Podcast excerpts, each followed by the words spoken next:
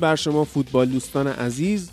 من هادی نوری هستم میزبان پادکست فوتبال لب پادکست تحلیلی فوتبال اروپا. چیزی که میشنوید حاصل کار یه تیم جوون و با انگیزه و با استعداده که به خاطر عشقمون یعنی فوتبال کنار همدیگه جمع شدیم.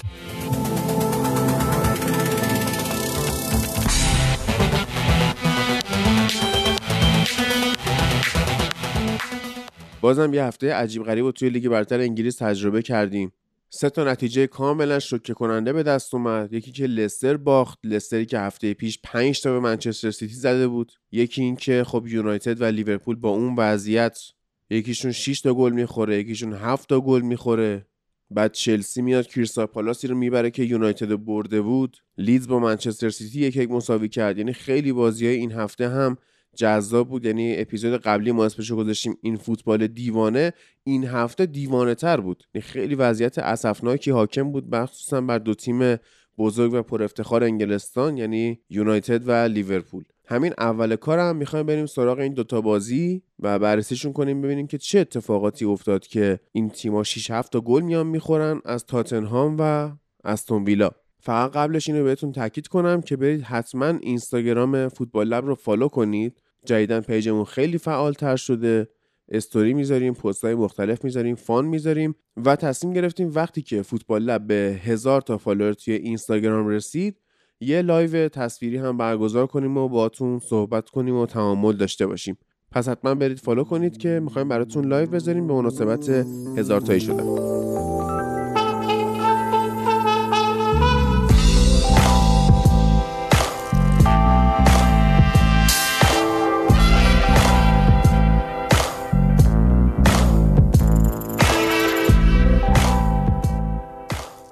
یادتون نره که حتما page اینستاگرام اسپانسر این قسمت فوتبال لب یعنی بیطرف رو follow کنید. page شون رو به تازگی راه اندازی کردن و می‌تونید همون مطالبی که توی سایت هست رو توی اینستاگرام هم ببینید و دسترسی راحتتری داشته باشید. کلی هم آموزش و ترفند و باز مطالب روانشناسی هم توی این page اینستاگرام هست. آدرس page شون هست بی طرف VIP. یه دونه حرف B انگلیسی طرف وی آی پی.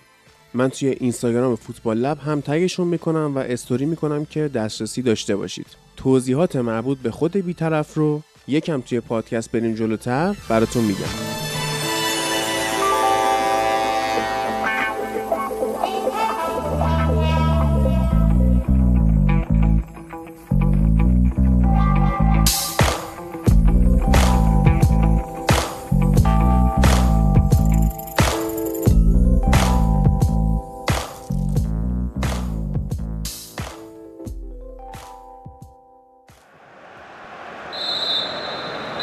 And Martin Atkinson blows the whistle, uh, brings to an end an astonishing night. A stunning upset at Villa Park. Jurgen Klopp's Liverpool hit for seven by Aston Villa. Ollie Watkins, the headline maker, scored three of them. It's the first time Villa have ever put seven past Liverpool. Aston Villa seven, Liverpool two. والا ما بازی یونایتد و تاتنهامو میخواستیم با بچه ها تو کافه ببینیم و اومدن دوستان. یکی از شنونده هامون اومد ایلیا اومد امین اومد امید بود و دور هم نشستیم. به حال تعرض تاتنهام به منچستر یونایتد رو دیدیم و توی گروهمون وقتی که این اتفاق داشت میافتاد مجید اومده منو منشن کرده گفته که کاش می اومدم و بعدش من از کافه اومدم بیرون و داشتم پیاده می‌رفتم سمت خونه. همینجوری یه دقیقه پخش آنلاین بازی رو روشن کردم. ببینم چیه که دیدم دقیقه 43 4 بازیه و لیورپول 4 یک از استون ویلا عقبه.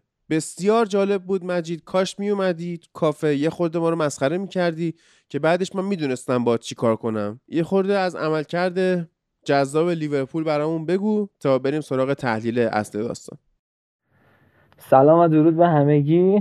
آره ای کاش اون شب می اومدم هادی و اینکه بازی رو با همدی تماشا می‌کنیم و بعدش همون اتفاقات بازی با لیورپول. ولی در کل می‌خواستم بگم که واقعا شب خیلی عجیب غریبی بود چه برای منچستر چه برای لیورپول. و اینکه من خودم هم اتفاقا خیلی شاد و خندون از نتیجه منچستر بعد که حالا اون اتفاق افتاد دیگه کلا شب عجیب غریبی شد.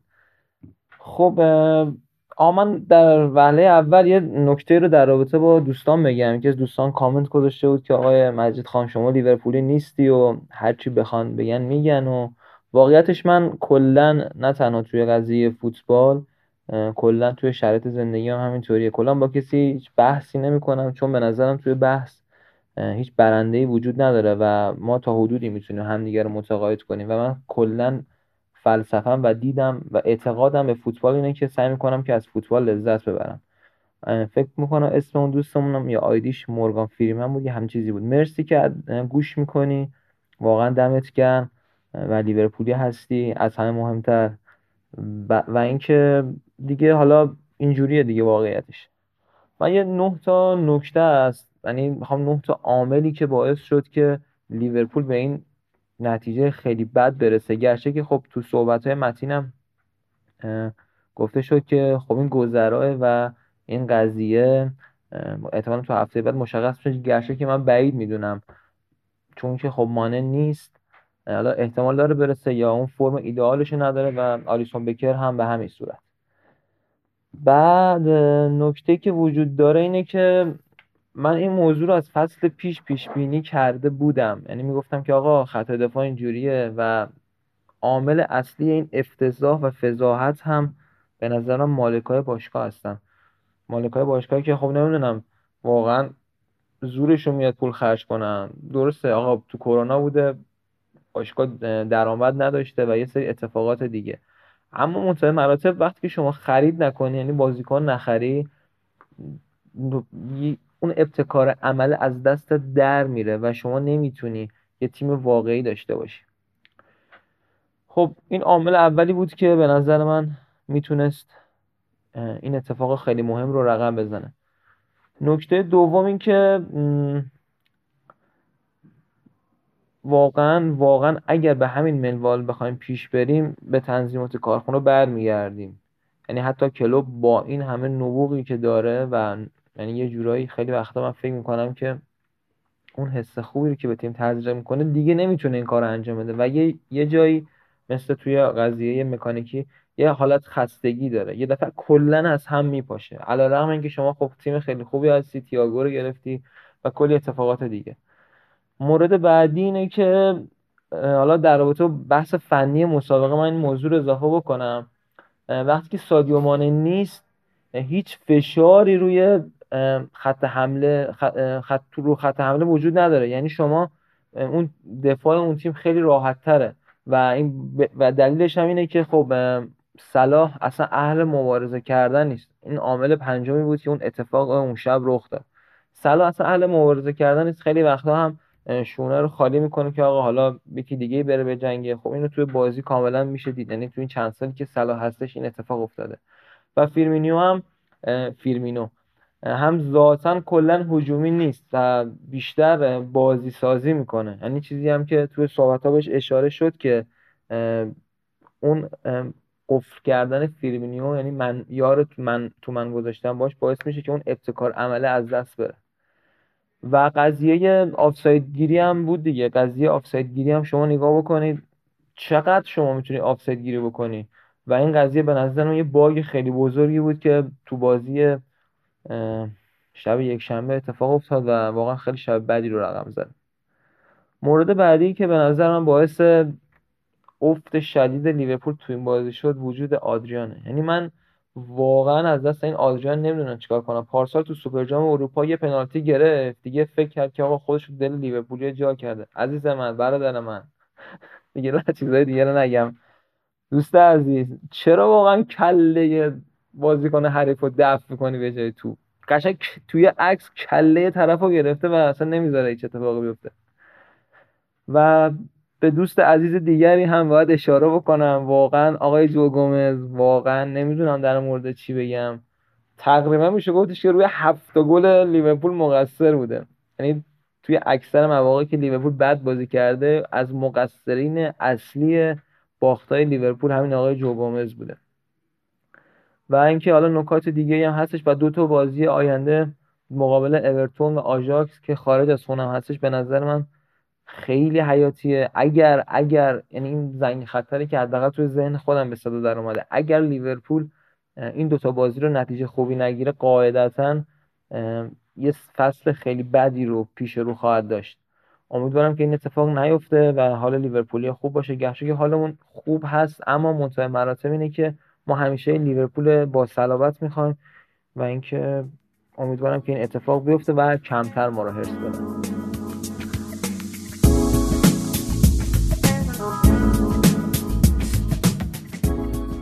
اسپانسر فوتبال لب تو این قسمت بیطرفه. یه رسانه بیطرف. حالا بیطرف چی هست؟ یه سایتیه در مورد شرط بندی سایت شرط بندی نیستا در مورد این شرط بندی های ورزشی به خصوص فوتباله. کلی مقاله در مورد این موضوع داره. مثلا اینکه سازوکار شرط بندی ها چیه؟ هر سایتی چه شکلی کار می‌کنه نقد و بررسی سایت ها رو داره اشتباه های رایج تو شرط بندی رو میگه. اینکه چه شکلی سایت ها سعی می‌کنن سر شما کلاه بذارن رو میگه. با مفهوم فیشینگ ما رو آشنا می‌کنه و اینکه چه شکلی با کلاهبرداری بعضی از سایت ها سعی می‌کنن که حساب کاربرا رو خالی بکنن و کلا یه دیدگاه روانشناختی هم به پدیده شرط بندی داره. خب دغدغه خیلی هم هست دیگه. بعضی حالا دلشون می‌خواد از این راه پول در بیارن. بعضی هم توهم توطعه دارن و فکر می‌کنن که خب نتایج بازی های فوتبال و کلا مسابقات ورزشی رو بنگاه های شرط بندی که تعیین می‌کنن. در کل اگر می‌خواید اطلاعات کاملی در این زمینه ها داشته باشید می‌تونید به سایت بیطرف سر بزنید. خود من که اولین بار سایتشون رو دیدم یه چند ساعتی مشغول خوندن این مقاله ها بودم و داشتم اطلاعات کسب می‌کردم. جالبه آدرسش رو توی توضیحات این قسمت و توی کانال تلگرام فوتبال لب به آدرس ادساین فوتبال لب پادکست قرار میدم. بیطرف.vip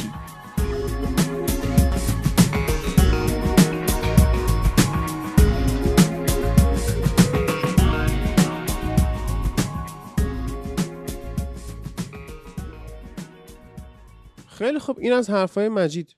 ایلیا نظر تو در مورد این بازی چی بود؟ بازی لیورپول از تون ویلا یک چیز عجیب غریبی بود کلا. و چیزی که مشخصه اینه که یه تیم لیورپولی داریم که مشکل دفاعی داره. از اول سال هم داریم میبینیمش با وجود تمام خوبی هاش و دروازه‌بان خیلی خوب سطح جهانی داره که جزو سه تا دروازه‌بان برتر جهانه.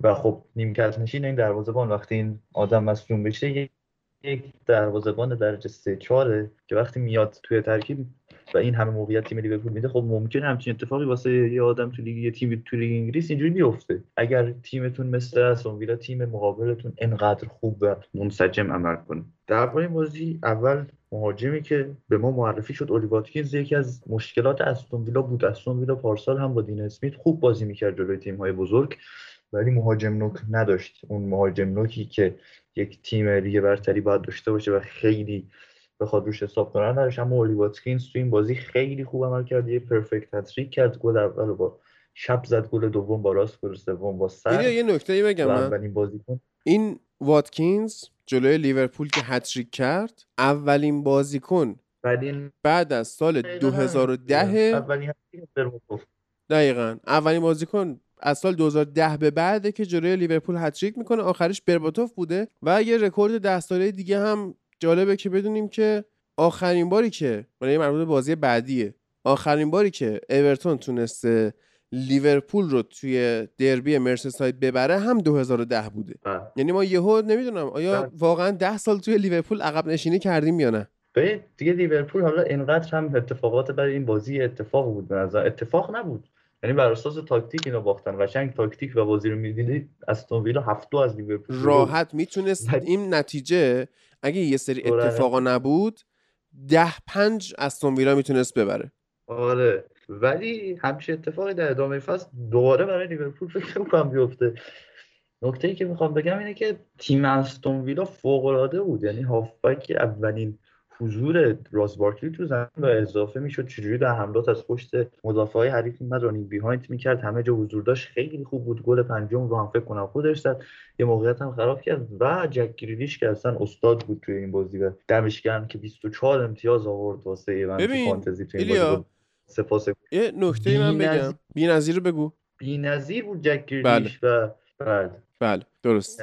یه نکته من بگم که در مورد این بازی استون ویلا چطور تونست لیورپول رو ببره؟ به این لیورپول توی دو سال اخیر لیورپول توی دو سال اخیر استراتژی داشته که همه فهمیدن. چیه؟ اینه که اینا دفاع رو میان بسیار high line می‌کنن. می‌خوان حریف رو توی محوطه خودش در واقع محاصره بکنن و از اون بر هم اگر خواست بهشون حمله کنه توی تله آفساید گیرش بندازن. و اینا فکر می‌کنن که ما اگر این offside trap رو روشن بکنیم نهایتا حالا خیلی خوشبینانه اینو میگن ها. نهایتا یه موقعیت ما به حریف در طول بازی میدیم که اونم اوکیه و می‌خوان ریسک این رو بپذیرن که ما بیشتر از حریفمون گل می‌زنیم پس می‌بریم. توی دو سال اخیر این جواب داده.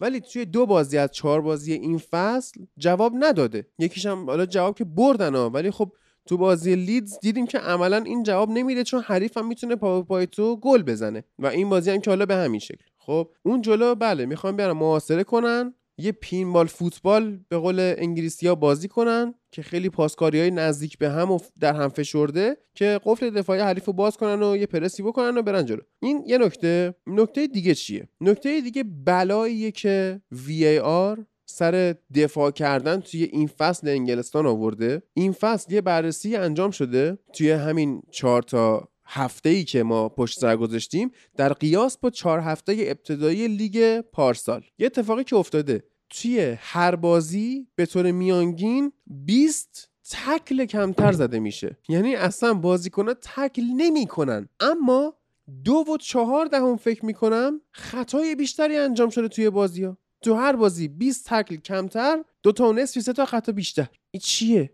این چه اتفاقی افتاده؟ چی کار دارید می‌کنید با فوتبال؟ یه ذره میگیم حالا جو گومز بده یا میگیم هی دارن زوج فندایکو عوض می‌کنن. ولی نه اینجوری. بازیکن از ترس اینکه خطاش گرفته نشه اصلا تکل نمی‌کنه. درگیری سر توپ انقدر کم شده این فصل که بازی ها داره به تنیس تبدیل میشه داره به والیبال تبدیل میشه.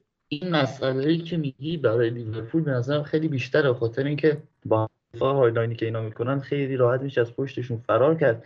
و اگه بخوای خطا بکنی قطعا یک جریمه شخصی خیلی بد منتظر شماست. نکته دیگه در مورد لیورپول هست کلا اینه که هر هفته گل رو بیایم بررسی کنیم دقیقا همون مسئله ایه که ما قبلا هم بهش اشاره کردیم. سر بازی لیدز من گفتم که آقا اینا دفاعشون ناموزونه. چهار تا بازیکن رابرتسون و آرنولد خودشون قرینه نیستن. فندایک و گومز هم خودشون قرینه نیستن. بعد اینا از هم خیلی فاصله می‌گیرن. وقتی مالکیت توپ از عقب زمین بهشون می‌رسه مثل گل اول. ببینید چقدر سریع رابرتسون آرنولد از منطقه بازی سازی فاصله می‌گیرن تا بخوان از توپ بلند استفاده بکنن.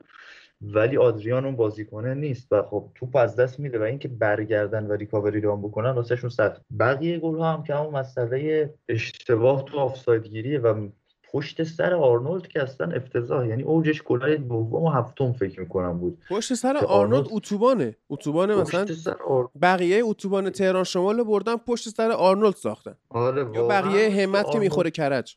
بدترین جهانه.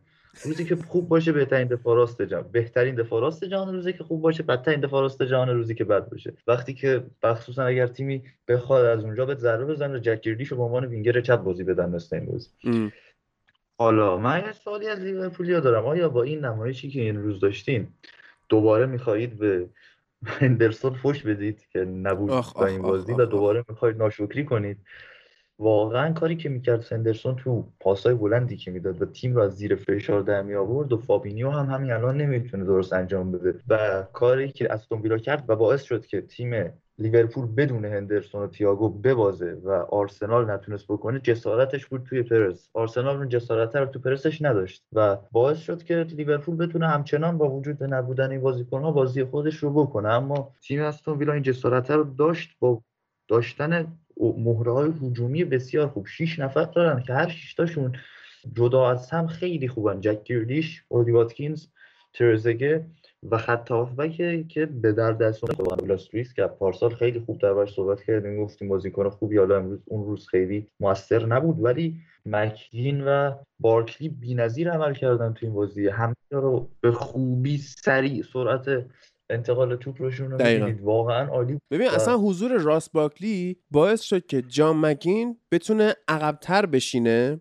و از اون عقب جریان بازی رو به طور عالی کنترل کنه. یعنی انگار که راس باکلی اون تیکه گم شده پازل استون ویلا بود. خیلی عالی بود براشون. همونطور گفتم چلسی حالا می‌رسیم بهش که داره اسکوادش رو خلوت می‌کنه. یه دونه باکلی رو خلوت کرد یه دونه لوفتوس چیک رو و ببین که اینا حالا تو تیمای بعدیشون چقدر خوب عمل می‌کنن. بله. چیزی که استون ویلا مشکلشه همین فول بکاشن به نظرم یکم که مشکل دارن. دفاع وسط خوبی داره ولی فول بکاش مشکل دارن. یکم موقعیت میدن و فضا میدن راحت. و دوتا گلی هم که صلاح زد از همین مسئله بود. صلاح هم با این دوتا گلی که زد 101 گله شد. کلا از مرز 100 گل رو کرد در باشگاه انگلیسی. و اینم میگه که امیلیانو مارتینز اول بازی نجات داد. قبل از اینکه اصلا این اختلاف بیفته تیمش رو نجات داد توی یک صحنه که خیلی خرید خوبی بود برای استون ویلا بدون اینکه قرضم بگیرنش. یعنی این خرج کردن قشنگ جواب داده. تا الان یه پنالتی هم گرفته تا همین و نمی‌دونم آرسنال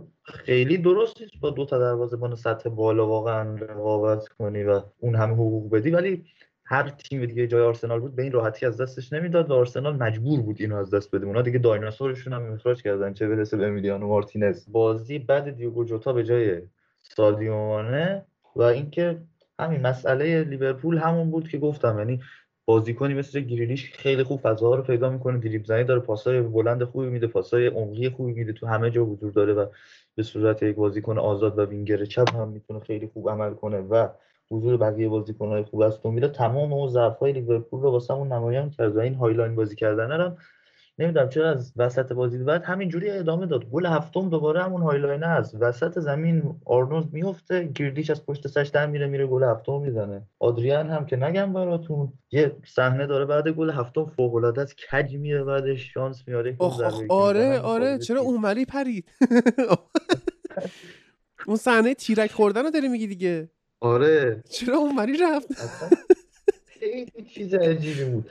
کلا لیورپول اصلا شاید نیاز به یک احتیاطی داره. یعنی محتاطانه تر بودنه یکم باید به کلوب اضافه بشه مثلا حتی چهار یک اولون بازی به نظرم نیمه دوم محتاط تر باش که خیلی نرو برای کامبک. مثلا چیزی واسه از دست دادن نداشت بله. لیورپول واسه نیمه دوم ولی کلا اگر نمی‌خواد استراتژیشو عوض کنه به نظرم ضربه می‌خوره. یعنی مگر اینکه بازیکن‌ها خیلی خوب کارو باش در بیارن؟ چون اتفاقی که داره میفته عجیب غریب بود. نبی کیتا چقدر بد بازی کرد دقیقه 46 آوردش بیرون و تعویزی که می‌کنه مینا مینو یعنی ما هنوز روی نیمکت لیورپول بحث داشتیم و همچنان بحث داریم. الان که چمبرلین و مانوال آلکانترا نبودن تو این بازی نیمکتشون رو ببینید که هیچکی نبوده. هیچ پلنی واسه برگردوندن بازی نمی‌تونه داشته باشه وقتی اینجوری قفل میشه تیم لیورپول. و خب خودش هم به بعضی از بازیکن‌ها اعتقاد نداره و هواداره لیورپول هم خیلی انتقاد کرده بودن. لجی بازی داره می‌کنه یورگن کلوب و در یک بازی که واقعا اختلاف سطح تو دو تیم تو این بازی دقیقا همین هفته بود. یعنی چیزی که از لیورپول دیدیم واقعا انقدر افتضاح بود و چیزی که از استون ویلا دیدیم جذاب شایسته و خوب و تیمی که سه تا ورد داشته تا الان و تاثیر اسپانسر است. انگار هم اسپانسر پیرنشون با اورتون یکیه. آره آره. ببین من نمی‌خوام نتیجه بازی رو بگم به همون اندازه ای که اختلاف وجود داشت. الان لیورپول فاجعه است. به خاطر اینکه من همچنان معتقدم روی اینکه سه تا گل تغییر جهت بود و شاید حالا بازم اگه تغییر جهت نمی‌دادن موقعیت خیلی خطرناکی بود و نشان از دفاع ضعیف لیورپول داره. ولی در هر صورت ما شاید تغییر جهت توپیم. یکی از گلا سوتی دروازه‌بانی که دروازه‌بان ذخیره‌شونه دروازه‌بان اصلیشون نیست و الان واقعا لیورپول چند تا مهره کلیدی رو توی این بازی نداشت که ما فصل پیشم موقعی که خیلی خوب داشتن بازی می‌کردن دیدیم که ما فکر می‌کردیم مهره کلیدشون فابینیوه ولی موقعی که هندرسون نبود آخرش اون کم آوردن شکل گرفت انگار که هندرسون یک روحیه که حالا اصطلاحا توی این تیم جاری میشه. ولی خب واقعا وقتی هندرسون مانه حالا تییاگو که خیلی بهش امید دارن حداقل اگه توی این بازی بود می‌تونست خیلی براشون کارگوشا باشه نبودن و سه تا گل هم اینجوری بوده و یه گل هم سوتی بوده به نظر من اونقدر نمایششون فاجعه آمیز نبود که حالا مثلا بگیم کلا در شرایط خیلی بدی قرار دارن. قطعا اینجوری نخواهد بود و خیلی زود به شرایط خوبشون برخواهند گشت.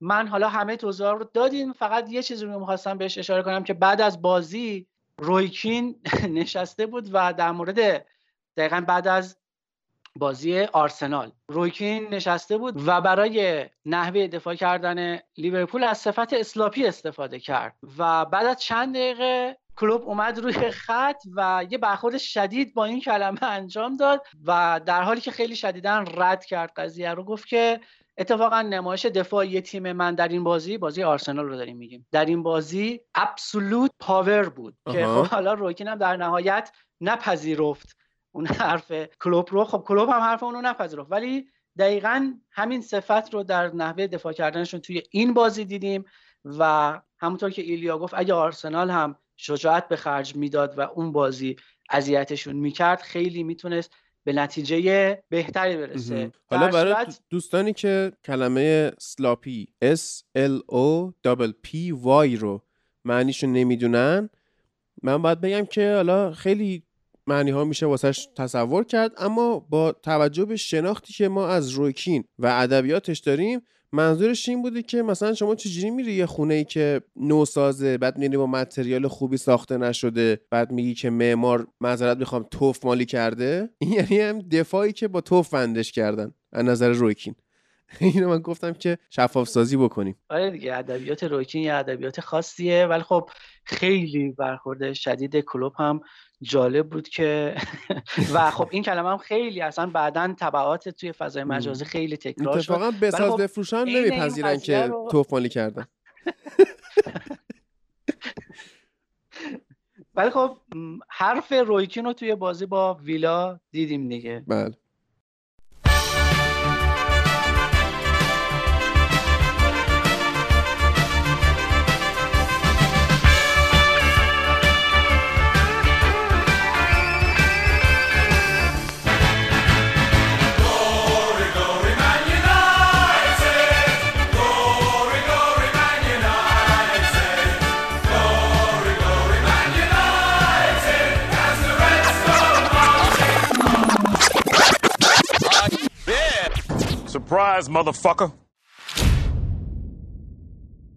این دو بازی خب خیلی بازی عجیبی بودن. هم بازی لیورپول با استون ویلا هم بازی یونایتد با تاتنهام. در مورد استون ویلا و لیورپول که صحبت کردیم کامل که چه اتفاقایی افتاد. ولی خب نکته چیه؟ نکته اینه که لیورپول وقتی ترکیب اصلیش برگرده کلوب کماکان می‌تونه این تیم به مسیر اصلی برگردونه. و اینطوری نیست که بگیم حالا که اینا هفت تا از استون ویلا خوردن دیگه فصل رو از دست دادن نه. اینطوری نمیشه گفت. چون از اون ور جدی ترین رقیبی که حالا تا هفته چهارم وجود داره اورتونه. یعنی خود منچستر سیتی هم خراب کرده. اینطوری نیست که بگی الان یه نفر خیلی فاصله گرفته و اینا فصل دست نه اینطوری نیستش. وقتی ترکیب اصلی برگرده لیورپول هم برمیگرده. اما خب این دو تا بازی انقدری طرفدار فوتبال رو شوکه کرد که همه به فکر فرو رفتن.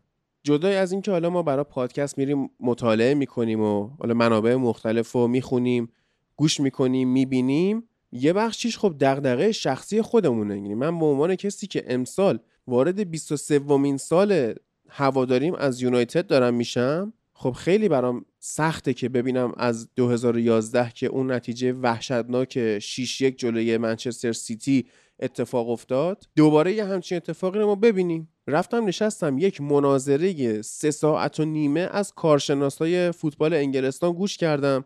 ببینم نظرشون چیه. خب این مناظره در مورد هر دوتای این بازی ها بود و مجری از هر کسی که میومد می‌پرسید که آقا کدوم نتیجه بیشتر تو رو شوکه کرد؟ اکثر کارشناسا گفتن که نتیجه لیورپول به خاطر اینکه خب اینا به قولی رینینگ چمپیونن مدافع عنوان قهرمانی هن و همچین نتیجه ای که مدافع عنوان قهرمانی این شکلی به بازه خیلی شوکه کننده و عجیبه. حالا یونایتد وضعیتش اونقدر هم خوب نیست. اندازه لیورپول حداقل انتظار ازش نیست. اما یه کارشناس حرف جالبی زد. گفتش که درسته که فکر می‌کنی نتیجه لیورپول واقعا شوکه کننده است اما شوک بیشتر مال منچستر یونایتده.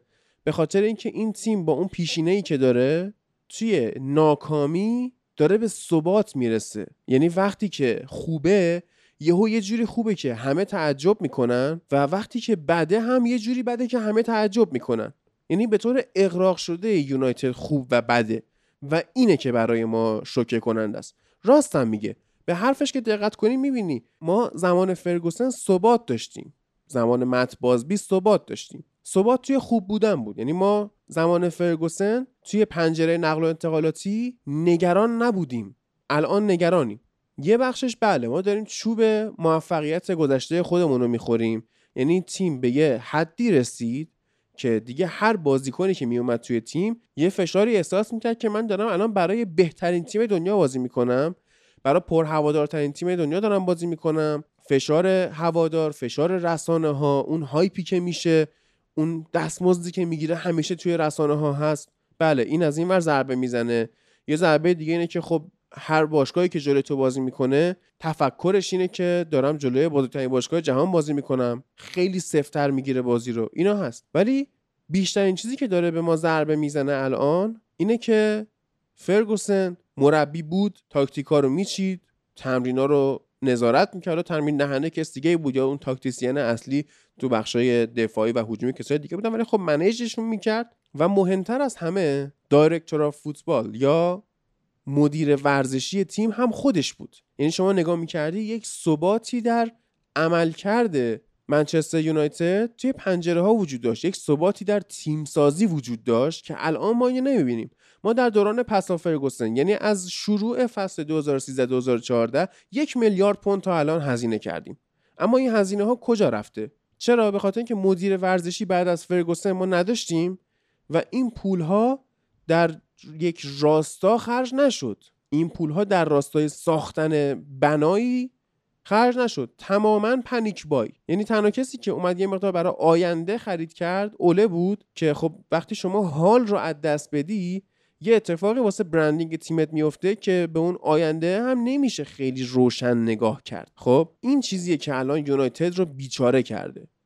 فکر می‌کنم از زمانی که زیدان اون گل رو به بایر لورکوزن توی فینال اروپا می‌زنه تا زمانی که دوباره اینها با کارلو آنچلوتی قهرمان چمپیونز لیگ بشن رئال مادرید یک میلیارد یورو هزینه واسه تیمش می‌کنه.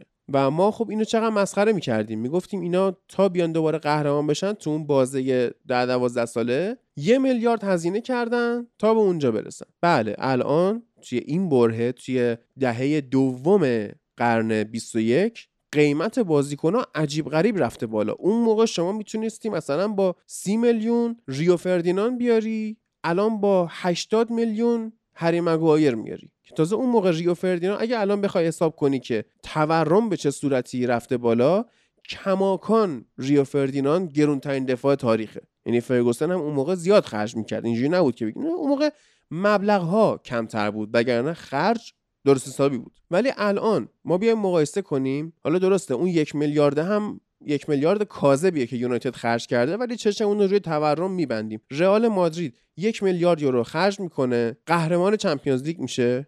با اینکه وسطش چند بار درجا می‌زنه منچستر یونایتد یک میلیارد خرج می‌کنه برای اینکه کماکان بتونه توی top four انگلیس باشه. اگه جایی به بعد نحوه خرج کردن رئال مادرید تغییر می‌کنه به جای بازیکن جوون خریدن میاد دست می‌ذاره رو ستاره ها یعنی فلورنتینو پرز میاد میگه آقا fuck that من می‌خوام برم بزرگ بخرم. کاکا رو می‌خره کریس رو می‌خره بنزما رو می‌خره. این شروعی میشه بر رشد رئال مادرید. بعد دیگه حالا مودریچ رو می‌گیری بیل رو می‌گیری ژاوی آلونسو رو می‌گیری که چقدر مهم بود. حالا خود مودریچ هم بسیار مهم بود. ولی چیکار می‌کنه؟ بازیکنایی می‌گیره که در لحظه می‌تونن کارش رو راه بندازن. اما یونایتد بازیکنهایی نمی‌گیره که در لحظه کارش رو راه بندازن. این باز میشه یکی از تفاوت‌های عقل معاش توی این دو باشگاه. و ما می‌بینیم که دو باشگاهی که در واقع بریز و به پاش می‌کنن توی نقل و انتقالات تفاوتشون توی نتیجه گرفتن این شکلی میشه که اونا با این یک میلیاردی که خرج می‌کنن یهو چهار سال قهرمان چمپیونز لیگ میشن که یک سالش واقعا بهترین تیم دنیا بودن یا حتی فصل آنجلوتی هم میشه این اعتبار بهشون داد. ولی یونایتد یک میلیاردی که خرج می‌کنه کجا میره؟ واقعا به هیچ جا. یعنی هی ما می‌بینیم که نسل سازی نه تنها نشده بلکه ما هنوز داریم یه سری بازیکنهایی رو رد می‌کنیم برن که اینا سرطان تیم بودن. یعنی اسمالینگ بعد از ده سال دیروز از یونایتد جدا شد و به آیس روم رفت. لینگارده هنوز مونده. یا مثلا یه سری خریدار شما نگاه می‌کنی مارکوس روخو خب ما می‌دونیم آقا در سطح منچستر یونایتد و لیگ انگلیس نیست. ولی هنوز تو تیم هست. سری سوء مدیریت تا سرخیو رومرو مثلا با اینکه شما دین هندرسون برگردوندی و می‌دونی به رومرو بازی نمی‌رسه کماکان داری نگرش میداری که حالا سر زنش هم در میاد. یا دخیا رو یه جوری باش قرارداد میبندی که اگه تیمی هم بخواد بیاد دنبالش توانایی پرداخت اون دستمزد رو نداره. یا یهو میری دست می‌ذاری رو الکسیس. تجربه فنپرسی به چسبید خب اون موقع فرگوسن بالا سر تیم بود. تجربه فنپرسی میچسبه میری یه بار دیگه دست می‌ذاره ستاره آرسنال. فارغ از اینکه شما دیگه تو تیمت مدیریت نداری. والا این حرفایی که زدی حالا از یه جهتی درست بود ولی مشکل اصلا ریشش به جای دیگه برمیگرده. اصلا مسئله اینجا نیست که ما مدیریت مدیریت وقتی شما یه سری منابع دارید حالا تو هر business ی توی هر ارگانیسمی یک سری اهداف دارید و این منابع رو باید جوری خرج کنید و جوری ازش استفاده کنید که به اون اهداف برسیم و به درصدی که شما موفق میشید در این امر حالا میشه بودن مدیریت شما یا سوء مدیریت شما رو تعیین کرد. مسئله اینجاست که اصلا هدف یونایتد خیلی وقته که بهترین دنیا بودن نیست. حالا شما میگی خرجا رو منتها ما 40 میلیون خرج دیماریا کردیم. کجا رفت؟ برگ... پولش فروختیم دوباره دیگه. ما 70 میلیون خرج لوکاکو کردیم. 80 میلیون خرج لوکاکو کردیم. کجا رفت؟ کجا؟ سلام. خرجی که ما کردیم کو؟ مسئله اینجاست که والا من خودم اصلا بعد باخت دیشب اولش که خیلی داغ بودم. من اصلا می‌خواستم باشم بازی رو دانلود کنم. بشنم آنالیز بنویسم روش که حالا ما مشکل ما کجاست و دفاع آره. بعدش اصلا یکم که حالا واز... به طرز واضحی همینجوری داشت رو سرم خراب می‌شد که آقا این اصلا سیمتومه این علائم بیماری ما بیماریمون الان صرفا دفاع بد نیست و بیماریمون صرفا عمل کرده بدون تمرکز تیم نیست. مسئله اینجاست که اگر هم حالا بیایم ایراد بگیریم به مربی بگیم این آدم اصلا تاکتیکاشو بذاریم کنار بگیم این آدم اصلا بازیچه است این آدم پاپته این آدم مشخصا چجوری میشه گفت بازیش هست دیگه اسباب دست مالکاست خب اینجوری باید شما بیای بگید فرگوسن بزرگترین اسباب دست تاریخ فوتبال دنیاست. چرا؟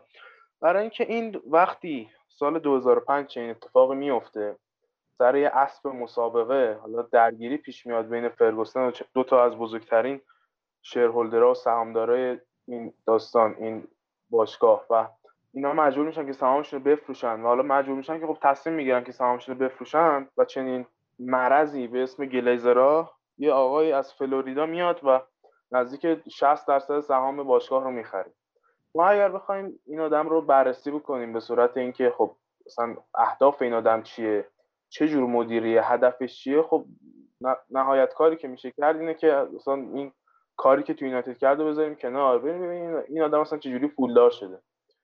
اینا از مگا مال ساختن و مال ساختن تو فلوریدا پولدار شدن. و اگر برید بررسی بکنین تک تک چیزهایی که ساخته رو سودش رو برداشت کرده شیرش رو کشیده گذاشته بپوسن. و از اینورم خب ما خرج کردیم درسته. ولی مسئله اینجاست که وقتی یک از یک میلیارد دلار از باشگاه یونایتد برداشت میشه وقتی تو پنج سال اخیر یونایتد تنها تیم که نیست ولی از معدود تیم های و بیشترین تیمی که توسط مالکاش چاپیده شده عملا.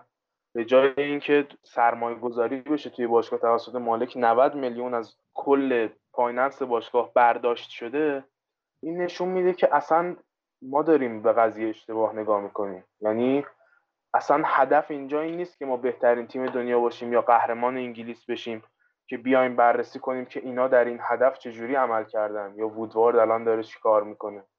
مسئله اینجاست که یونایتد حالا من از متین می‌خوام و که حالا از آرسنال می‌خوام مثال بیارم. ولی یونایتد دقیقا مدلی رو می‌خواد که آرسنالیا مریضی میدیدنش و ازش ناراضی بودن. چهارم بشیم گروهمون از چمپیونز لیگ صعود کنیم. همین فقط پلتفرمی فراهم باشه برای گرفتن یک سری اسپانسر و برای صرفا بودن توی فضای رقابتی برای استفاده از خود اون بازار نه برای موفق شدن تو اون بازار.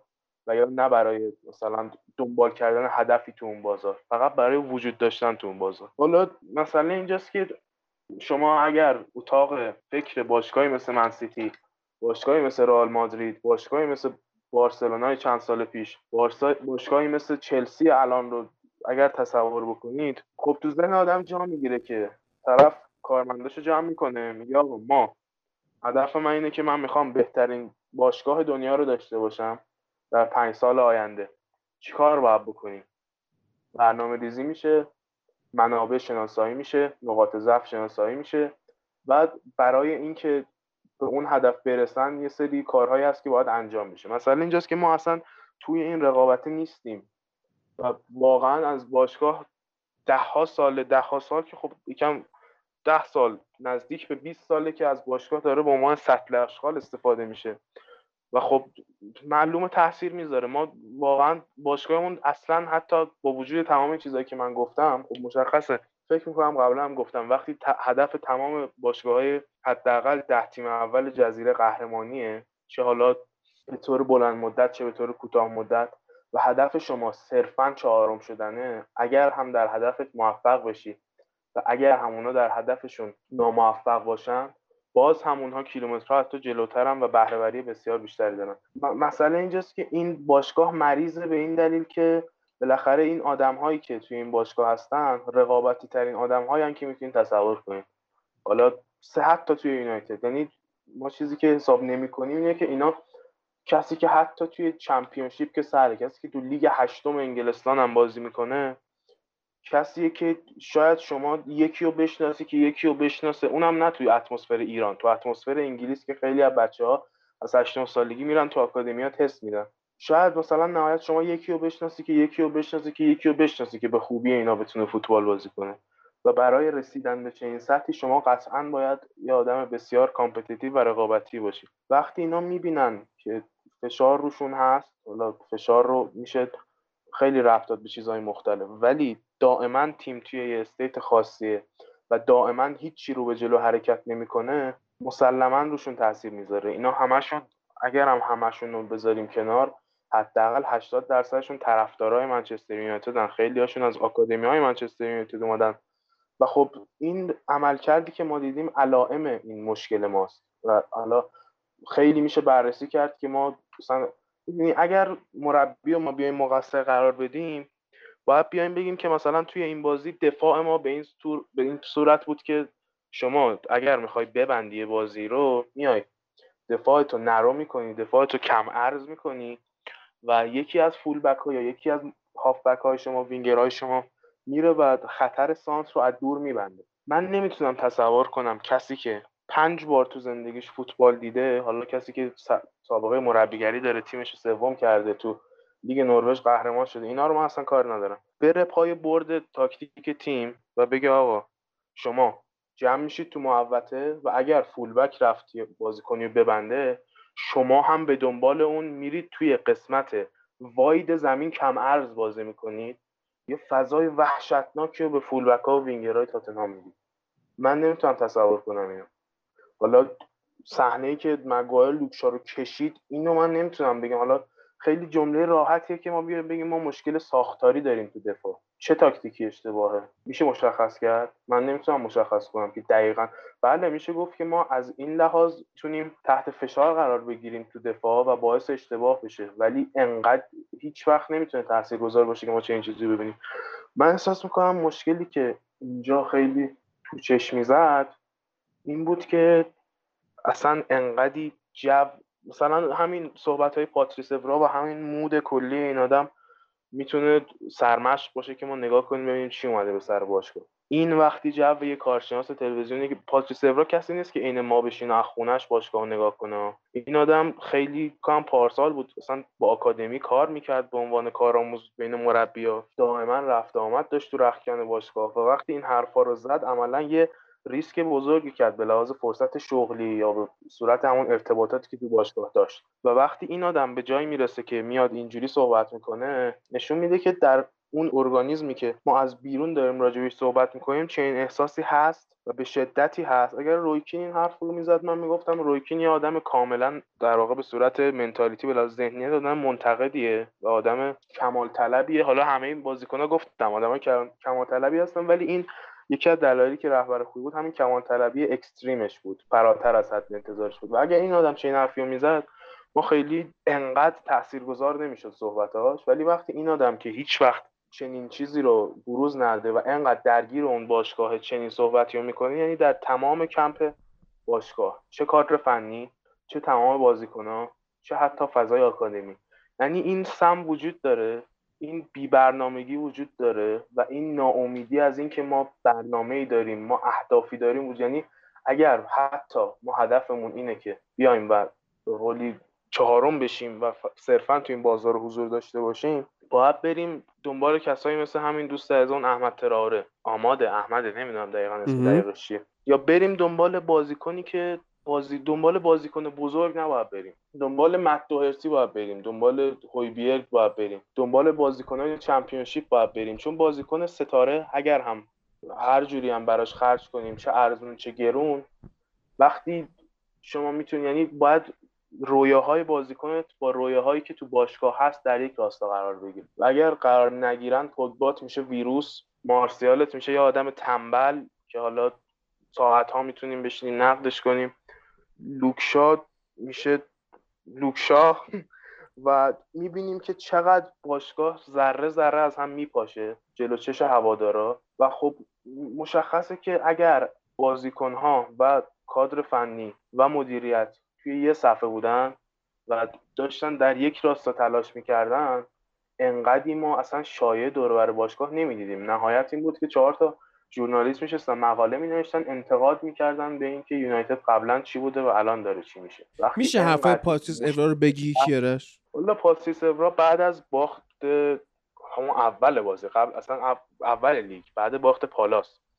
و بعد اینکه اومد تو اسکای اسپورت گفتش که من به این چیزی که ما دیدیم میگم déjà vu. اون فرانسوی میگیم déjà vu هر سال این اتفاق داره میفته و ما همیشه همین مشکل رو داریم و هیچ کس هم دوست نداره حلش. و من آدمی هم که علاقه دارم به باشگاهم و این منو به درد میاره. حالا قریب به مضمون. من خیلی آماده نکرده بودم که دقیق صحبتشو بگم. ولی در همین سطح که گفته بود آقا ما مشکلمون اصلا یه چی دیگه است و این اتفاق تاکسیک و سمی ترنسفر سانچو که ما 16 ماه به یه بازیکن لینک شدیم. 18 ماه قیمت بازیکن مشخص بود و ما 18 ماه عملا گدایی دورتموند کردیم که مثلا 30 میلیون 20 میلیون پایین تر بده تهش هم بازیکن نیومد. داشت میگفتش که آقا این برا من دژاوو ما اینو قبلا دیدیم و این چیزی هم که ما قبلا دیدیم چیز مثلا عجیب. بعد باختم ساعت دو شب بود فکر کنم انگار خوابش نمی‌برد یه ویدیویی رو آپلود کرد گفت آقا من همه چی رو برای این باشگاه گذاشتم. من یه بار بچم به من گفت بابا من منچستر بدم میاد گفتم چرا؟ گفت چون بابام ازم می‌گیره. هر موقع مثلا پنج کلا خیلی دیر به دیر می‌رفتم خونه و میشه این چیزایی. می‌گفت وقتی میرن ورزشگاه تابلو می‌زنن که منچستر بچه ها خانومم به این ترتیب برای من خندهدار نیست چون واقعا زندگی من اینطوری بود. می‌گفت من خودم رو در شرایطی می‌بینم که چون همه چیمو برای این باشگاه گذاشتم احساس می‌کنم که من مسئولم در قبالش این چیزی. حالا یه صحبت این شکلی. اومد گفتش که آقا این مسئولیت برده اوله رو بذاریم کنار. و گفت کسایی تو باشگاه هستن که اصلا به افرادی مثل سر الکس فرگوسن احترام نمی‌ذارن. شما چه انتظاری دارید؟ ما حتی سالها با باشگاه مثل بانک برخورد کردیم. می‌گفت وقتی من با واران صحبت می‌کردم که خب همبازیش بود تو تیم ملی می‌گفت وقتی شما از جت پیاده میشی و زیدان میاد به استقبالت مسلمه. فقط دنبال اینی یه قراردادی بدن امضا کنی. ولی وقتی باشگاه منچستر یونایتد وکیل میفرسته دنبال بازیکن صرفا راجع پول صحبت می‌کنن و تمام اون برنامه‌ای که و تمام اون صحبتهایی که بین باشگاه و بازیکن هست برای کشوندنش بازیکن به سمت باشگاه صرفا پوله. بازیکن هم که میاد تو باشگاه صرفا به دنبال پوله. یه چیز طبیعی است می‌گفت اصلا حرفش هم همین حرفی بود که ما سالها شنیدیم که منچستر یونایتد داره توسط یه سری افرادی ادامه میشه. حالا این آدم یه سری صحبت ها کرد. حالا خیلی هم اتفاقا به نظر من اگر کاملا بخوایم واقع بررسی کنیم خیلی هم مهربون داشت برخورد می‌کرد. می‌گفت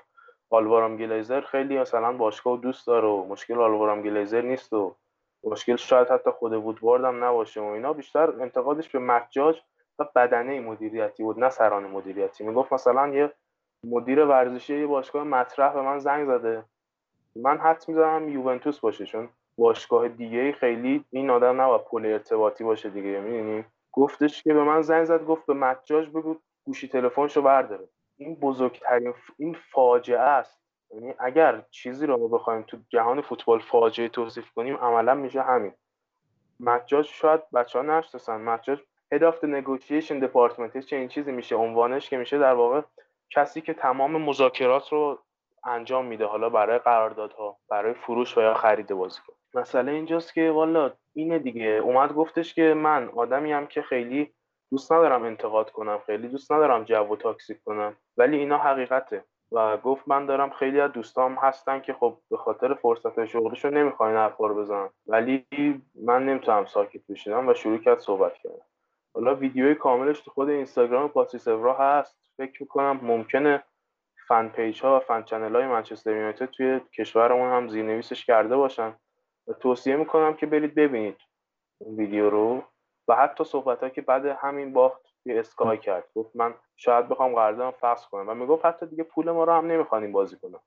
به اینجا رسیدیم. و مسئله همینه که اگر شما بری به عنوان مربی پیش آورام گلیزر نمی‌دونم جوئل گلیزر هر خری هر بیشرفی که اونجا نشسته تصمیم می‌گیره و بگی 500 میلیون لازمه که ما لیورپول رو بگیریم سیتی رو بگیریم gap رو ببندیم. و 200 میلیون لازمه که من بتونم اونم تو Champions League نهایت 150 میلیون بتونی ازش بودجه بگیری. و خب یه سیکل معیوبیه که ما دیدیم دیگه. سر فنخال هم اتفاق افتاد و یه جدولی هم دست به دست میشه. حالا جالب توجه است. من گفتم یک ممیز یک بیلیون دلار برداشت شده. گفتم در پنج سال اخیر یونایتد از معدود باشگاهایی بوده که تراز مالیش و تراز مالی که نمیشه گفت سرمایه گذاری های مالکینش منفی بوده و 89 میلیون پوند برداشت شده از باشگاه جدول net spend یعنی خریدها یعنی پولی که خرج شده. یعنی فروش ها رو هم باید لحاظ کنیم اینجا.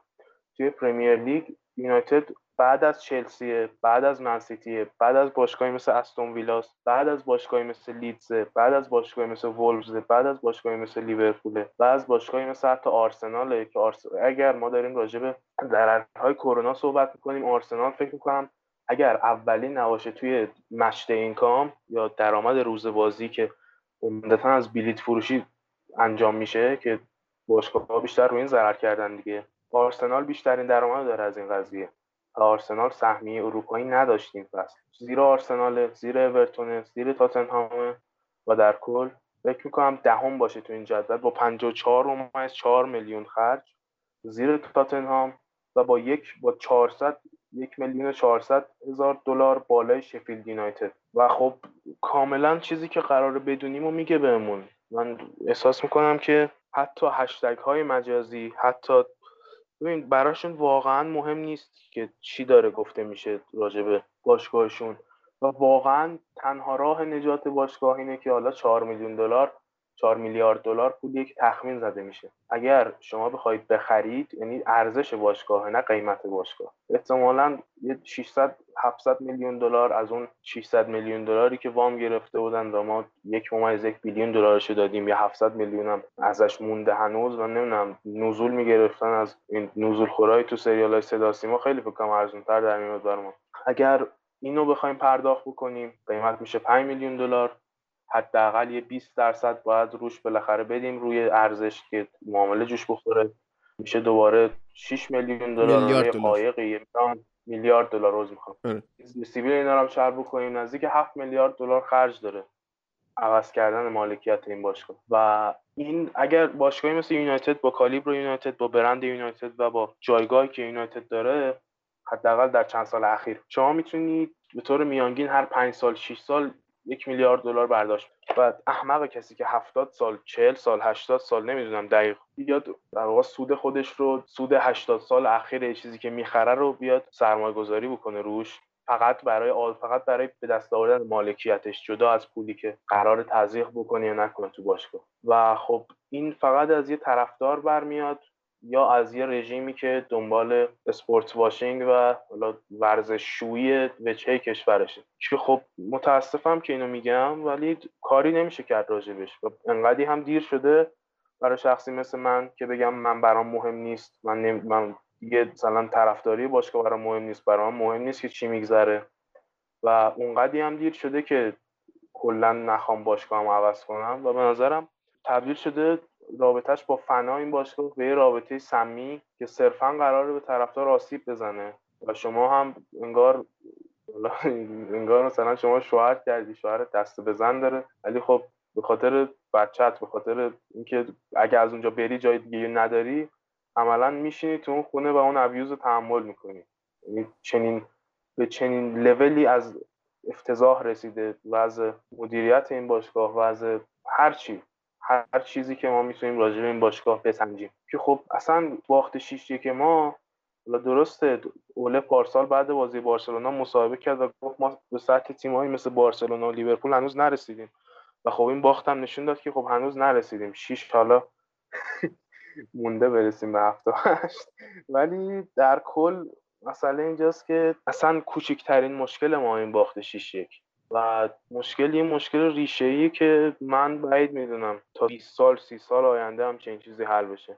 درست اصلا من نمی‌دونم بعد از این حرفا نیازی به آنالیز تاکتیکی بازی یونایتد و تاتنهام هست یا نه. صرفا میشه گفت که حالا اینکه خیلی از کارشناسان می‌گفتن باخت لیورپول شوکه کننده تره یه استدلالی که می آوردن این بود که لیورپول 11 مقابل 11 بازی کرد. ولی یونایتد ده نفره شد. اگر مارسیال بود شاید می‌تونست بجنگه برای حالا حتی مساوی. ولی خب این امکانم نداشت. اما اصلا قضیه اینه که این بازیکن ها مریض دارن بازی می‌کنن. یعنی هر چی نگاه می‌کنی اثری از فوتبالیست توی این باشگاه پیدا نمیشه. یه سری آدم من که دارن می‌دونن دنبال توپ یعنی اگر اون کسایی که طرفدارای فوتبال رو مسخره می‌کنن میگن این چیه نگاه می‌کنید 22 نفر دارن دنبال یه توپ می‌دونن که حالا که چی بشه این قضیه رو واقعا می‌تونن الان به منچستر یونایتد بگن که مثلا به طرفدار منچستر مسخره کنن بگن این چیه نگاه می‌کنه؟ 11 نفر الکی دنبال توپ می‌دونن که تهش چی بشه. یونایتد داره واقعا الکی دنبال توپ میدوه. حتی خیلی جا دیگه دنبال توپ هم نمیدوه. یعنی آره. یه صحنه ای هست گل دوم یا سوم که یکی از کانال های طرفداری منچستر یونایتد تو خود همین ایران گذاشته بود و داشت نشون می‌داد که مگوایر خیلی سرش اومده بیرون بازی سازی بکنه. توپ رو از دست دادیم ما. و لوکشا دور نقطه دی یعنی میشه همون قوس پشت محوطه. اونجا داره لاملا رو یارگیری می‌کنه و بیشتر از نصف زمین پشتش خالیه. و مارسیال داره از مهاجم نوک میاد به عنوان دفاع چپ اوریه رو ببنده. ما حالا گل خوردیم. گل سومه. بله. بعدش کرنر شد و شاید شاید هم گل نشد. کرنر شده تو درگیری های کرنر مارسیال اخراج. واسه میگم مثلا به تر... توی حمله خیلی جا آدرنالین کار را میندازه. یعنی لزومی نداره. حالا خیلی قریزی تر بازی هجومی و خیلی جای فضا رو که می‌بینن خودشون در اون لحظه بهترین تصمیم رو شاید می‌تونن بگیرن خیلی جاها. ولی دفاع خیلی تمرکز توش مهمه خیلی آرامش و کامپوزد بودن تو دفاع مهمه. خیلی تاکتیک تو دفاع مهمتر هست برای جلوگیری از فضا دادن به کسی که خیلی غریزی می‌تونه از اون فضا استفاده بکنه. و ما اون حرکتی که ولاد مگوایر واقعا خب ما خیلی جلو انتقاده رو ازش گرفتیم و الان هم خب واقعا شایسته انتقاد هست. ولی خب اون صحنه که لوکشا رو اونجوری کشید زد زمین اصلا اصلا اونو تقصیر چی می‌تونی بندازی؟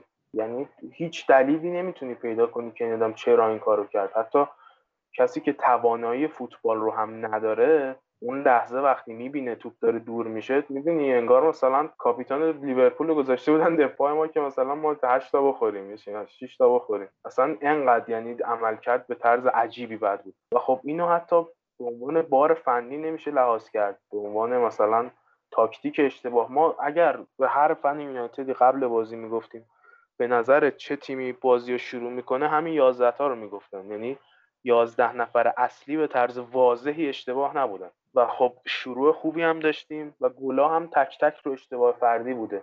این چیزی نیست که حالا مربی نمی‌دونم اخراج میشه یا نه. حالا بعید می‌دونم تو این حداقل بعد از این سه چهار تا خریدی که شده تو روز deadline بعد deadline بیان مربی اخراج بکنن ولی با اخراج مربی هم من بعید می‌دونم چیزی حل بشه. یعنی آیا شما می‌تونی گارانتی بدی که اگر آلگری دفاعش اشتباه رو می‌کردن می‌تونست کاری بکنه؟ اگر پوچتینو که من واقعا معتقد مربی بزرگی نیست و در سطح تیم مثل اورتون تاتنهام یا نهایت مثلا تو لیگای دیگه در حد سویا و اسپانیول یا مثلا لیل و لیون و اینجور تیم هست. خب این نشون میده که اصلا مشکل ما مربی نیست. آخه اصلا ما پارسال عمل کرده اوله رو دیدیم. اگه اوله تیم سوم نمی‌کرد آره. سیستماتیک داشت. ما اون همه کلینشیت یا مثلا اون همه آمار دفاعی خوب نمیداشتیم. فکر کنم دومی یا سومین تیم بودیم تو گل خورده. لازم کم بودنش.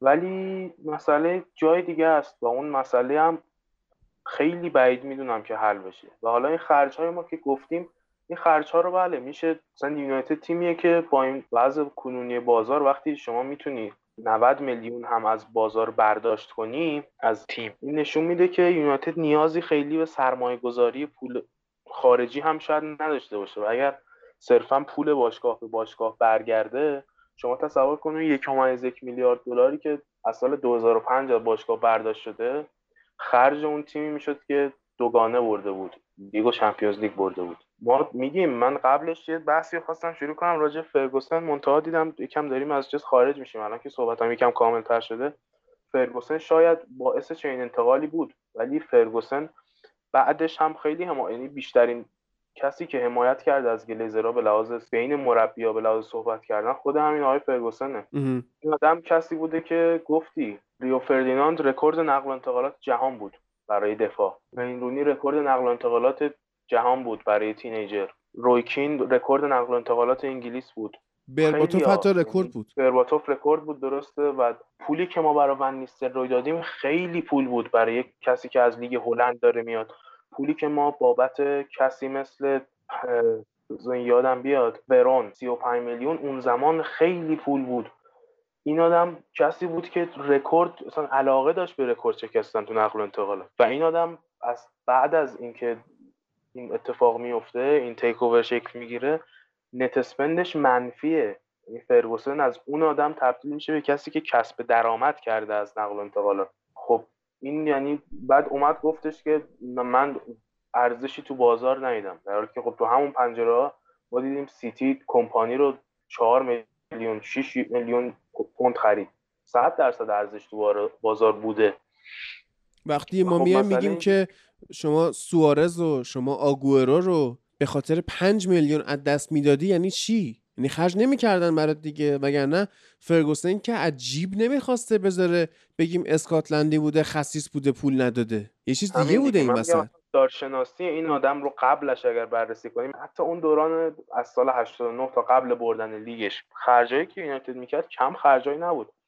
و حتی باز هم بعد از این اتفاق زالوواری که افتاد برامون و کسی مثل فرگوسن به عنوان مدیر یا کسی مثل دیوید گیل دیوید گیل. می‌تونن می‌تونستن این رو باز هم یک هدفی پیش ببرن و خود اون آدم ها به عنوان کسایی که نقش مدیریتی داشتن این اهداف حداقل برای خودشون ارزشمند بود. ولی وقتی 2013 باز بازنشسته شدن فرگوسن یه چیزه. کسی که حالا باشگاه که یعنی مدیر ورزشی نداشته و اینا رو همش می اومده زیر نظر سرمربی. مدیر آکادمی نداشته مدیر دیولپمنت آکادمی نداشته. اینا همش می اومده تحت یاد نظر آدمی مثل فرگوسن. و بعد این آدم میره. دیوید گیل هم به عنوان مدیر عامل باشگاه به جاش میره و جاش دیوید مویز میاد که کل کار مدیریتی رو عوض می‌کنه. جاش وودوارد از قسمت بازرگانی میارن می‌کنن مدیر عامل باشگاه.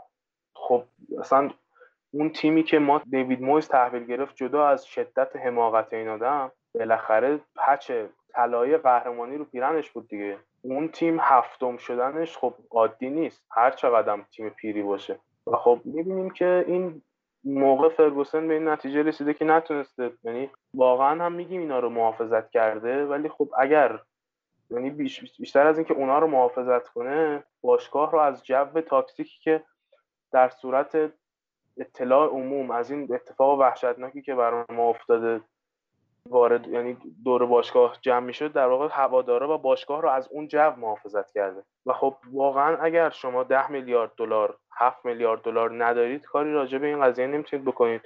و خب کسی هم که قدرتشو داشته وقتی چه این صحبتی نکرده ما نمی‌تونیم بیایم بگیم حالا اوله چرا نیومد انتقاد نکرد از گلیزر و یا مثلا چرا میاد تو کنفرانس ها میگه من 11 نفرم راضیم. و خب به نظر من خیلی کاری نمیشه کرد و امیدوارم حداقل به جایی برسه که دیگه یه چیزی تغییر بکنه. حالا نه لزوما تیک اوور اتفاقی بیفته که بدنه مدیریتی حداقل یکم عوض بشه و این نباشه دیگه. چون واقعا چیزی است که ما دیدیم یه فرمولیه که دائم داره شکست می‌خوره و خب منبعش مشخصه چیزی که مشخص نیست روش مبارزه باشه و ما صدی هم هشتگ بزنیم گلیزرز اوت وودوارد اوت اینا تأثیری اندازه پر زدن مگس هم تأثیری نداره روی قضیه چون صرفا براشون مهم نیست. صرفا براشون حتی شاید این اخبار بهشون هم نرسه. و خب اون موقعی که هواداران منچستر می‌رفتن جلوی بنگاه های تبلیغاتی اعتراض می‌کردن سال 2005 که اسپانسرها با اینا قطع همکاری بکنن که اینا رو از باشگاه بندازن بیرون خیلی از بونگاه. میام خیلی از هواداران قدیمی منچستر یونایتد که الان شاید فعالیت رسانه‌ای بخوام بکنن اونجا حضور داشتن و اونجا کسی برای ما تاریخ خورد نکرد. چه برسه حالا بیایم هشتگ بزنیم و بیایم بگیم فلانی چرا تو پرس کنفرانس این حرفو نمی‌زنه و در عمل چیزی تغییر نخواهد کرد. نظر من تنها کاری که میشه کرد اینه که فوتبال رو تمام زندگیمون نباید قرار بدیم دیگه. احساس می‌کنم باید یه سری به قولی فعالیت های دیگه رو در کنارش داشته باشیم که انقدی درگیرمون نکنه که بشه تمام زندگیمون فوتبال. چون واقعا با این جوی که من می‌بینم بعید می‌دونم چیزی درست بشه و صرفا فقط افسردگی به همراه داره دنبال کردن یه چنین وضعیت. واقعا کیارش حرف درستی می‌زنی؟ یعنی توی این قرن 21 توی سال 2020 موقعی که ما انتظار داشتیم نوع بشر به یه پیشرفتی رسیده باشه توانایی های خاصی داشته باشه به یه درجاتی از تعالی رسیده باشه با احمق های مواجهیم که فکر می‌کنن با هشتگ زدن کاری پیش میره. فکر می‌کنن توییتر قدرتی داره. فکر می‌کنن حالا ما یه طوفان توییتری کردیم فلان هم کردیم چیزی میشه. نه آقا هیچی نمیشه. اتفاقی بخواد بیفته باید به روش اولد سکول بیفته. به قول پاتریس اورا من خشونت رو ترویج نمی‌کنم. اما تا اینا رو نکشی فایده نداره. انقلاب فرانسه به ثمر نمی رسید اگر لویی 16 همو گردن نمی‌زدن وسط میدون شهر. و زنش ماری آنتوانت رو همینطور. تغییری بخواد صورت بگیره این شکلیه. با هشتگ زدن اتفاقی نمیافته. هیچی نمیشه. خودتون رو علکی بازیچه دست توییتر نکنید. این فکر می‌کنم یه پرونده ویژه‌ای شد در مورد نحوه مدیریت منچستر یونایتد و حالا اون حرفی هم که کیارش زد واقعا جای فکر داره که آدمایی که از مال سازی و هایپر مارکت سازی و اینا اومدن باشگاه داری همون سیاست رو در پیش گرفتن. یعنی اگه تو اومدی باشگاهی رو گرفتی که بفهم. وضعیت ورزشگاه اولترافورد که وقتی بارون میاد سقفش چکه می‌کنه خود این دیگه متیفور یه مجاز از کل وضعیت باشگاه ماست. یعنی شما دوران مدیریت مارتین ادواردز رو اگه برید بخونید یا حتی خیلی هم مصاحبه با خودش تو یوتیوب. دائما یه برنامه برای اولترافورد بوده و دائما این باشگاه این ورزشگاه داشته تبدیل شده به بهترین ورزشگاه دنیا. و وقتی الان سقفش چکه می‌کنه برای بارون این نشون میده که آقا اصلا خیلی وضع خرابتر از چهار تا هشتگ زدنه و کلا اون فکری که با یعنی صرفا این نیست که وودوارد مذاکره با بازیکنان رو بلد نیست. کلا اهداف باشگاه جای دیگه است. اون چیزی فکر کنم بیشتر از این لازم نباشه بگیم. آقا مثل فوتبال ایران ما چند ساله داریم می‌بینیم استادیوم آزادی داره خراب میشه. ترمیم نمیشه حتی چه برسه به اینکه بازسازی بخواد بشه. بعد می‌بینیم مدیریت تیمایی مثل اورتون مثل همین چلسی مثل منسیتی اصلا منسیتی هر چقدر کسافت داره درست کار می‌کنه. داره حساب شده کار می‌کنه. خیلی شبیه ایرانه وضعیت منچستر یونایتد. همینم که میگی همینم که میگی اون هشتگ انگار به گوش رئیس نمی‌رسه جالبه. خیلی از چیزها اصلا ممکنه خبرم نداشته باشن براشون هم مهم نباشه. تا وقتی اون پولی که وارد حساب اینا میشه تحت تاثیر قرار نگیره واقعا طرف ذره و یارو مثلا میگم خیلی از ورزش ورزش business ی نیست. با اینکه خیلی از عناصر business ی واردش شده و الان دیگه تجارت محسوب میشه ولی تو وقتی واردش این چیزی میشی با اهداف تجاری اگه واردش بشی باشگاه رو با آتیش می‌کشی. قضیه همینه که شما اومدی با اهداف تجاری باشگاهی رو گرفتی که می‌دونستی سودده ترین باشگاه جهانه. اما انقدر احمقی که نمی‌دونی آقا چی باعث شده اون باشگاه سودده بشه. یک فرمولی واسه موفقیت داشته این باشگاه که سود دهش کرده که اسپانسرش شده فلانی شده شارپ شده وودافون می‌دونی؟ اومدی پشت پا زدی به اصالتت. تو اگه تو فوتبال پلنتو میذاشتی موفقیت الان به جای اینکه مثلا چم به قول تو 90 میلیون پوند برداری 400 میلیون برمی داشتی. و نوش جونت و نوش جون آبراموویچ و نوش جون فلورنتینو پرس اگه برداره. میگم اصلا هدف نباید برداشت. می اگر کسی وارد چنین سرمایه وارد چنین چیزی میشه مثل همین آبراموویچ مثل قطریا مثل اینا اینا هدفشون افتخاره و با اون افتخار می‌خوام به یه هدف رسانه‌ای برسن. پس اون بازتاب رسانه‌ای تیم براشون مهمه. چرا کسی که هدفش صرفا پوله و با اون پول کاری نمی‌خواد بکنه اون پابلیسیتیش براش اهمیتی نداره باید هشتگ زدن و حالا چهار تا اعتراض خیابونی براش اهمیتی داشته باشه. مقاله نوشتن براش اهمیتی داشته باشه. مشکل یونایتد به نظرم صرفا فقط با یه زن آقای جف بزوس. دوای درد ما اونه. اون خیلی داره و یه شیرمردی پیدا شه بره مخ اونو بزنه. این بیاد بخره ما رو. از این از رهایی بده ما. یعنی ما کسی که بتونه 8 میلیارد دلار فقط خرج بکنه صرفا برای شروع یه پروژه ای اولا خیلی باید داشته باشه. دوما اصلا پوله براش مهم نباشه اونقدر. برای جف بزوس مهمه. فقط ما الان بن سلمان رو داریم. همون دیگه. یا یه رژیمی باید باشه که خیلی پس زمینه سوال پذیری داره مورد سوالی داره حالا بهتر بگم. یا هم این که یه طرفدار مثلا چندین و چند سال است. حالا اینه که خیلی امیدوار نباشید نظر من. من فکر می‌کنم که ما تو رو برای امروز از دست دادیم همینطوری که خیلی از دوستان بعد از باخت یونایتد به تاتنهام فکر می‌کردن منو دست دادن. نگران بودن و حالمو میپرسیدن و اینا. که درود بر همتون. و درود بر تو که می‌دونم با این حال روحی که داری اومدی صحبت کردی. تمام این مدت ایلیا و امامتین پشت خط بودن. من نمی‌دونم اگر حرفی دارن در مورد بازی یونایتد و تاتنهام میشنویم ازشون. اگر نه که مینو سراغ ادامه کار. پرونده یونایتد من و کیارش تموم شد. در حالی که قرار نبود پرونده باشه. آره. قرار نبود وگرنه گریه حضارم ما داشتیم آره. که قرار نبود اصلا کیارش پرونده داشته باشیم. می‌خواستیم ده دقیقه حرف بزنیم یهو بداهه پیش اومد همچین داستانی. نمیشه آخه می‌دونی؟ یه باخت. مثلا من می‌تونستم بیام 6 تا گل رو بیام برای شما توضیح بکنم. یا اینجا فلان کس فلان مشکل داشت. آره. فلان اشتباه صورت گرفت تاتنهام این کارو کرد. ولی مشکل اون نبود در اصل. خب تاتنهام هیچ وقت در سطحی نیست که 6 تا گل به یه تیم مثلا جز ده نفر اول لیگ بزنه تاتنهام قبلا اگه سه تا می‌زد نیمه دوم 5 تا می‌خورد. آره دیگه. مثلا وضعیت وضعیت متفاوتی ایلیا. لازم بود صحبتو. بله.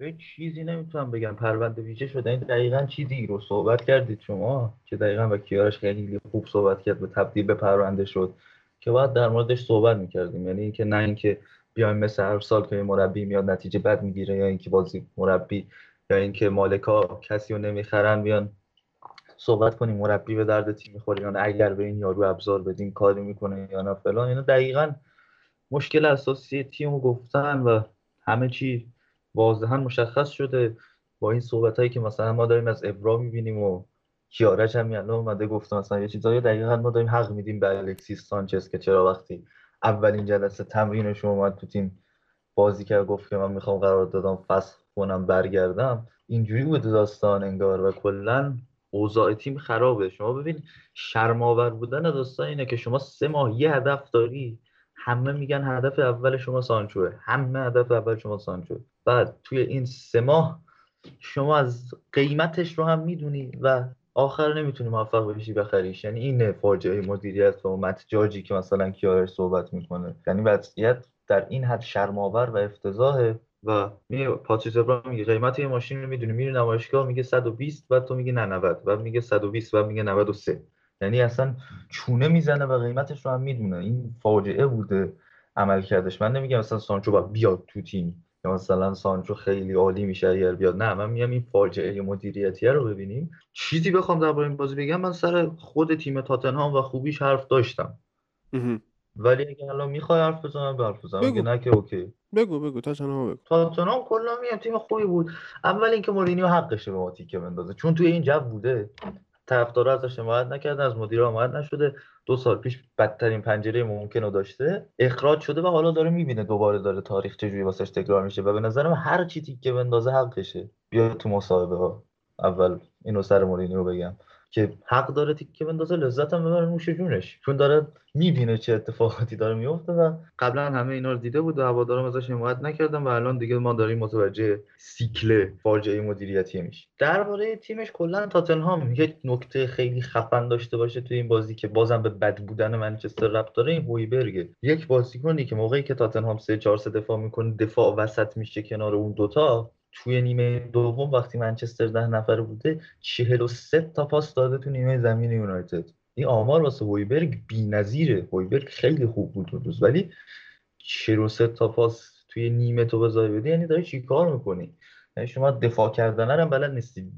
همه چی این تیم مشکل داره دیگه همونجوری که گفت. مدیر بازیکن سرمربی تاکتیک هم مشکل داره. یعنی اتفاق افتاد. من رگیلون رو می‌دیدم. حالا الکس تلس الان اومده رگیلون رو می‌دیدم. حسرت میخوردم چقدر خوب بازی می‌کرد. یعنی از وقتی که اخراج شد تیم منچستر اومد بازیشو کرد 4 3 2 و بغلا رو داد به تاتنهام. چقدر خوب کار می‌کرد. با هر لمس توپش پرس تیم منچستر رو متمایل می‌کرد. به خودش و باعث می‌شد. سون خیلی فضای زیادی واسه خودش داشته باشه. و کلا این سیستم 4 1 2 3 و دابل پیوتی که جلوی هویبرگ سیسوکو اندومبله ایجاد می‌کردن خیلی خوب بود. بازی بی‌نظیر مثل همیشه هریکن. لاملا خیلی خوب داره تو سیمی مورینیو جواب میده و اینکه به اندومبله بالاخره اعتماد کرده و مثل داستان خوان ماتاش تو منچستر یونایتد شد تقریبا و اندومبله رو نگه داشت و داره ازش بهترین استفاده رو می‌کنه. تیم تاتنهام هر چیزی رو داشت توی حمله و اینا که منچستر نداشت. یعنی منچستر میومد بعد از اینکه جلو بود دو یک جلو بود میومد حمله می‌کرد وسط پشت محوطه جریمه اونا رو اورلود می‌کرد. بعدش فضا افتضاح می‌داد. یعنی ما می‌رفتیم جلو بر نمیگشتیم عقب اینا ضد حمله می‌زدن. همینجوری می‌رفتن واسه خودشون. اصلا مشکل داشتیم ولی تیم تاتنهام خیلی خوب بود. سرج اوریه خیلی خوب بود. رگیلون گفتم خوب و کلا بازی خوبی انجام دادن. درباره اخراج خیلی بحث شده که آقا بعضی از کارشناسای خارجی میگن کارت زرد کافی بود برای مارسیال. من میگم اخراج شد اشتباه. و اصلا اخراج نمی‌شد ولی 6 یک نمی‌شد. 3 یک می‌شد دوباره همین افتضاح بود. یعنی ما نمایش افتضاح چیزی در افتضاح بودن منچستر تغییر نمی‌کرد اگر اخراجم نمی‌کردن. و همین دیگه مورینیو به بهترین شکل انتقامش رو گرفت و بازی که نشون داد تیمش خریدهای درستی کرده نشون داد تیمش رو درست adapt ه می‌کرده امسال. برخلاف چیزی که انتظارش رو داشتیم و برخلاف چیزی که خیلی انتظارش داشتیم ما از اول فصل داشتیم می‌گفتیم که مورینیو تیمش خطرناکه. با هویبرگ هم گفتیم باید بهش زمان داد بعد از عمل کرده بعدش جلوی اورتون دیدیم که جلوی ساوثهمپتون و یونایتد چه بازی کرده. و من از یونایتد پرسیدم آقا تو مگه بازی ساوثهمپتون رو آنالیز نکردی؟ دیدی دقیقا همینجوری سونو که این دارن به این فضای ساوثهمپتون ضربه می‌زنن. دقیقا همون داشتن. یعنی من میگم که این مسئله آنالیز اوله که هفته پیش گفتیم که قبل بازی هم دیگه داره از دست میده دیگه همین داره این اتفاق میفته. حالا بیشتر تو اکسترا درباره خریدای یونایتد بخوام صحبت کنیم با خود تاتنهام. اما تیم تاتنهام بهترین بازی ممکن رو کرد. یعنی ما بد بودیم ولی تاتنهام هم دیگه اون تیم بده نبود. تیم خیلی خوبی بود که تونست این نتیجه رو دیگه رقم بزنه و می‌تونست خیلی بیشتر از اینها هم رقم بزنه. نکته آخر این که ما از فیفا برگردیم اول هفته بازی داریم با نیوکاسل وسط هفته داریم یه بازی با پاریس سن اگه تو یه دونه از اونها دین هندرسون fix نباشه من پیاده میرم انگلیس به فوش می‌کشم.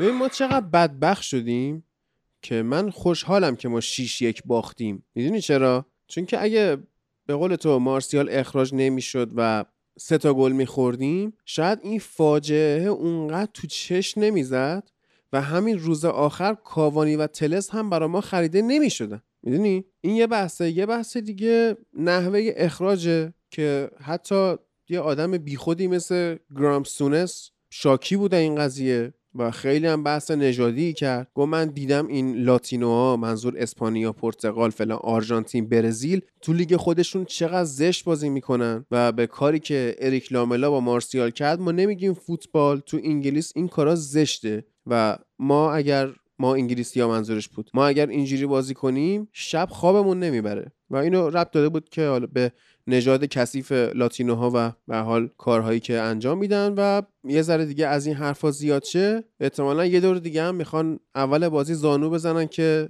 لاتینو منرز مدر که حالا متین شما صحبتی دارید در مورد این بازی؟ نه دیگه. همه حرفا رو شما زدین. ولی خب من فقط می‌خوام یه کردیت بدم به مورینیو که توی 6 روز سه تا بازی داشتن توی سه تا جام مختلف. همه و هر ستا رو برد آره. که یکیش چلسی بود و یکیش منچستر. واقعا به نظر من که شاهکاری بود که شاید واقعا از معدود مربیایی که حالا مثل مورینیو برمیاد. حالا جالب اینه که برد بازی وسطیه من خیلی خوشحال تر کرد. یعنی جلوی مکابی بازی کردن اگر میباختن شاید از یک بخشی از بازی ها از تماشاشون در واقع ما محروم شدیم ولی خب به سلامتی و میمنت تونستن نماینده انگلستان رو. و اونم هفت گل زدن آره خیلی گل زدن. داره با کین و خط حملش می‌کنه. هری کین واقعا شعار مرگ بر اسرائیل رو تو اون بازی به منصه ظهور گذاشت. بله کلا چیزی که میگه هری کینه اینجوری خیلی هری کینی که مورینیو داره ازش بازی می‌گیره. من میگم از هری کین اوج مهاجم کلاسیک بودنش هم داره بهتر میشه اگه همینجوری ادامه بده واقعا مورینیو داره کار خودش انجام میده. من گفتم دیگه امسال فصل دومش مورینیو اونجوری نمیشه ولی شد انگار. فصل دومش حتی تو منچستر موفق بود. خودش از آن داره که بزرگترین کاری که انجام دادن دوم کردن منچستر یونایتد با همین جوی که کیارش میگه. و حالا هری کینه یه نکته ای داره. هری کین می‌دونی چیکار داره می‌کنه؟ یک version کامل تر از روبرتو فیرمینو یعنی تاکتیکی که یورگن کلوپ باش به موفقیت رسید توی دو سال گذشته رو دقیقا مورینیو توی خط حمله داره اون کار رو انجام میده. دقت کن رگیلون مت دوهرتی دو تا مدافع در واقع wing-back رونده که حالا خیلی از نظر دفاعی بهشون اعتبار نمیدیم. عین آرنولد و رابرتسون. یک آدم بازی خراب کن هویبرگ و روبرتو فیرمینو شده هری کینی که گلزنی هم می‌کنه علاوه بر اینکه بقیه رو را میندازه. و دقیقا حالا اریک لاملا باشه لوکاس مورا باشه یا برخواین باشه اون بر هم سون یا بیل باشه. یا بیل باشه. میشن در نقش صلاح و مانه که هری کین براشون running behind ردیف می‌کنه که این توپو میندازه اون پشت که اونا پشت مدافع را بیفتن و برن گلشون رو بزنن. عین لیورپول داره بازی می‌کنه اما به اندازه لیورپول credit نمی‌گیره مورینیو. اینم باید می‌گفتیم. چیزی که فرق کین با فیرمینو اینه که کین خیلی پاسای ریسکی بلند و کلا منطقه بازی عوض کردن و ایناش خیلی بیشتر از فیرمینو. بله. بیشتر ما فیرمینو به عنوان یه false nine ی می‌بینیم که پاسای کوتاه میده میاد تا وسط زمین. عقب مثلا زلاتان پاریس سن ژرمن اینجوری بود. تا وسط زمین عقب میومد با هافبک ها بازی می‌کرد با هافبک دفاعی ها بازی می‌کرد بعد با full back ها کار می‌کرد. میومد پاسای کوتاه میده. و الان هم که پرس سنگین می‌کنن رو لیورپول دقیقا بازی فیرمینو اینجوری شده. خیلی کمتر اون پاسای بلند می‌بینیم اما الان هری کین اگر به بازیش با ساوثهمپتون و یونایتد خیلی دقت کنید می‌بینید که این خیلی پاسای بلند و پاسای کلیدی مهم میده و پاسای ریسکی رو میده و خیلی هم داره درش موفق عمل می‌کنه با حضور این بازیکن هایی که دارن. تاتنهامیا کلا با برگشتن بیل یه تاتنهام متفاوت رو خواهیم دید از سال گذشته. خیلی تیمش رو درست عوض کرد و کلا من مثلا خرید درسته. شما آلان رو ببینید دوکوره رو ببینید تو اورتون خامس رو ببینید اینور لیدز رودریگو رو ببینید. اینجا توماس پارتی آرسنال هم ببینید. هویبرگ رو ببینید رگیلون رو ببینید. آرسنال بعدا پارتی رو ببینید. بعد گابریل رو مثلا می‌تونم مثال بزنم. ولی شما یه خریدی می‌کنی خوبه. داره یه چیزایی از خودش تو جام اتحادیه نشون میده. یه بازی میاد یه گل می‌زنه و هیچ استفاده درستی از این نتونستی بکنی تا الان. به خاطر مشکلاتی که داره من نمیگم باید استفاده می‌کردی. من میگم تو انقدر جو باشگاه مسموم هست که نتونی از این 40 میلیون یورویی که دادی به یک بازیکن خوب استفاده بکنی. دانیو می‌گیری دانی فندبیک. دانی فندبیک بله. حالا خدا رو شکر با اخراج مارسیال بازی نیوکاسل دیگه باید کاوانی رو فیکس کنیم. یا کاوانی ما فیکس باشه یا فندبیک. بله. و اینکه لوک شاو هم بعد اخراج می‌شد تو بازی. یعنی لوک شاو صحنش خیلی بیشتر اخراج داشت تا مارسیال که اومد یه تکل زد فکر کنم لوکاس مورا زد نیمه دوم. اونم اخراج می‌شد. آفرین. اون اخراج راحت بود. به قصد ربات زد قشنگ. یعنی اون حرکتی که زد من انقدر دلم خنک شد که اون گندای دفاعشو بخشیدم قشنگ. دلم خنک شد که یه انگلیسی حداقل هر چقدر گوساله ولی یه انگلیسی داره تو زمین فال بازی می‌کنه. دوستان. در کل خیلی امروز به پوگبا فوش ندادیم. عجیب بود که این منچستر کنیم و پوگبا اون وسط نباشه. من اومدم سهمیه پوگبا کنم که بدترین بازیکن لیگ انگلیس تا الان با اختلاف پوگبا بود سه با صفر عمل کرده مثبت فقط کار منفی. پنالتی هم که داد. به خاطر این بهش پشت ندادیم که درسته حالا کار بدی خیلی نکنید مشکل این بود که خیلی مشکل تیم نبود چون کاری نکرد. ولی خب خوبم بازی نکرد چون کاری نکرد. که کاری نکرد خودش شد بازیکنهای خوب محسوب.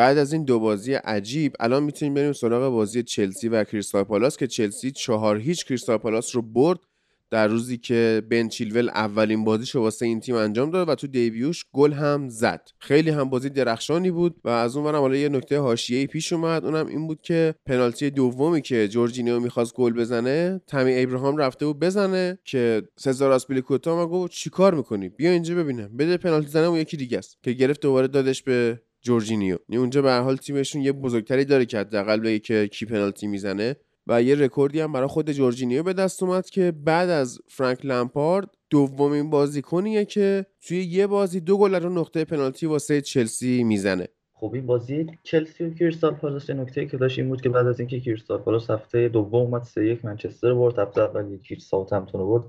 همه خیلی امید داشتم بیاد یقه چلسی رو بگیرم و اتفاق نیفتاد. و تو کامنت ها پرسیده بودن چرا؟ به خاطر اینکه چلسی یونایتد نیست خیلی بهتره. توی حمله اینا خیلی بهتر دارن عمل می‌کنن و حضورشون توی حمله خیلی بیشتر از تیم منچستر با تعداد یارای بیشتری حمله می‌کنن. کلا هم تیم خیلی بهتر و موزونتری دارن توی بحث هجومی. در کل بخوام در بازیکن‌های چلسی صحبت کنیم. بهترین حضور اولیه رو واسه بنچیلول داشتیم بعد از چند هفته که نبود.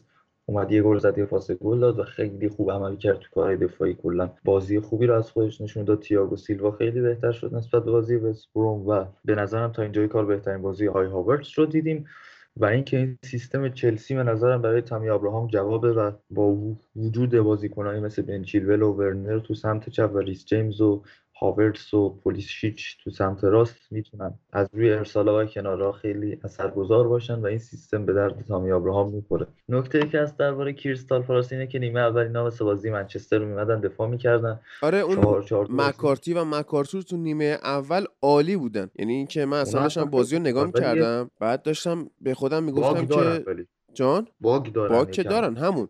داشتم نیمه اول رو نگاه می‌کردم. پیش خودم فکر می‌کردم که حالا این هفته تو پادکست باید در مورد اینا چی بگم. که مکارتی و مکارتور اصلا توی این سیستم روی هایستون دابل پیوت نیستن. اینا دابل هولدرن. یعنی دو نفری فقط بازی رو خراب می‌کنن. خیلی من نمی‌بینم که اینها توی بازی سازی شرکت داشته باشن. ولی توی بازی خراب کردن فوق العادن و از اون ور هم حالا یه بحثی که هست این که چرا داره روی هایستون از سیستم double holder استفاده می‌کنه؟ ضعف مفرط اینا توی مرکز خط دفاعی جایی که خب دیدیم نحوه بازی محمد ساخو رو. که دیگه فکر نمی‌کنم. حالا بجز بازی های یونایتد و لیورپول که صحبت کردیم این هفته از محمد ساخو فکر نمی‌کنم کسی بدتر بوده باشه.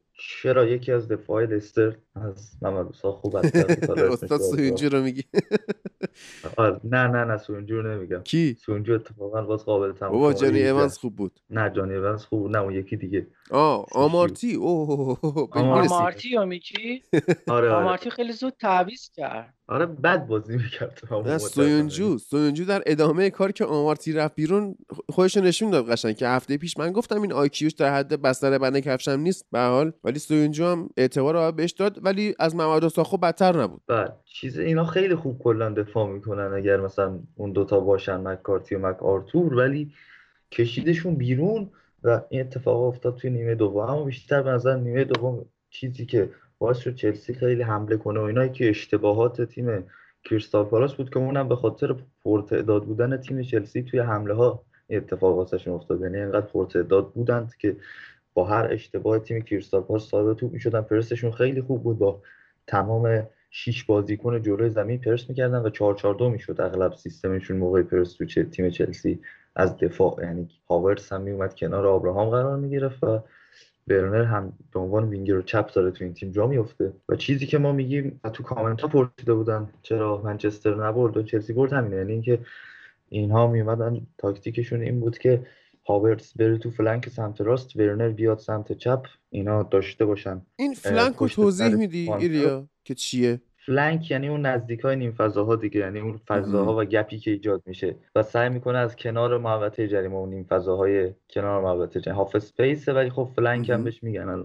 من می‌تونم یه توضیح دیگه هم بدم در مورد این سوالی که توی کامنت ها پرسیده بودن که چرا چلسی تونست یونایتد نتونست. ببین حالا به خاطر اینکه چلسی این بازی رو برده ما نمی‌تونیم اونقدر اعتبار بدیم بهش. بگیم وای چه تیم خفنی.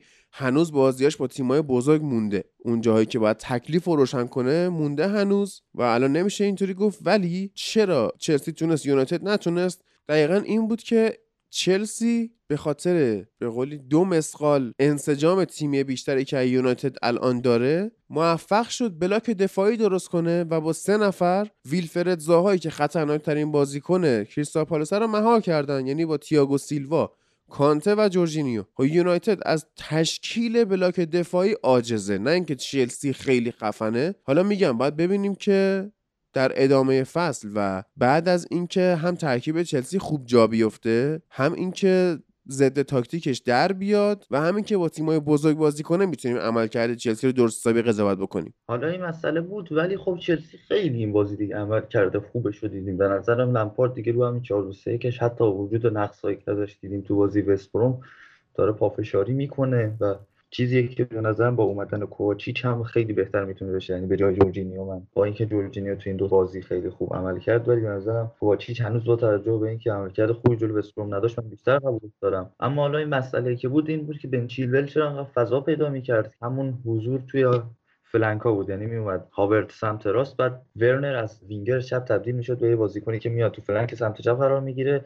آبراهام هم بود پشتشون کانته رو داشتن و خب با حضور بازیکنهای زیادی. هادسون اودوی هم داشتن در کنار سمت راست و این باعث می‌شد دفاع تیم کریستال پالاس فشرده بشه و متمرکز بشه روی محوطه جریمه و این باعث می‌شد یه فضای خیلی زیادی شکل بگیره تو سمت چپ یا راست برای full back های چلسی مخصوصا سمت چپ که چیلول بود و این اتفاق روی گل اول می‌بینیم افتاده مثلا با یه سانتر و یه اثرگذاری خوب از آبراهام و توپی که راحت می‌رسه به چیلول و اون هم از این فضا استفاده می‌کنه. در کل تیم چلسی توی این بازی با حضوری که داشت و پرتعداد بودنش تو حمله و در فاز دفاعی هم که کارش خوب بود و اینکه کای هاورس هم گفتم بهترین بازیشو انجام داد. اگر بریم آمارش رو هم کنیم توی کارهای دفاعیش خیلی خوب عمل کرد و توی کارهای هجومی هم خیلی خوب بود. در کل تیم کریستال با اشتباهات عجیب و کشنده ای که توی نیمه دوم داشت و برتری عددی چلسی بازی رو باخت و نمی‌تونیم خیلی به چلسی با قول هادی کردیت بدیم اما در کل بازی بسیار خوبی رو از تیم چلسی دیدیم.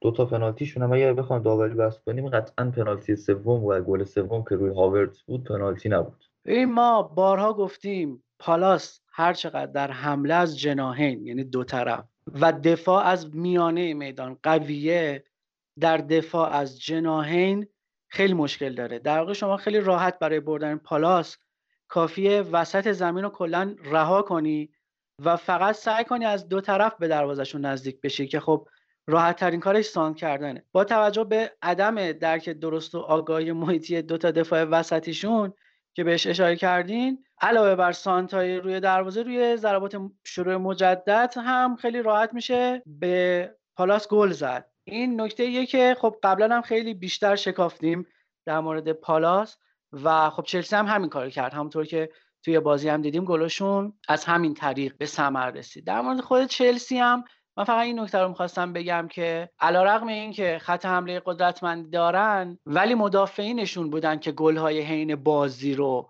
و در جریان بازی رو زدن. و خب دوتا گلشون هم که پنالتی بود. این اتفاقی که سر پنالتی دوم افتاد و ابراهام اومد گفت که من می‌خوام پنالتی بزنم شاید یه دلیلش این بود که خب ابراهام فکر کنم توی این چهار هفته فقط یه گل زده و خب آمار جالبی نیست براش که اون گل هم هفته پیش یه تپین بود که فکر کنم گل آخر گل سومشون گل آخرشون بود که به وست بروم زدن. و حالا نکته تکمیلی در مورد چلسی اینکه توی چهار تا بازی که تا الان توی لیگ کردن ده تا گل زدن که سه تاش پنالتی بوده. حالا در مورد اینکه پنالتی یا بودن یا نبودن خیلی حرف نداریم. چهار تاشو مدافعین زدن. از اون ده تا یعنی سه تاش پنالتی بوده. چهار تاشو مدافعین زدن. و اودوی ماونت و یه دونه هم ابراهام گلای دیگهشون رو زدن. در واقع به نظر من خیلی نیاز دارن که خریده جدیدشون که تا الان مصدوم بودن و کم کم دارن به تیم اضافه میشن مثل زیاش و حالا مصدومیت پولیسیش که خیلی تاثیر گذاشته روی بازیشون. بیان اضافه بشن و بتونن به تیم کمک کنن. ولی با این وضعیت میگم توی این بازی با پالاس خود ایلیام اشاره کرد که خیلی هاورس خوب بازی کرد ولی نیاز دارن که با خط حملهشون بیشتر بتونن تاثیرگذارتر و زهر آگین تر باشن. بله. حالا در مورد این خریدای چلسی هم که گفتی متین توی فاز هجومی خب می‌دونیم خیلی خرید داشتن و خب توی روز آخر نقل و انتقالات یا همون ددلاین دی مجبور شدن یه ذره اسکوادشون رو خلوت کنن و روبن لوفتوس چیک رو قرض دادن به فولام باید ببینیم که این چیکار می‌کنه. حالا در مورد کلا فصل نقل و انتقالات توی همه لیگ ها توی فوتبال لب اکسترا که اولیش قرار بعد از پخش این اپیزود ضبط بشه و اپیزود بسیار طولانی هم خواهد بود کامل بحث می‌کنیم. اما الان بریم سراغ بازی بعدی بازی جذاب اورتون و برایتون که واقعا اورتون روند بسیار عالی رو در پیش گرفته. از سال 1987 یعنی از خیلی سال پیش تونست که هفت بازی اولش توی لیگو ببره و الان فوق العاده است حالا اشاره کردیم به استون ویلا که استون ویلا جان چهار تا الان سه تا از قبل برد نه دیگه توی چیز. هفت بازی اول این فصلشو یعنی کاراباو کاپ هم حساب کردیم.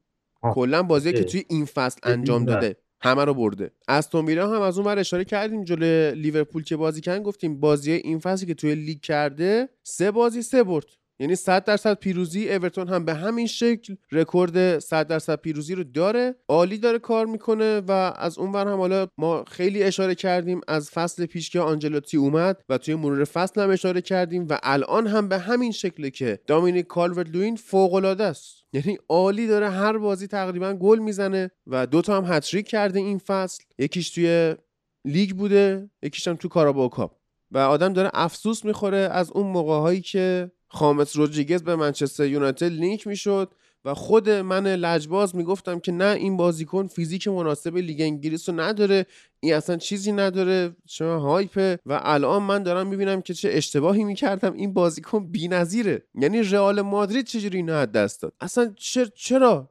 این- چیه؟ دو تا گل زد یه پاس گل داد این بازی و یه جوری فضاها رو می‌بینه که اوزیل در زمان اوجش نمی‌دید. یعنی اوزیل رو ما توی لیگ انگلیس خیلی ندیدیم. حالا درسته یه برهه خوب بودش ولی خامس من بعید می‌دونم مثل اوزیل تش هم به افت اونطوری برسه. بسیار عالی داره بازی می‌کنه. یه جور بازی می‌کنه که انگار دو سال تو اورتون همه همتیمیاش رو می‌شناسه و این به خاطر هماهنگ شدنش با اورتون نیستا این به خاطر هماهنگیش با شخص کارلو آنجلوتیه و آنجلوتی جوری از این بازی می‌گیره که اگه شما دقت کنی اصلا خامس رودریگز نیازی به این نداره که همتیمیاشو بشناسه. یعنی در یک پستی داره بازی می‌کنه که فقط داره کار خودشو می‌کنه و توی همین کار عالی داره کار می‌کنه. من در مورد خامس یه چیزی می‌تونم بگم. بفرمایید مجید. خامس کلا دی ان ای فوتبالی داره. یعنی شما تو هر جایی بذاریدش مخ- مخصوصا در جای مناسبش من فکر کنم کالو آنجلوتی این کار رو داره انجام میده و اینکه به خاطر همین هستش که خامس داره تماش دوباره داره شکوفا میشه و به اون حالت حالتی که توی جام جهانی داشت جام جهانی 2014 بهش داره برمیگرده. و اینکه کلا بازیکنی که دی ان ای فوتبالی داشته باشه یعنی ذاتا فوتبالیسته. یعنی قشنگ طرف که راه میره همین حالت عادی راه میره انگار مشخصه که طرف واقعا فوتبالیسته و خامس دقیقا همینطوری مجید چه حسی داری از اینکه وقتی که از بازی های ملی بازیکنها برگردن اولین بازیتون دربی مرسسایده؟ واقعا یه ذره ترسناکه دیگه. یعنی اورتونی که داره تقریبا خوب بازی می‌کنه شکوفا شده تقریبا تو این فصل. و اینکه البته که خب آلیسون نیست تو احتمال خیلی زیاد. البته که گفتن 4 تا 6 هفته. مانع اگر نباشه که دیگه عملا نمی‌دونم واقعا چی در انتظار لیورپول خواهد بود. و از سهل انگاری های کلوب هم تو این چند وقته واقعا میشه بهش اشاره کرد. شکیری هم که. کرونا گرفته. هیچ چی دیگه. کلا پاشیده هستم. و فکر کنم داریم متع... نمی‌خوام این قضیه رو بگم ولی داریم به تنظیمات کارخونه برمیگردیم. حالا بعید می‌دونم. حالا یه نکته ای که وجود. داره اینه که تو میگی آلیسون نیست. از اون ور جردن. پیکفورد هست.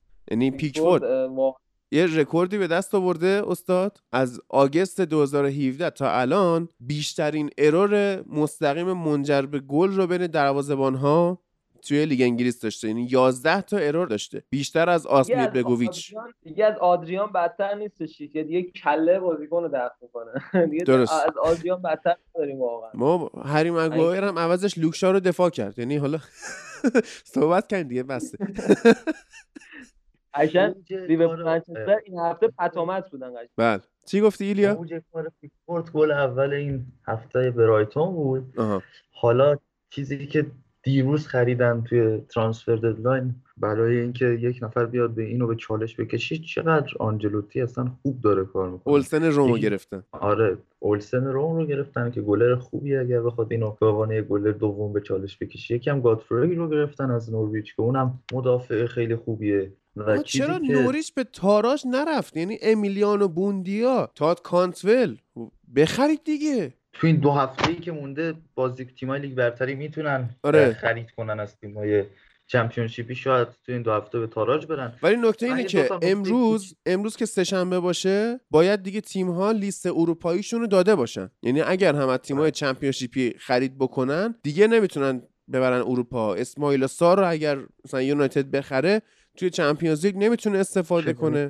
اسماعیل سار. نمی‌خره. حالا اگه بخره یا کانتفل بله. هر تیمی بخره دیگه توی رقابت اروپایی نمی‌تونه ببره. یعنی باخت میدن به هر حال ولی خب بخرن بهتره دیگه. نوریچ وایسا رو چیکار کنه؟ بعد آره حالا اورتون قبل از اینکه تمام کنیم من دو تا نکته بگم درباره اعتبارهای دیگه ای که میشه با آنجلوتی داد. یک اینکه این آدم توی همین بازیایی که داره می‌کنه و هم منو می‌بره هیچ وقت از یک سیستم مشخص استفاده نمی‌کنه. یعنی 4 2 3 1 دیدیم ازش 4 4 2 لوزی دیدیم ازش. توی این بازی 4 3 3 دیدیم ازش 4 1 4 1 می‌شدن موقع دفاع و این خیلی خوبه که توی هر سیستم این بازیکن ها دارن کار خودشون رو انجام میدن. این من لذت می‌برم. این آدم نشون میده که پلن های مختلفی داره. برای هر لحظه بله. از بازی برای اینکه بازیکنش اگه مصدوم بشه. الان این بازی آلان نداشت. نکته دوم همین بود که آقا این میاد توی کاراباو کاپ هم همه تیمان می‌بره. توی این بازی نیمه دوم ایووبی میاد ببین چه بازی می‌کنه. بله. چارلیسون دیویس اومده جای آلان رو پر کرده به عنوان اون هافبک تخریبگر بی‌نظیره.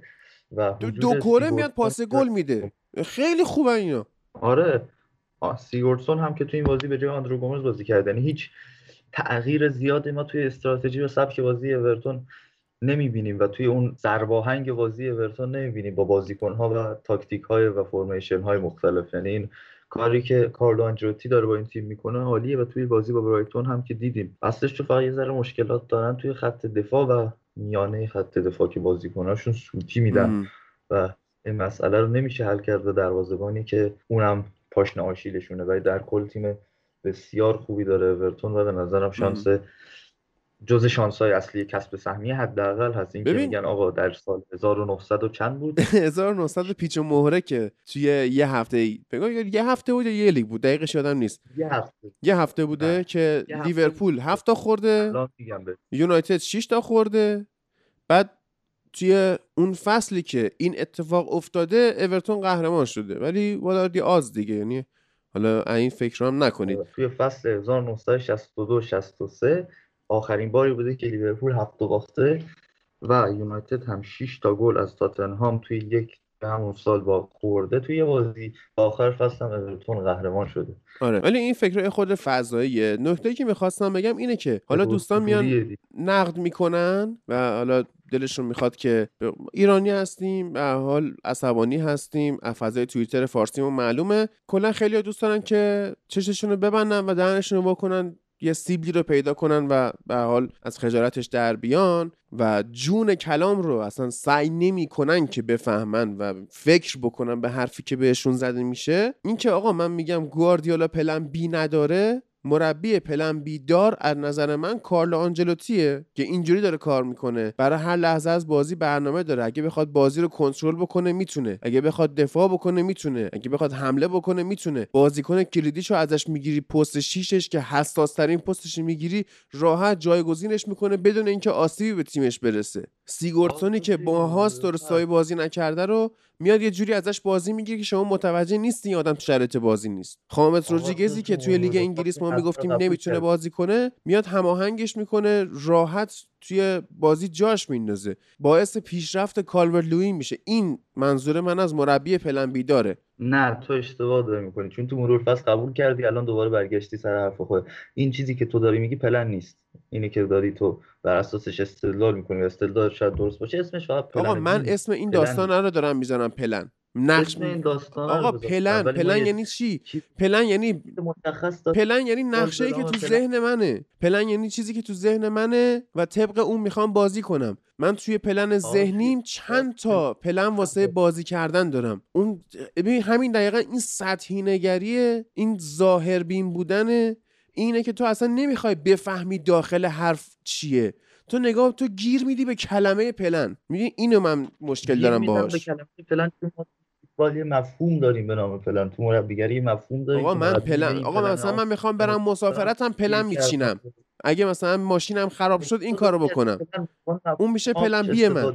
ولی پلن فوتبال مفهوم مشخص خودشو داره. الان مثلا برای این کلمه که من می‌خوام استفاده کنم چه کلمه باید بگیم؟ نمی‌دونم استراتژی خوبه فلسفه خوبه فلسفه خوبه. آقا فرق استراتژی؟ با لا اله الا الله آقا استراتژی و توی فرهنگ عام فرقی نداره عزیزم. توی فوتبال پلن یک مشخصیه آقا اصلا همون که تو میگی ولی مفهوم رو بفهمید که من چرا من به گواردیولا میگم اینطوری تکبودیه ولی آنجلوتی رو میگم نیست.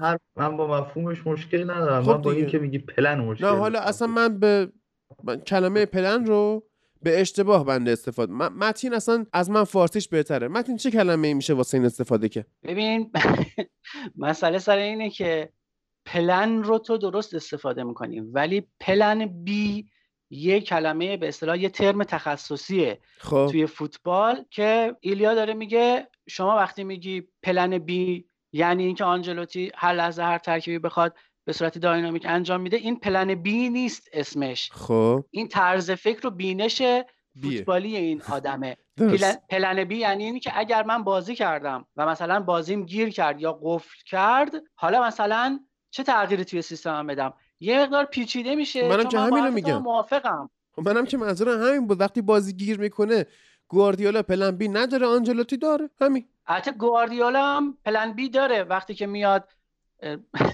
double pivot می‌ذاره فرناندینیو رودری رو میشه قشنگه. plan B ش دیگه. ولی حالا من یه نکته خواستم در مورد همین بازی بگم. بعد از بازی از آنجلوتی پرسیدن که چجوری خامس انقدر خیلی زود خودش رو با لیگ جدید آداپته کرده و اون در جواب چیز جالبی گفت. بعدش گفت که بازیکن خوب بازیکنیه که نیازی به آداپته کردن خودش اصلا نداره. چرا که فوتبال خیلی ساده است. فوتبال اصلا این که میگن پیچیده و اینجور چیزا نیست. چون همه جا یازده نفر است. دروازه یه جاست. توپ همه جا یکسانه و از این حرفا. حالا جدا از اینکه من خودم چقدر ممکنه با این جمله موافق باشم یا مخالف هرچند با گز- گزاره اولش واقعا موافقم که بازیکن بزرگ نیازی به آداپته کردن خودش با لیگ جدید نداره. مثل زلاتان. اصلا براش فرق نمی‌کنه کجا بازی اصلا کنه اخیرا تو همین برونو فرناندز که از همون بله. هفته اولی اومد دیدیم چه تل... اصلا حلقه گم شده حملات منچستر توی سال گذشته بود. اما حالا من خود بازی رو داشتم می‌دیدم. تو خود بازی اورتون کاشف به عمل آوردم که اینا واقعا از عدم تمرکز بین دوتا مدافع وسطیشون با دروازبان رنج می‌برن. یعنی عملا اون آگاهی محیطی نسبت به اینکه الان بازیکنهای کناریم کجا هستن رو شاید خیلی نداشته باشن. بنابراین راه حل اذیت کردن اینا توی دفاع پرس از بالاست. همونطور که دیدیم برایتون یکم توی این قضیه اذیتشون کرد. و حتی به نظر من اون های پرس شدید لیورپول هم اونقدر اینا نیاز ندارن. شما یه ذره پرس بکنی با توجه به حالا اون فریکی که پیکفورد از نزدیک شدن بازیکن به خودش پیدا می‌کنه و عدم آرامش و تمرکزی که یریمینا و کین موقع پاس دادن دارن شدیدن میشه بهشون ضربه زد. و از طرفی توی همین مصاحبهش آنجلوتی هم اشاره کرد که ما کار کردیم و توی حمله روی شر... ضربات شروع مجدد خوب شدیم. کاملا درست میگه که گل هم زدن از این طریق توی این بازی.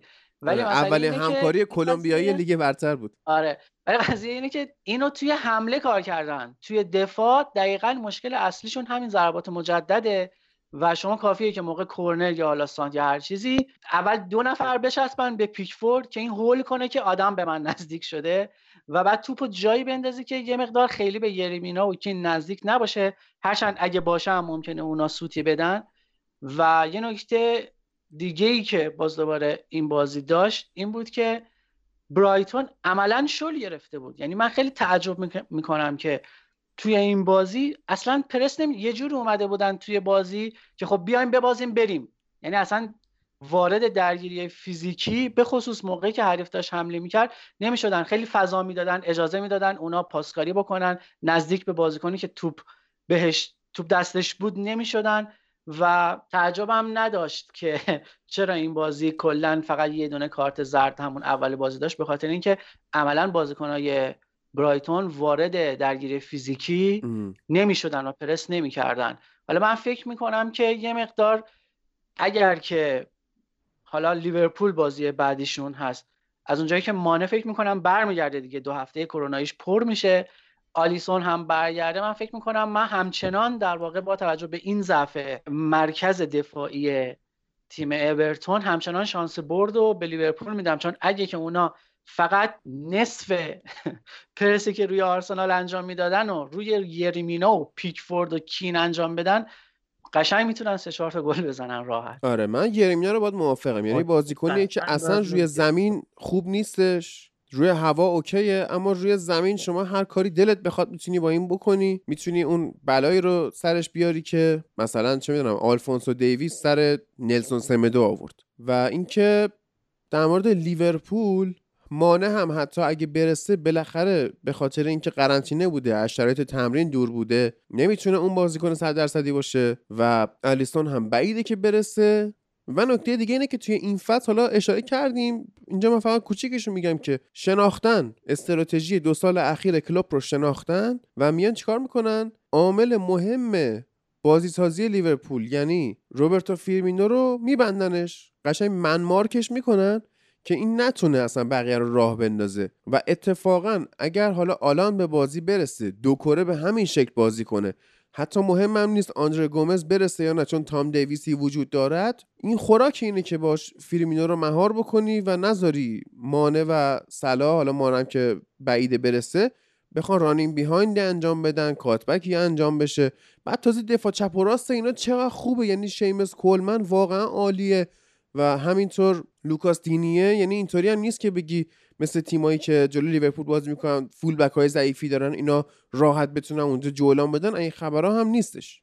ببین حالا درسته با توجه به توضیحاتی که دادی من یه مقدار حرفمو پس می‌گیرم به خاطر گومز. یعنی به نظر من تا موقعی که بخواد وسط خط دفاعیشون گومز بازی کنه و فیرمینو ببخشید فابینیو برنگرده مثل بازی چلسی اونجا اینا می‌تونن از لحاظ حالا دفاع در برابر خط حمله و هجومی خوب اورتون ضعف نشون بدن. گومز لعنت الله علیه.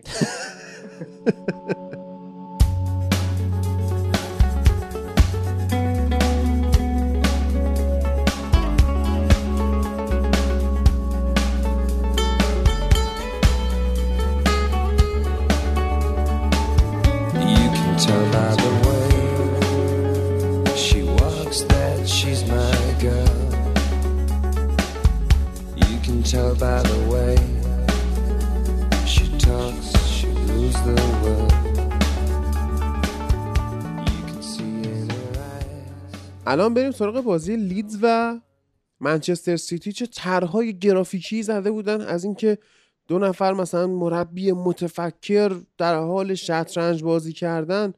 بعد ورداشته بودن استرلینگ رو گذاشته بودن پیش اون مهره فیل شطرنج. نیتن اکه پیش رخ بود بعد اصلا اکه رو بازی نداد.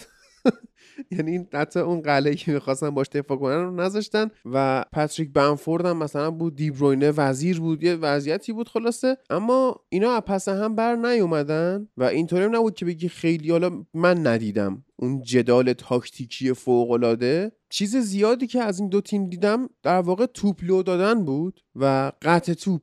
یعنی هر دو طرف قطع توپ می‌کردن منتها رسوندن توپ به اون نقطه ای که بخوای گلش بکنی براشون خیلی سخت بود. حالا در مورد سیتی ما می‌تونیم بگیم که آقا اینا دو تا target man اصلیشون یعنی آگوئرو و ژزوز رو ندارن که اصلا بخوان پاس بدن و به هر حال استرلینگ مجبور شد که محبت کنه گل بزنه.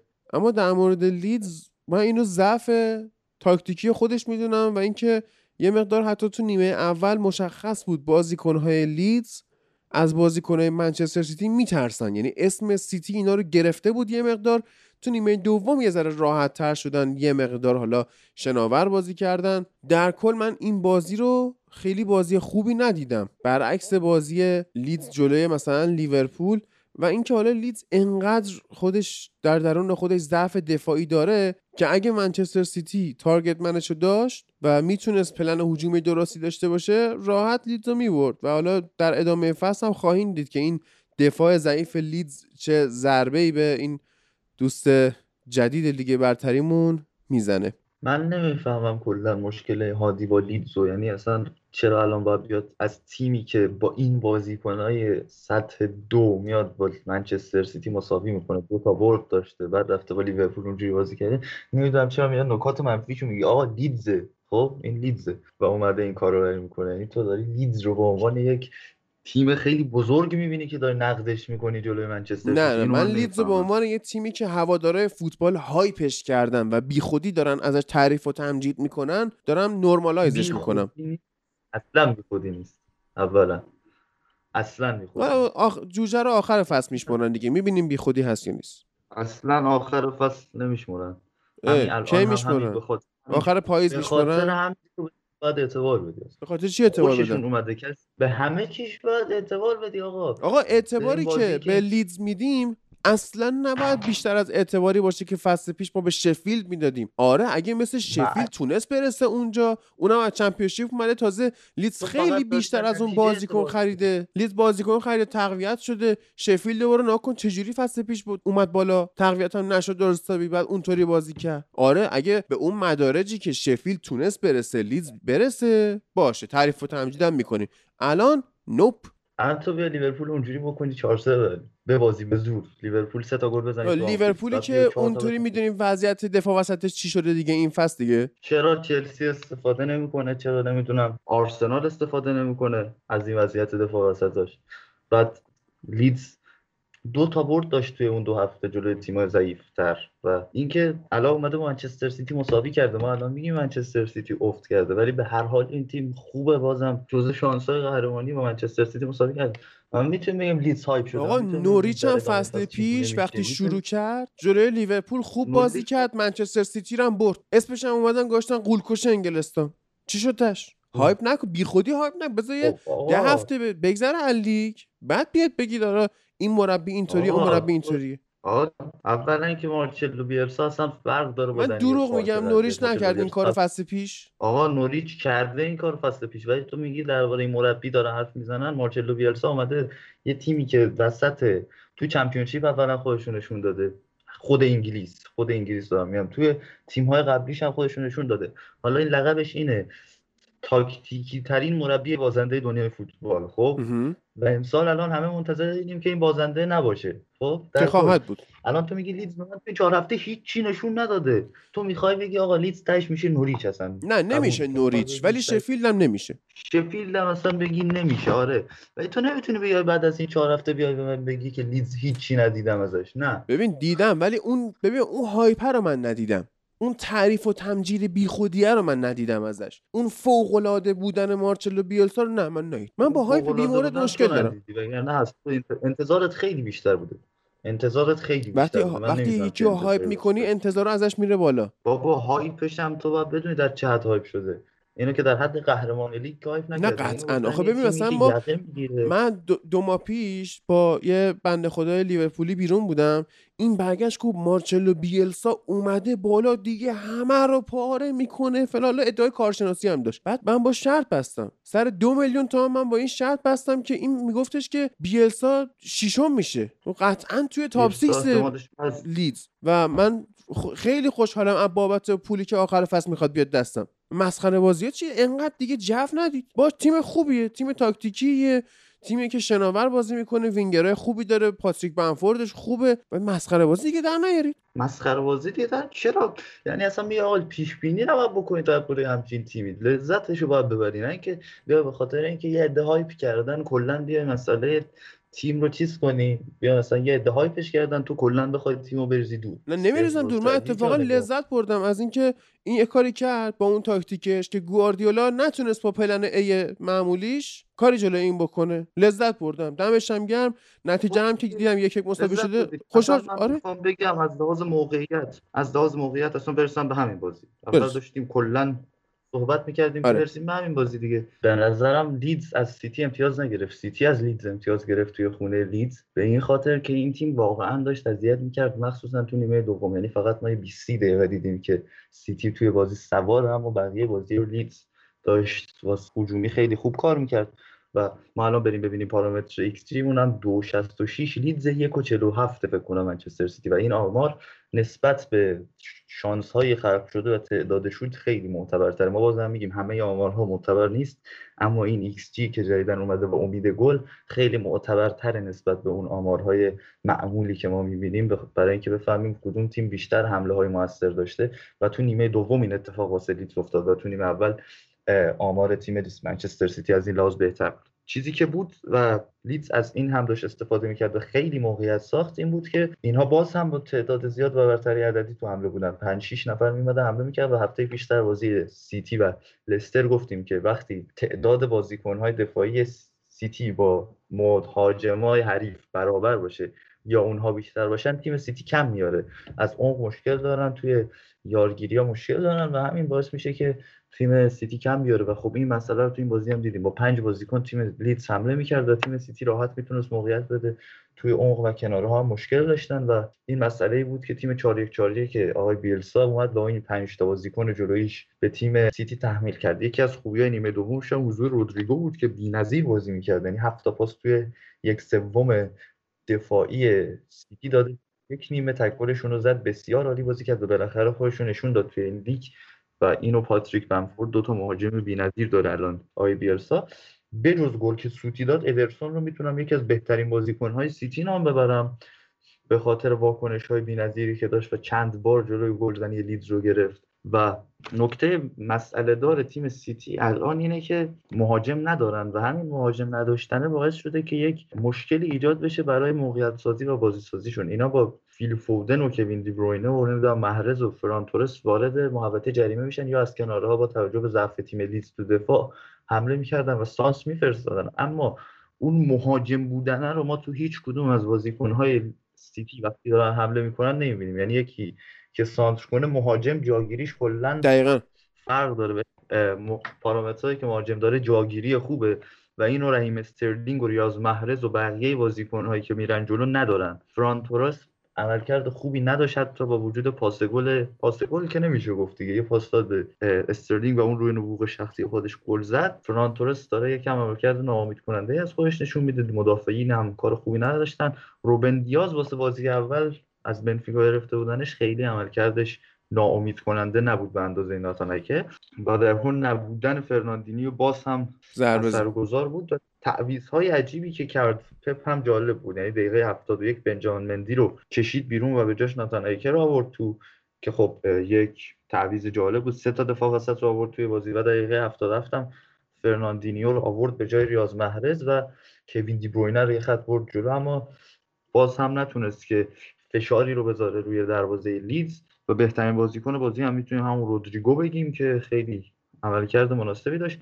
برناردو سیلوا هم نیمه دوم اومد از لحاظ آماری خیلی عملکرد خوبی داشت. توی بازی سازی به نظرم از فرنان تورس که نیمه اول بود بهتر عمل کرد. اما تیم گواردیولا سر همون مشکل نتونست شانس مناسب گلزنی خیلی خلق کنه توی نیمه دوم. این مشکل دارن. تا وقتی که آگوئرو برنگرده حتی گابریل جسوس هم برگرده به نظرم خیلی این مشکل رفت نمیشه. تا وقتی که آگوئرو برنگرده خیلی اوضاع مناسب نمیشه برای منچستر سیتی. و حالا باید ببینیم در ادامه کار چه اتفاقی برای گاردیولا میفته. حالا من یه چیزی در مورد اینکه بیلسا و لیدز دارید بحث می‌کنید بگم. اینکه همیشه توی هر فصل توی لیگ انگلیس یه تیمی با چند تا نتیجه خوب سریعا hype میشه و تمام توجه به سمتش میره و دقیقا در ادامه می‌بینیم که همین توجهات زیاد رفتن توی رسانه ها و hype شدنش ضرر می‌زنه به همون تیم. من خودم به شخصه از بازی لیدز لذت می‌برم ولی برای اینکه چنین بلایی سرش نیاد مثل نوریچ پارسال یا حتی بونموس قبلتر واتفورد و اینجور چیزا نشه سعی می‌کنم که انقدر توجهات رو بهش زیاد نکنم که این بتونه کار خودش انجام بده. و به نظر من کسایی که انقدر میان ازش تعریف می‌کنن تازه دارن ضربه می‌زنن به این مربی و به این تیم. درود بر تو.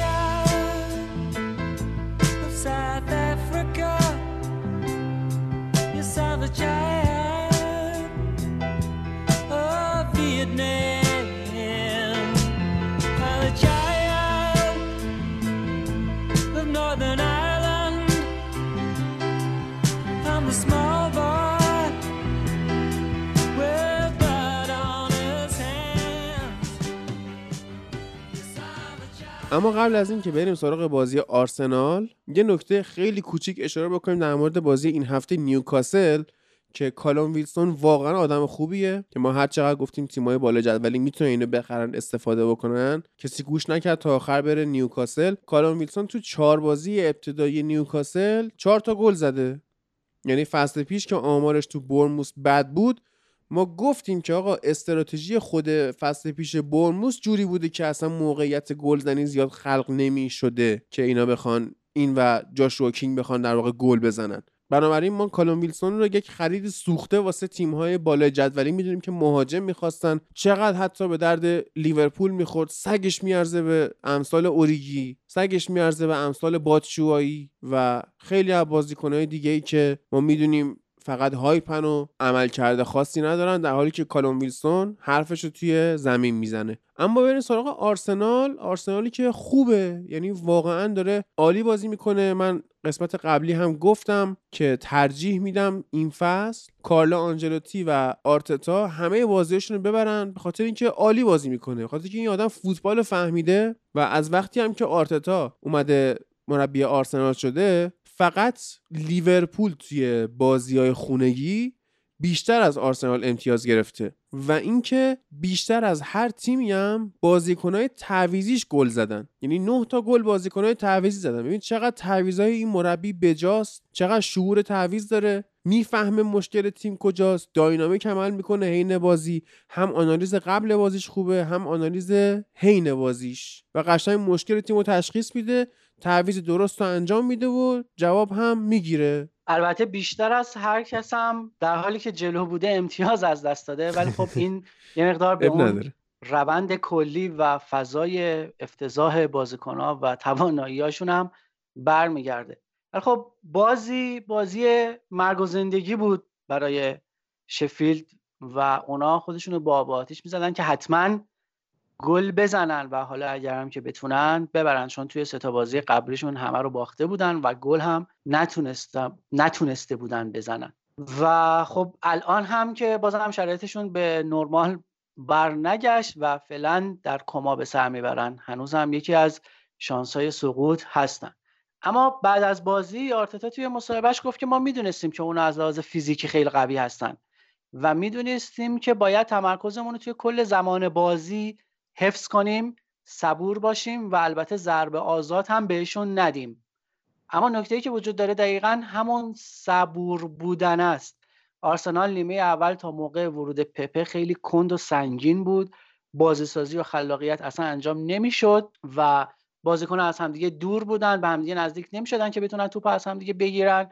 بیرین و تیرنی اصلا نفوذ نمی‌کردن کلا حمله کردن رو انکار به وقعی بهش نمی نهادن و خب ما هم سر هم قضیه خیلی هرس میخوردیم اما سیاستی که شاید پشتش بود این بود که شفیلد رو از لحاظ ذهنی و روانی اذیت کنه و همین که حالا کمی از لحاظ جسمی به خاطر اینکه اونا خیلی تلاش کردن به گل برسن و این قضیه داشت از لحاظ روانی بازی می‌شد باهاشون.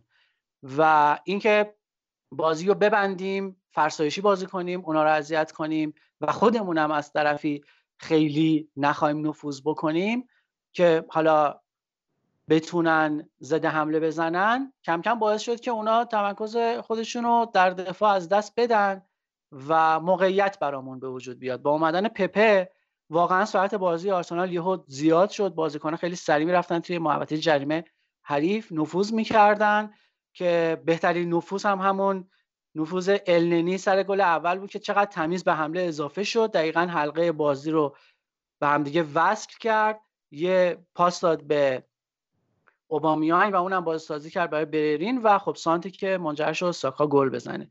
و چند دقیقه بعد دوباره ما یه حمله سریع انجام دادیم گل زدیم و حالا بخوام برای آخر حرفم در مورد این بازی بگم. باز باید اشاره کنم به حرفای آرتتا بعد از بازی.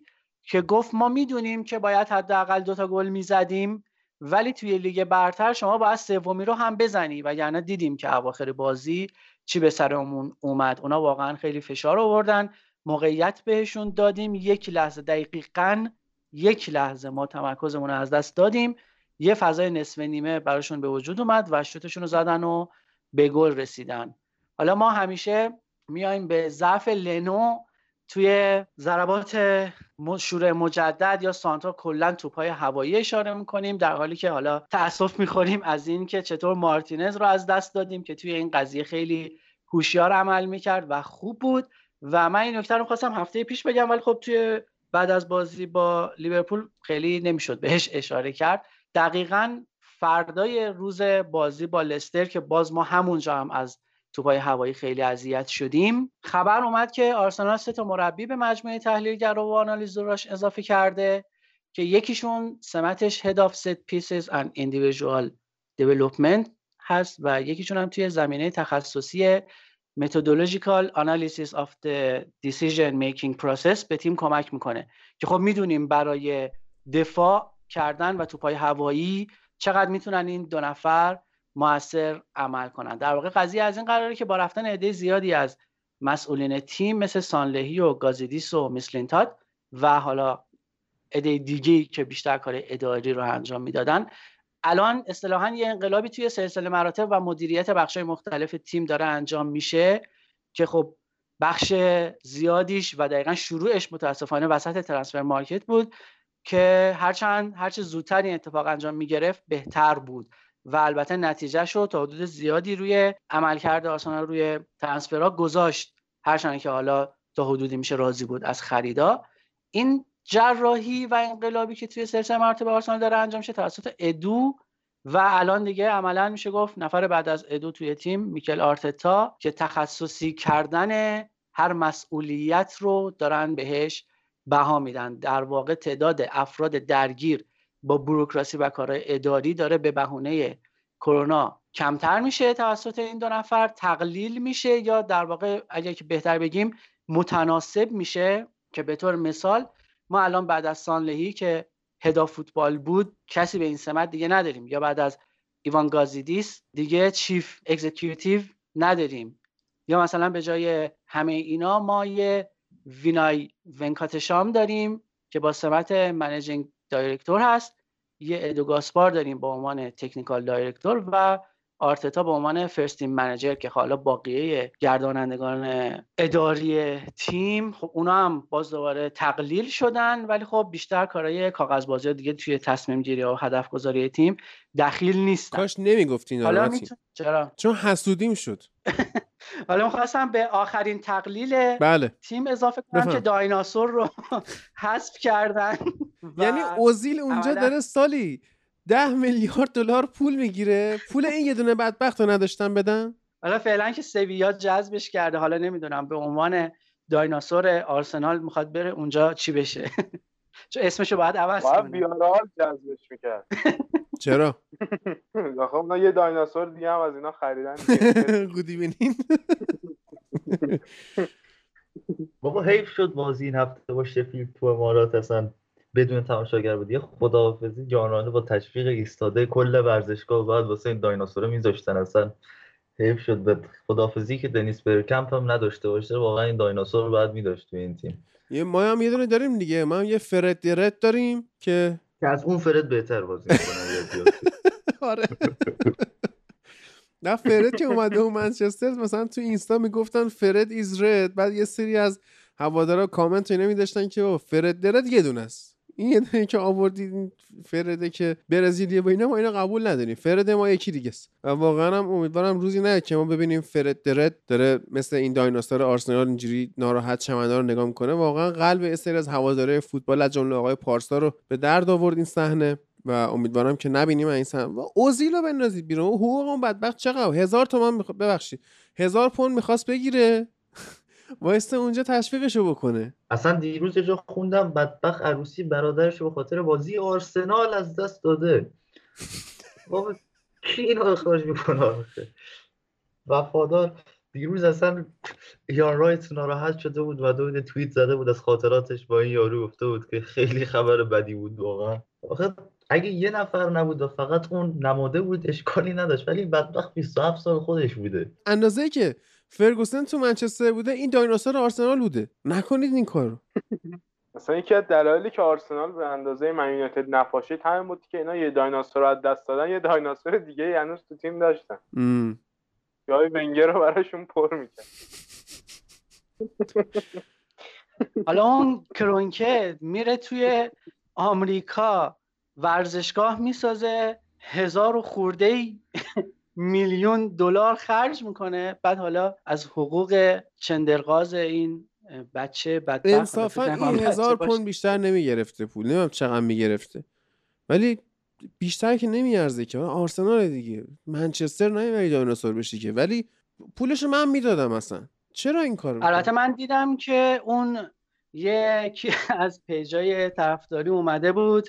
می‌گفت که بیایم دونت کنیم برای اینکه بمونه. گفته بودن که چهل و هفت یا نمی‌دونم چهل و هشت هزار پوند باید جمع بشه. حالا تو یه سال؟ احتمالا سالیانه باشه دیگه. آره آره. احتمالا باید سالیانه. بعد اون پول چای کرونکر هم باید بدین که اون برگرده آره. یک پنجم نه یک چندم یک دهم اوزیل هفتگی می‌گیره نه؟ یک سالی یک دهم هفته اوزیل می‌گیره. سالی یک دهم هفته اوزیل؟ بله. شد. سالی یک اوزیل پنجمه. هفته ای سالی یک هفتم هفته اوزیل تره.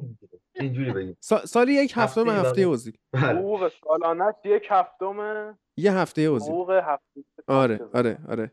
و حالا منچستر شما ببینید که این هفته لیورپول هفت تا خورده منچستر 6 تا خورده. ولی مدیرای آرسنال یه کاری می‌کنن بازم ما اونا رو مسخره کنیم. یعنی این اوز... اینا هدفشون همینه که بخوان آقا بس. اصلا انصافا آرتتا کاری که کرد خیلی خوب بود این بود که آرسنال رو از مرحله یعنی از مرحله خندهدار رسیده بود به مرحله ترسناکی. آرتتا آرتتا الان برشون گردونده به اون منطقه خندهدار. ام. خیلی به نظرم کار پیشرفت بزرگی. به نظرم منطقه برانگیز رسیدن تا ترسناک به نظرم. به نظرم این به خاطر پابلیسیتیه. یعنی می‌خواستن که هنوز اسم آرسنال توی رسانه ها باشه محو نشن.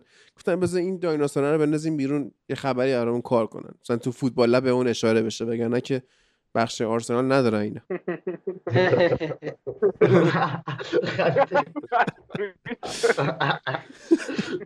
همین الان داشتیش. به سیستم مدیریتی و سلسله مراتبی آرسنال حسودی می‌کردی یا؟ خب دیگه سیستمتون خوبه دیگه.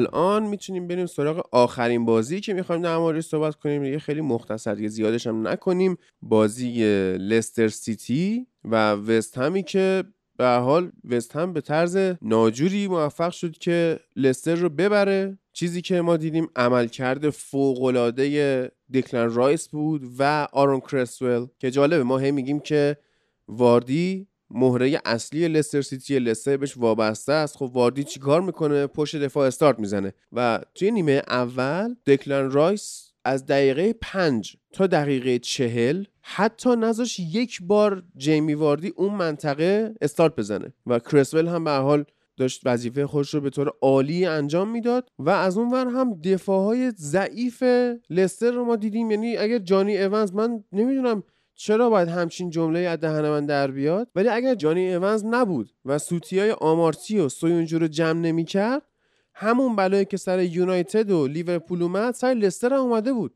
افتضاح یعنی اصلا خیلی بد. شما نگاه می‌کردی آرتور ماسواکو چقدر راحت داره بازی می‌کنه حمله می‌کنه. دوست ایلیا میکل آنتونیو چقدر داره موقعیت خلق می‌کنه. لذت داشتی میبردی از این بازی که وستهم می‌کنه و من اعتبار بزرگ این رو به ویروس کرونا میدم از زمانی که دیوید مویس کرونا گرفته و میره روی سکوها میشینه. اون دستیار اولش بلند میشه میاد تیم رو کوچ می‌کنه و لب خط باشون حرف می‌زنه. عملکرد هجومی وست هم عالی شده.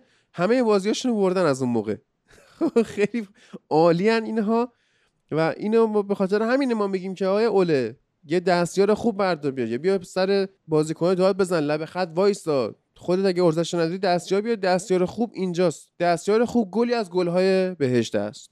به چیزی که با لستر با همون تاکتیک بازی با سیتی اومده جلوی وست هم بازی می‌کنه و اون پرسی که می‌کنه و سبک دفاعی بزن. به جز سوینجو واسه این دفاع سه نفره هیچ کدوم از بازیکناش مناسب نیستن.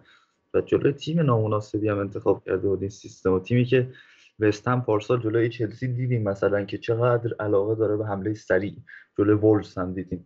و این مسئله اشتباه بود. بازی بعدی که برخلاف هفته قبل کردن دوتا هافبک های وسطش یعنی مندی و تیلمانس و فقط کاستانی یکم قابل تحمل بود بازیش نسبت به و ستاره بازی هم که پابلو فورنالز بود در کنار آرون کریسول که خیلی داره جا میفته توی ترکیب وستم حالا با این چهارتایی که به ولز زدن ستایی که ولستر از اون اتفاقات بعدی که پیشوست واسهشون افتاده بود و ناامیدی هواداره یکم وضعیت وستهم شبیه یونایتد امسال بود اوایل فصل و کلا خیلی ناامید بودن تو بازی دوستانه عملکرد خوبی نداشتن اما الان یکم امیدوار شدن با کرونا گرفتن مویس به این تیمشون و آقا ببینیم چه اتفاقی میفته در کل تیم وستهم خیلی بازی خوبی کرد در کنار بازی بد لستر سیتی و عجیب بود نتیجه کلا.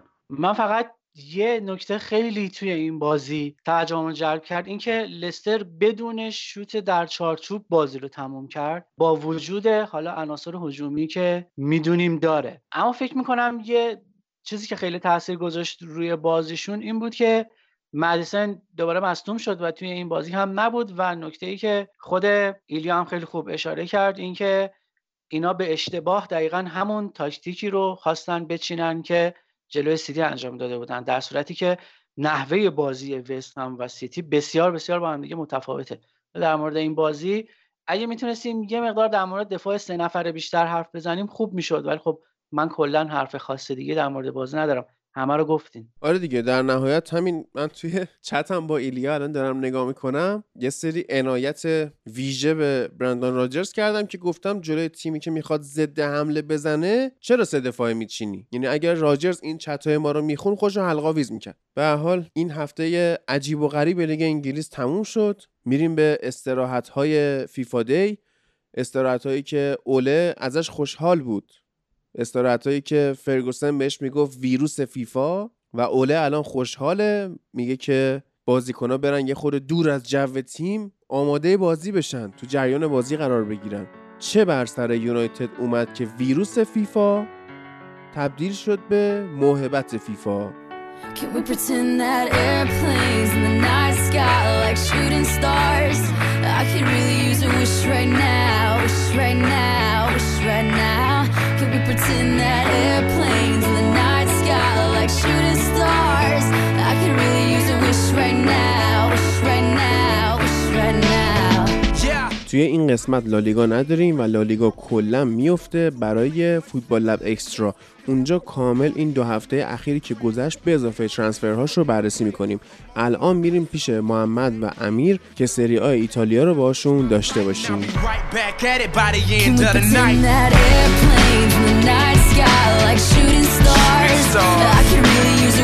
Right now, wish right now, wish right now.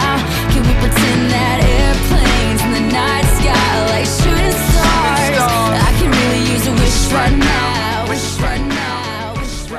سلام رفقای دوست داشتنیمون. بازم سری ها یه هفته دیگه و من و امیری که هستیم و ارشیایی که نیست. امیر چطوری؟ سلام خوبم منم. امیدوارم که حال دل تمام مخاطبای فوتبال خوب باشه. بریم این هفته رو با هم بررسی کنیم. ارشیا هم نیست امیر امروز. تیمشون که بازی نداشت و خودش هم آره. کار شلوغ بود. حالا هفته بعد مفصل در مورد یوونتوس و اتفاقات پیرامونش و قراردادها و بازی ناپولی هم حالا یه اشاره بهش می‌کنیم تو همین اپیزود و با خود ارشیا هم حالا هفته بعد صحبت می‌کنیم. از بازی های این هفته شروع می‌کنیم. هفته سوم که البته یه سری بازی عقب افتاده هم برگزار شد تو همین چهارشنبه هفته پیش. خب از بازی اول هفته شروع می‌کنیم. بازی اینتر و بنونتو که اینتر تونست برد خیلی خوب و کسب بکنه. پنج دو. بنونتو رو برد و یه سه امتیاز دیگر کسب کرد. حالا به بازی با لاتسیو هم می‌رسیم. تو این بازی دقیقا اون چیزی بود که آقای کنته می‌خواست و یه جواب ما رو داد دقیقا که مشکل این تیم چی بوده فصل بعد نتیجه نگرفته. این بازی دقیقا اون چیزی بود که خودش می‌خواست. یعنی اون تغییر جناح بازی که از سمت چپ انجام می‌شد به سمت راست اون سمتی که اشلیان بود یا به وسیله هافبکاش تغییر جناح می‌تونست انجام بده. آرتورو ویدال آرتورو ویدال و از نفوذای اشرف حکیمی اینا همه نقصایی بود که فصل پیش داشت و این فصل تونست عملیش بکنه و بازی خیلی خوبی بازیکنای اینتر. مخصوصا این بکای اینتر انجام دادن و نتیجه گرفتن که حداقل من طرفدار اینتری کیف کردم. این بردا کلا میچسبه. حالا چه جلو تیم پایین جدول باشه چه جلو تیم بالای جدول باشه به هر حال برد دلچسبی هست.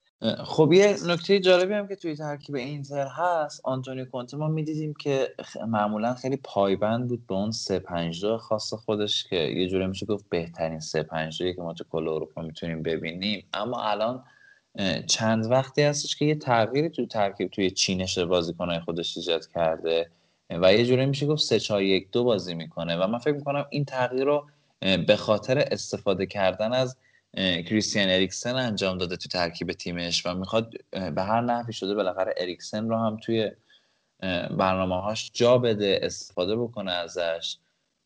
چون بالاخره اریکسن یه ستاره که از اون بازیکن هاست که می‌دونیم که بازی رو خیلی خوب می‌تونه برای تیمش در بیاره یه وقتایی و خوب اون نبوغ و خلاقیتی که داره مسلما به اینتر کمک می‌کنه و آنتونی کونتر هم حالا یه مقداری از اصول خودش شاید گذشته برای اینکه از اریکسن حداقل نهایت استفاده رو بکنه. حالا امیدوارم من اتفاق بیفته. حداقل اریکسن بمونه چون توی نقل و انتقالات هم حرفش بود که پیشنهادایی از باشگاه دیگه اومد براش. اما گفته می‌شد نه خودش خیلی دوست داشت بره نه باشگاه رضایت می‌داد حداقل به رفتنش. برای این فصل شاید فصلهای دیگه پیشنهاد بیاد کم اینتر راحتتر بتونه تصمیم بگیره. و به نظرم فرصت جا افتادن توی ترکیب داره. البته تو این بازی ابتدا سنسی درون زمین قرار گرفت توی پستی که حالا اریکسن بازی می‌کنه و اریکسن دقیقه 80 وارد زمین شد. اما بالاخره باید خودش نشون بده. یعنی باید یه چیزی ببینیم از اریکسن که بگیم آقا این اریکسن یه بازیکنی هست که می‌تونه کار رو در بیاره همون اریکسن تاتنهام. به درد کنته می‌خوره دیگه. یه جورایی دل آقای کنته رو ببره بتونه ازش استفاده بکنه. من کلا تو این قضیه بیشتر سمت کنته هستم. یعنی دوستان کنته اون کاری که می‌خواد انجام بده نتیجه تیم برای مهمتره تا بودن یه بازیکن مثل اریکسن توی زمین. ولی خب یه همچین ستاره هم داشته باشی و ازش نتونی استفاده بکنی یه چی میگن یه سوزوندن دل یه داغ دلی می‌ذاره. به هر حال هرچی هم بشه. اما خب یه خوششانسی هم که حالا اریکسن به دست آورد تو بازی با لاتسیو که حالا بهش می‌رسیم اخراج شد سنسی و حالا اخراجی که خیلی بحث برانگیز و نمی‌دونم چه جوری بود اون ضربه رو اخراج کرد و وی ای آر هم نرفت و حالا شانس اریکسن برای بازی کردن تو اون پست ده یه مقدار زیاده و احتمالا از اون استفاده می‌کنه جلوی شما و حالا باید ببینیم چه اتفاقی میافته. تو این بازی من فقط یه اشاره بکنم که یه دفاعی داره بنونتو لوکا کالدیرولا که سر تاسی هم داره. ایشون من یادم افتاد که یه زمانی توی اینتر بازی می‌کرد و حتی توی چمپیونز لیگ هم سابقه بازی کردن. داره تقریبا 8 9 سال پیش فکر کنم برای فصل 2009 2010 و موهای بلندی داشت. هفته قبل هم جلوی سمپدوریا بازی خیلی خوبی انجام داد و تقریبا بهترین بازیکن زمین شد به اعتقاد خیلی از سایتا. و حالا تو این بازی تو تحت فشار قرار گرفت و تحت پرس شدید هافکای اینتر که کلا یه تیمی گیر آورده بودن و یه زمینی گیر آوردن تونسته بودن ازش استفاده بکنن. ضمن اینکه داوری هم تو این بازی بحث زیادی داشت. خیلی از سوتا رو گفته می‌شد نزد. حالا خیلی از توپا می‌تونه وی آر بره که حالا در مورد اینم ما باید بحث بکنیم. بعدا توی پرونده ویژه‌ای که این وی ای آر دقیقا چجوری عمل می‌کنه چی هست اینا. حالا بچه ها رفیقامون توی اپیزود قبلی صحبت کردن. در مورد سری هم جای بحث داره که یه سری اصلا تناقضایی می‌بینه. یه سری برخوردار رو مثلا این داور اخراج می‌کنه اون داور اخراج می‌کنه. اگه قرار تصمیم باشه خب دیگه چه نیازی به VAR هست؟ شما یه پروتکلی تعریف بکنید طبق اون عمل بکنید. حالا VAR میره مثلا اون برخورد حالا الان ما داریم در مورد بازی با لاتسیو صحبت می‌کنیم. دیگه بریم همین سراغ بازی اینتر لاتسیو که تا تر اینتر هست صحبت می‌کنیم. اون اخراج من واقعا اخراج ایموبیله هم حتی می‌تونم بگم که اگر به VAR می‌رفت یه بررسی دیگه می‌شد. اونم می‌تونستی بگی اخراج نیست. و یه اخراج خیلی بحث برانگیز بود. سنسی هم همینطور. و این صحنه نمی‌دونم به وی آر هم نرفت و کلا دو تا تیم دستشون رو گذاشت تو پوست گردو میگن. چی میگن؟ و توی اصلا شرایط دیگه قرار داد. اگه شاید لاتسیو ده نفره نمی‌شد می‌تونست یه اتفاقای دیگه رقم بزنه. اینتر برای بازی با میلان یه بازیکنش رو از دست داد و همه این اتفاقا مقصرش این فکر می‌کنم شرایط داوری سریا می‌تونه باشه. ببین کلا یه مشکلی که توی داوری سریا الان وجود داره اینه که خیلی وقتا یک نظر واحد وجود نداره. یعنی که به طور مثال یک حرکتی رو توی یک بازی داور خطا تشخیص میده یا پنالتی تشخیص میده. همون حرکت دقیقا همون حرکت مشابه توی یک بازی دیگه یه داور دیگه اون حرکت رو خطا یا پنالتی تشخیص نمیده. این تناقضا به نظر من باید برطرف بشه. حالا خصوصا وی ای آر هم اومده که کمک بکنه به برطرف شدن این تناقض ها نه که بخواد بیشتر دامن بزنه به این قضیه. و خب به نظر من باید تصمیم گرفته بشه. تو این بازی لاتزیو هم حالا دیدیم که به نظر من چیرو موبیله حقش نبود اخراج بشه. و خب امیدوارم که بهتر بشه دیگه همین. و حالا یه اعتقادی انتقادی که هست در مورد وی آر میگن اگر قراره تصمیم بره به وی آر و توی اتاق کنترل بررسی بشه خب اونجا هم آدمن دیگه. در حال نظر خودشونو دارن و اونم ممکنه اشتباه بکنه اونم ممکنه یه تصمیم دیگه بگیره. خب اگه قراره یه همچی اتفاقی بیفته خب بازم چرا نیاز به وی آر من نمی‌دونم. حالا در مورد این بخوب بودن و بد بودن وی آر یه بحث خیلی طولانی بعد انجام بشه. کلا اینکه یه عملکرد یه پروسه چند ساله رو بعد بررسی کرد. فکر می‌کنم از 2017 که این تکنولوژی وارد شد کلا بعد بررسی کرد که چی اضافه کرده به فوتبال چقدر کمک کرده و این خودش میگم جای بحث زیادی داره. حالا ما در فقط خواستیم یه اشاره بکنیم در تعمیم صحبت های رفیقامون تو اپیزود قبلی. اما خب در نظر فنی بخوایم بازی اینتر و لاتزیو رو بررسی بکنیم.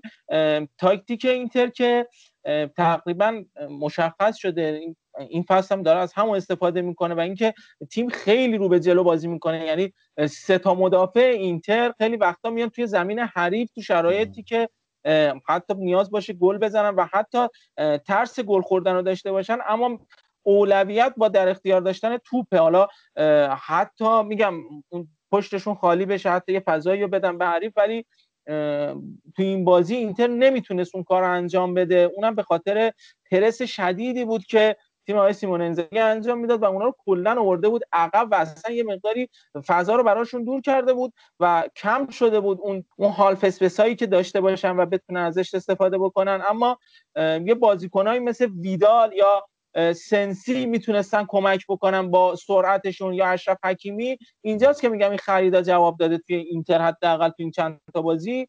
و اونا تونستن یه کمی بازی در بیارن و یعنی از اون بازیهایی بود که می‌تونست گره بخوره واسه اینتر و کار سخت بکنه. و من به نظرم همین این فصل اینتر یه فصل خیلی خطرناکی رو داره برای مدعیاش و من که خودم حالا تو این سه چهار تا بازی که دیدم به نظرم مدعی اصلی قهرمانی اینتره. حالا به دور از همه اتفاقایی که تو این بازی افتاد و اینکه اون بحثی که ما فصل پیش می‌کنیم و این این تیم دقیقه 50 60 به بعد کم میاره این, با نمیاد. و این پروتکلی که به خاطر کرونا داره اجرا میشه و این پنج تا تعویضی که کنته می‌تونه بکنه دستشو باز گذاشته و اونم داره دقیقا از این فرصت استفاده می‌کنه.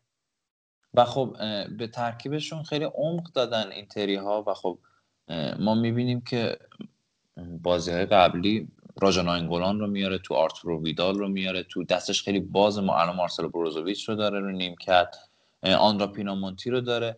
و خب همین باعث میشه که به طور مثال وقتی تیمش حتی خسته شد دقیقه 50 60 به بعد آنتونی کونته بتونه تعویضاشو بکنه و خب تیمش به لحاظ توانی ضعیف نشه تضعیف نشه با تعویضها و از همین نظر می‌تونن نتیجه بگیرن دیگه. یه چیز دیگه در مورد این بازی اینتر و لاتزیو هست. لاتزیو یا اینزاگی یه وقتایی خیلی خوب می‌تونه بازی تیم حریفش رو خراب بکنه. یعنی اینزاگی یه وقتهای تصمیم بگیره به فوتبال واکنشگرا. خیلی خوب می‌تونه به جای اینکه فوتبال خودشون رو ارائه بدن فوتبال تیم حریف رو خراب می‌کنن تاکتیک های تیم حریف رو خراب می‌کنن. توانش رو دارن خیلی وقتا به قدم به قول خود بازی گره می‌خوره. ما زیاد می‌بینیم تو بازی تیم لاتزیو خصوصا با تیم هایی که به لحاظ توانی باهاشون برابرن یا حتی بالاترن لاتزیو می‌تونه یه کاری بکنه که این بازی گره بخوره بازی قفل بشه که حداقل یه امتیاز بگیره یا روی ضد حمله خاص سه امتیاز بازی مثلا بگیره با یه گلی. چون بالاخره اون جلو هم یه بازیکن خیلی خطرناک مثل ایموبیله دارن. ولی خب اینتر حالا درسته که باز دو امتیاز از دست داد لاتزیو ولی به نظر من بازی خیلی قابل قبولی کرد و به این اینتر خیلی میشه امیدوار بود. آره درسته. ولی یه نقطه ضعفی همی هست توی این ترکیب و اونم بازم ضعف اشکرینیار هست. من هم توی این دوتا بازی دیدم. توی نفوذایی که می‌کنه آخرین نفری که برمیگرده به عقب دقیقا اشکرینیاره یعنی من تو جلوی لاتسیو این صحنه رو دیدم و چند بار این اتفاق افتاد که دیگه آخر کنته مجبور شد اونو تعویزش بکنه و دقیقه 80 تعویزش کرد و دیامبروزیو رو برد. از دیامبروزیو استفاده نمی‌کنه چون به قابلیت اشکرینیار نیست نمی‌تونه مثل اون توپ قطع بکنه نمی‌تونه مثل اون درگیر بشه و کلا قدرت تدافعی اشکرینیار رو نداره و مجبور از اشکرینیار استفاده بکنه که حداقل یه مقدار توی دفاع تقویت بشه. اما توی نفوذا شاید اونقدر نمی‌تونه کمکش بکنه و البته برگشت از نفوذا جایی هست که اینتر ضربه می‌خوره. امیدواریم که یه جوری این عکسه حل بشه و اشکینیار من نمی‌دونم. چرا امتحان نمی‌کنه که به جای دفرای بازی کنه وسط بذارتش یه مقداری شاید اونم بازم کند بودن شاید مزید بر علت بشه که این اتفاق بیفته. حالا من تو بازی ها حتی بازی تدارکاتی هم ندیدم که این کار رو انجام بده کنته و این تست بکنه. چه دلیلی داره؟ واقعیتش شاید در فهم من نیست. ولی فقط به عنوان یه طرفدار امیدوارم که این اتفاق ضربه نزنه به اینتر. همین در مورد لاتسیو صحبت کردیم و اون گفتیم بازی خراب کردنش اما جلوی آتالانتا این تیم یه باخت خیلی بد و عجیب و غریبی داشت و الان سوالی که برای من پیش میاد اینه که لاتسیو بد بود یا آتالانتا اینقدر خوب بود؟ جوابش بکنم جواب جفتمون باشه. هر دو. به نظر من هر دو. بله. و اون ترکیب آتالانتا رو آدم می‌بینه و این جابجایی ها اون ترانزیشن هایی که انجام میدن واقعا میترسه. یه ترسی منو فرا می‌گیره. و من میترسم. واقعا تنها تیمی که الان این فصل در این فرم میرم نگران کننده است برای هر تیم هم برای میلان هم برای اینتر. واقعا هم آتالانتا است. تو این فرم با هر تیم بازی کنه این تیمو اذیت می‌کنه. هرچند که قبلا هم گفتیم این زورش می‌رسه به تیم‌های کوچیک‌تر میاد سه چهار تا می‌زنه. اما جلوی لاتسیو عکس اینو تقریبا ثابت کرد و چهار تا زد و تیم برتر می‌دانم بود. من منتظر بودم بعد از این که لاتسیو گل اولو زد همون اتفاقای دو تا بازی قبلیشون بیفته دوباره یه کامبکی زده بشه بازی گره بخوره و اینا.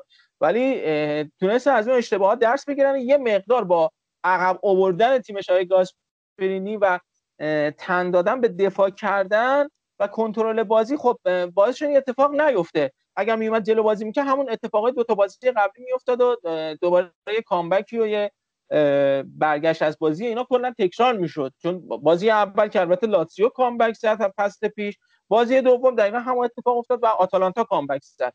حالا این بازی بود که آتالانتا خیلی خوب انجام داد و به نظر تو هم, هم نظر من هم نظر تو هم نظرم در واقع که آتالانتا تونست 4 این بازی رو ببره. ببینین آتالانتا اگه بتونه این فرم خوب خودش رو حفظ بکنه تا آخر فصل که البته بعید شما می‌دونیم که سری های لیگیه که کم میارن تیم ها معمولا. یعنی نمی‌تونن یه فرم خیلی خوب رو تا آخر فصل تو 38 بازی حفظ بکنن. ولی خب اگه آتالانتا واقعا بتونه این کار رو بکنه به نظر من حتی ما می‌تونیم این تیم رو مدعی قهرمانی بدونیم چون خیلی دیگه نسبت به حریفاشون برترن. یعنی هیچ جای حرف و حدیثی نمی‌ذارن خیلی مقتدر میان و به عنوان یک تیم کاملا از پیش برنده وارد زمین میشن. اگه اینا بتونن این فرم خودشون رو حفظ بکنن خب به نظر من حتی شانس که قهرمانی هم هستن این فصل. واقعا هم همینطوره. اما یه مسئله ما باید در نظر بگیریم که تو این ترکیب نقش آلخاندرو گومز هست که خیلی تأثیر گذاره و یه موقع مصدومیت این بازیکن چون یه بازیکنی هست که هم رهبر خیلی خوبیه هم طراح خیلی خوبیه و نبود این بازیکن. یه اتفاقی براش بیفته مصدومیت چون سن زیادی هم داره فکر کنم 32 سالش باشه و اگر یه اتفاق اینجوری براش بیفته به نظرم جایی که ضربه می‌خوره و نقطه ضعف آتالانتا می‌تونه اون باشه. و باید همه جوره آی گاسپرینی حواسش به گومز باشه و تو بازی هم که می‌کنه معمولا تعویزش می‌کنه نمی‌ذاره 90 دقیقه کامل بازی رو انجام بده. آره زیاد بهش فشار نمیاره. حالا و جوابم می‌گیره. با این تعویض کردن ها تونسته انرژی اون رو ذخیره بکنه و تو هم بازی ازش استفاده بکنه. آتالانتا توی هفته سوم هم تونست یه بازی پرگل انجام بده و کالیاری رو ببره. تو روزی که گودین توی اولین بازی خودش برای کالیاری تونست اولین گل خودش بزنه با پیراهن اون تیم.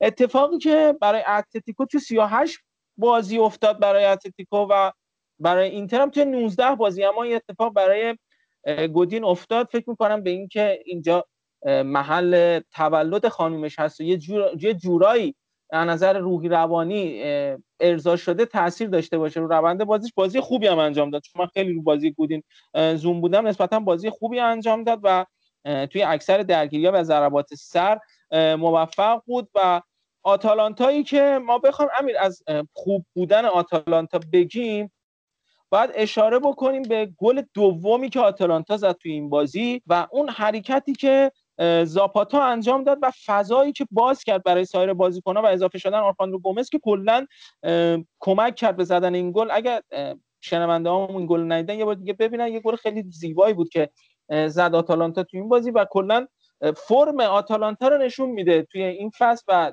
طراحی موقعیت هایی که دارن اینکه چجوری اضافه میشن و مهاجمایی که توپ رو کنترل می‌کنن تا هافکا بهشون اضافه بشن و خیلی هم سریع این جابجایی انجام میشه و انتقالشون از دفاع به حمله خیلی سریع انجام میشه. همه عواملی هست که کمک کرده. آتالانتا تو اون فرم خیلی خوب انجام نگه داره که هفته اول چهار گل هفته دوم چهار گل و این هفته پنج گل یه آمار خیلی خیره کننده برای آتالانتایی که گفتم با این وضع به قول امیر ادامه بده می‌تونیم بگیم مدعی قهرمانی اما توی سری ها همه چیزی همه شدنیه. یعنی من بعید نمی‌دونم. یه موقع روم یه تغییر تحولی رخ بده روم بیاد مثلا جزو سه چهار تا تیم اول. من اینم حتی بعید نمی‌دونم تو این فصل سری ها چون همه اتفاقی داره میفته و این کرونای لعنتی هم هست و داره دامن می‌زنه به یه سری از اتفاقا. آتالانتا ما همینقدر که گفتیم خیلی تیم خوبی بودن اینا تو سه تا بازی 13 تا گل زدن. یعنی تقریبا آمار چهار تا گل تو هر بازی که خب آمار خیلی خوبیه. ولی نقطه ضعفی که من هفته پیشم بهش اشاره کردم نقطه ضعفی که اینا دارن اینه که توی دفاع ضعیفن. و پنج تا گل خورن تو همین ستا بازی که خب این به نظرم آمار چندان جالبی نیست واسه این تیم. هرچند که بازی با کالیاری از کریستیان رومرو استفاده کرده گاسپرینی بازیکنی که انتظار میره یه ذره وضع خط دفاع آتالانتا رو بهتر بکنه خصوصا کنار بازیکنی مثل پالامینو. من انتظار دارم که یه ذره وضع خط دفاع آتالانتا رو بهتر بکنه. اما خب حالا احساس می‌کنم فعلا هنوز رومرو جا نیافتاده تو این ترکیب و اگه جا بیفته احتمالا مشکلشون تو خط دفاعی هم بهتر میشه. رومرو رو فکر می‌کنم باید تست بشه برای دفاع سه نفره. اون که نفر مرکزی دفاع سه نفره باشه اصطلاحا سویپر باشه فکر نمی کنم حداقل برای دفاع آرژانتینی همچین شرایطی مناسب باشه. چون معمولا یه خوی خیلی تهاجمی دارن و اینکه بخوای عقب نگهشون داری یه مقدار سخت باشه. هرچند که زمانی هم که توی جنوا بود یه موقع سوتی خیلی بدی می‌داد یه موقع هم خیلی خوب عمل می‌کرد. در کل من خیلی راضی نبودم. مثلا اگر به اینتر لینک می‌شد هیچ موقع که اتفاق نمیافتاد چون مالکیتش تحت یوونتوس بود. ولی از اون دفاعی بود که هیچ موقع دوست نداشتم توی تیمم بازی بکنه. چون خیلی راحت دریب می‌خورد و سوتیایی در لحظه می‌داد که برای مدافع اصلا خوب نیست. شاید اگر یه مهاجم اون سوتیو بده یا یه هافک بده بتونی چشم پوشی بکنی بتونی یه جایی اونو پر بکنی. اما وقتی یه دفاع سویپر باشی و اون سوتیو بدی سخت باشه این اتفاق بیفته. زمان می‌بره تا جا بیفته. نمی‌دونم گاسپرینی می‌تونه کار بکنه. قبلا نشون داده با تیم با بازیکن‌های جوون خیلی راحتتر می‌تونه کار بکنه و یه ارتباطی برقرار بکنه. اما اینکه از نظر فنی می‌تونه خودش رو نزدیک بکنه به تاکتیک گاسپرینی یا نه یه مقدار زوده و صبر بکنیم ببینیم چی میشه. اما بله. یه برد دیگه کسب کرد و یه برد خیلی خوب. حالا اسپتزیا تیم تازه سود کرده اما یه سه هیچ دیگه و سه تا بردی که آماده کرد میلان واسه یه دربی که دو هفته دیگه برگزار میشه. چه جوری بود امیر بازی؟ خب بازی نیمه اول یه ذره گره خورده بود به خاطر اینکه میلان توی این بازی یه کار خیلی عجیب انجام داد استفانو پیولی عجیب وقتی میگم به لحاظ آماری هفت بازیکن از ترکیب اصلی میلان توی این بازی متولد 1999 به بعد بودن. اتفاقی که فکر می‌کنم تو کل فوتبال تا حالا بی سابقه بود و به خاطر همین این عدم تجربه و شاید هم یه مقداری عدم کیفیت نسبت به بازیکنهای اصلی تیم نیمه اول یه مقدار بازی خوابید میلان توان خلق موقعیت به اون صورت نداشت. ولی نیمه دوم رفته رفته بهتر شدن. خصوصا هاکان که اومد دیگه کلا جریان بازی مقدار تغییر کرد به نفع میلان شد و خب میلان تونست با سه تا گل بازی ببره که یکی از گلاش از اون گلای تو هرناندز از اون گلایی که ما راجبش صحبت می‌کنیم که تو هرناندز رو حساب سرعت خیلی خوبی که داره و تو سری این سرعت جواب میده. دقیقا یه دونه گل توپو برداشت خودش استارت زد و یه گل خیلی قشنگ زد. این بازی یه بازی بود که خب بالاخره تیم اصلی ما چون این بازی سخت داشتیم توی مراحل play-off لیگ اروپا خیلی خسته بودن. به خاطر استفانو پیولی حرکت خیلی خوبی که انجام داد استراحت داد به بازیکن اصلی. و حالا برای بازی بعدی که بازی با اینتر هست یه وقفه هم میفته اینتر، international break هستش و بعدش هم مصدوم ها برمیگردن. به نظرم بازی با اینتر هم حرف واسه گفتن داریم اگه با همین وضعیت پیش بریم. حالا در مورد این بازی هم بعد بررسی بازی صحبت می‌کنیم. یه نکته ای که توی ترکیبتون شما هم از دنیل مالدینی استفاده کردید تو این بازی و هم از خرید جدیدتون پیتر هوک. چجوری بودن امیر؟ خوب بودن؟ ببین این ینس پیتر هوگه که ما خیلی امیدوار بودیم ازش حدودا 15 الی 20 دقیقه بازی کرد و خب تو این چند دقیقه خیلی به مقدار زیادی پرس کرد. اما یه نشونهایی از استراب تو بازیش نمایان بود به خاطر همین زیاد اون کیفیتی که شاید همه از از این خرید چون ما بازی که بودوگلیمیت جلوی میران انجام داد خب خیلی خوب بازی کرد. زیاد اون کیفیت رو از خودش نشون نداد که خب منطقی بود بازی اولش بود. ولی به نظر من این بازیکن خیلی بازیکن پتانسیل داریه و خب رفته به رفته مسلما بهتر میشه یه جاهایی می‌تونه میلان خیلی کمک بکنه. هفته دیگه هم که همین در واقع دو هفته دیگه که دربیه و من پیش بینیم اینه که همون برای بازی برگشت فصل پیش اگه شنونده یادشون باشه هفته قبل از آره صحبت کردیم. پیش بینی می‌کردیم که با بازی پرگلی طرف هستیم. حالا نه به اون شدت واقعیتش منم اصلا فکر نمی‌کردم. کامبک اون اتفاق اصلا فکرشو نمی‌کردم. ولی به بازی دو تیم می‌خورد. این بازی هم به نظرم همین اتفاق میفته حالا فکر می‌کنم که با توجه به شرایط دو تیم و نوع بازی دو تیم احتمال این اتفاق هست.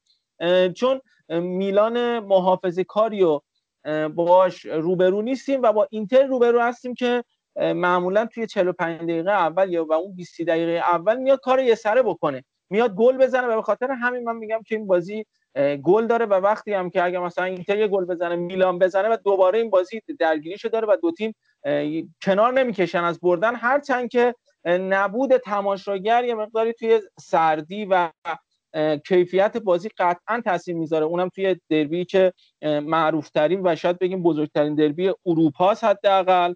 اگر بگیم ال کلاسیکو دربی جهانیه برای میلان و اینتر می‌تونیم بگیم دربی اروپایی حداقل. و اینا همش تاثیرگذاره. یه تقابل خیلی خوشگل و دوست داشتنی. ما داریم تو این بازی که فکر کنم کدومه؟ من میگم لوکاکو و زلاتان. من میگم تو هرناندز و اشرف حکیمی. اون سمت این هم هستن آره. و جفتشون هم توی میلان بودن و به نظرم جفت جفتشون هم قشنگ توی تیم فصل اون ای فصل پیش مروری داشتیم و برای بک راست خیلی دنبال بازیکن میگشتیم. الان پیدا شده. اشرف حکیمی هست سمت چپ هم.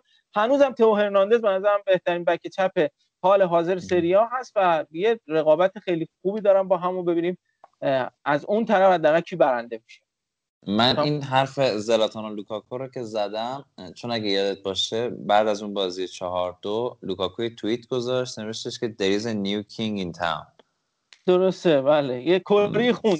یه کوری واسه زلاتان خون دقیقا اون بازی. چون زلاتان خب همیشه خودش رو خدا و شاه و اینطور چیزها می‌دونه. اون موقع لوکاکو یه کوری خون به نظر من زلاتان و کوری رو بی جواب نمی‌ذاره خصوصا که به این بازی قطعا می‌رسه. اصلا شوخی نداره.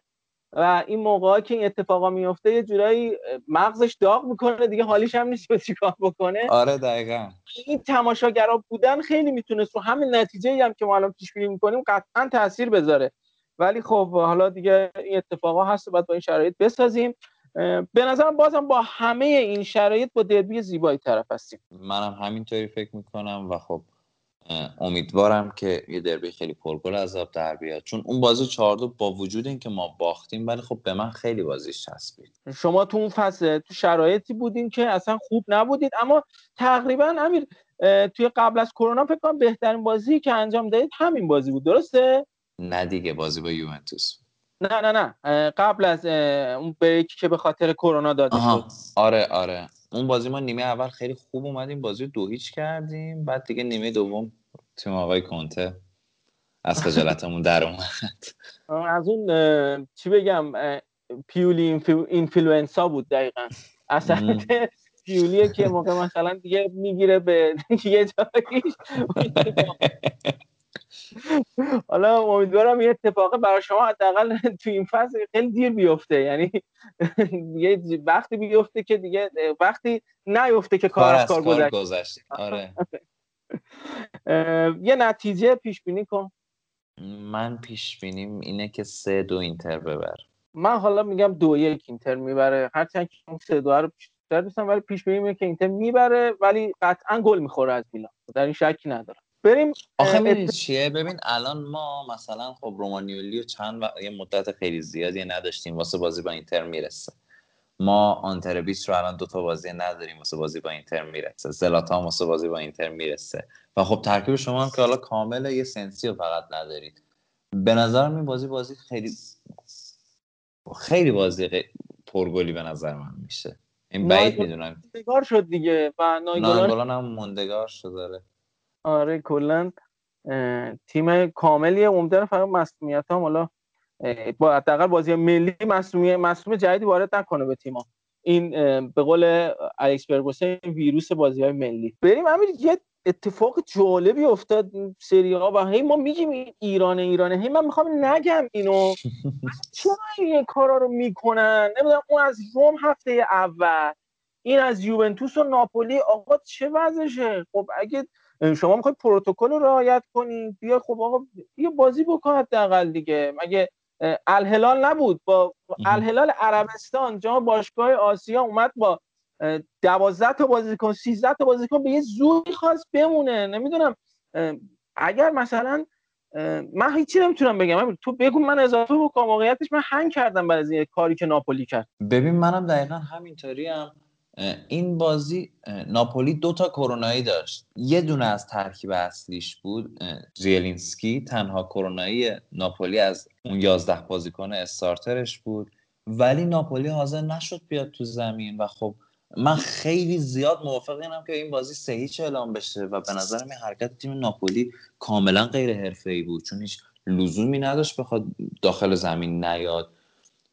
و من اینجا حق کاملا به یوونتوس و یوونتوسی ها میدم چون خیلی ایرانی بازی بود دیگه. یعنی یه جوری میشه گفت قهر کردم نه بازی رو بندازین دیرتر. خب واسه چی بازی رو بندازن دیرتر؟ به چه دلیل؟ به خاطر یه دونه کرونایی شما تو ترکیب اصلی و یه دونه کرونایی رو نیمکت؟ و آخه ببین این قانونی که تصویب میشه توی سازمان لیگ سریا خب همه اعضا رأی میدن و ناپولی هم قطعا حق رأی داشته و وقتی شما این پروتکل رو قبول کردید که آقا شما اگه 13 تا بازیکن داشتید باید بیاد بازی بکنید خب چه کاریه؟ من نمی‌دونم. آخه بعد شما منتظرم هستی که مثلا سازمان لیگ بیاد بگه خب حالا شما نیومدید ناپولی هستی تیم بزرگی هستی که شانس حالا حالا بیا.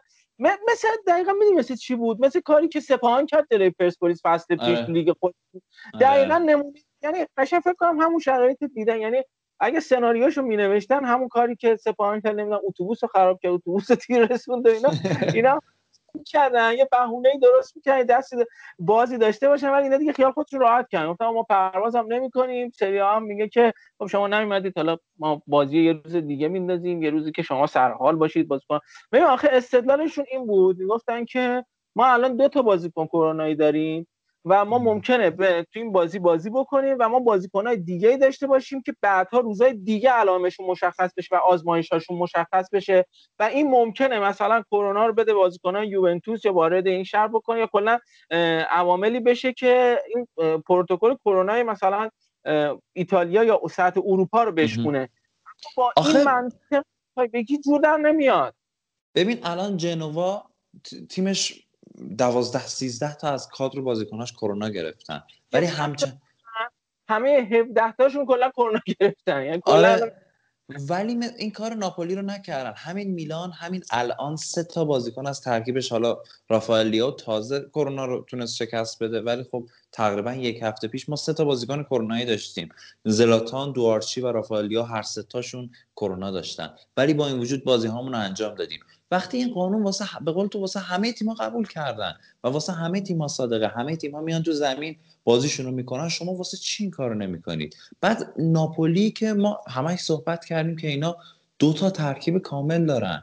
خب شما ترستون از چیه؟ حالا دوتا بازیکنتون هم کرونا گرفته باشن. میلان ما انقدر میگیم که متکی به زلاتان همون زلاتانش رو ما به خاطر کرونا از دست دادیم بازیمون کردیم. حالا شما به خاطر یه زیلینسکی پرواز نمی‌کنید. چه می‌دونم با یوونتوس بازی بازیتون رو می‌خواین لغو کنین انتظارم دارید که سازمان لیگ بیاد بگه که خب باشه اشکال نداره. شما ناپولی عزیز هستید. حالا بعدا بازی می‌کنیم. از خیلی کار غیر منطقی بود. خیلی حرکت ایرانی طوری بود. و خب من نظرم اینه که سازمان لیگ ایتالیا هر چقدر زودتر بازی سه هیچ به یوونتوس اعلام کنه.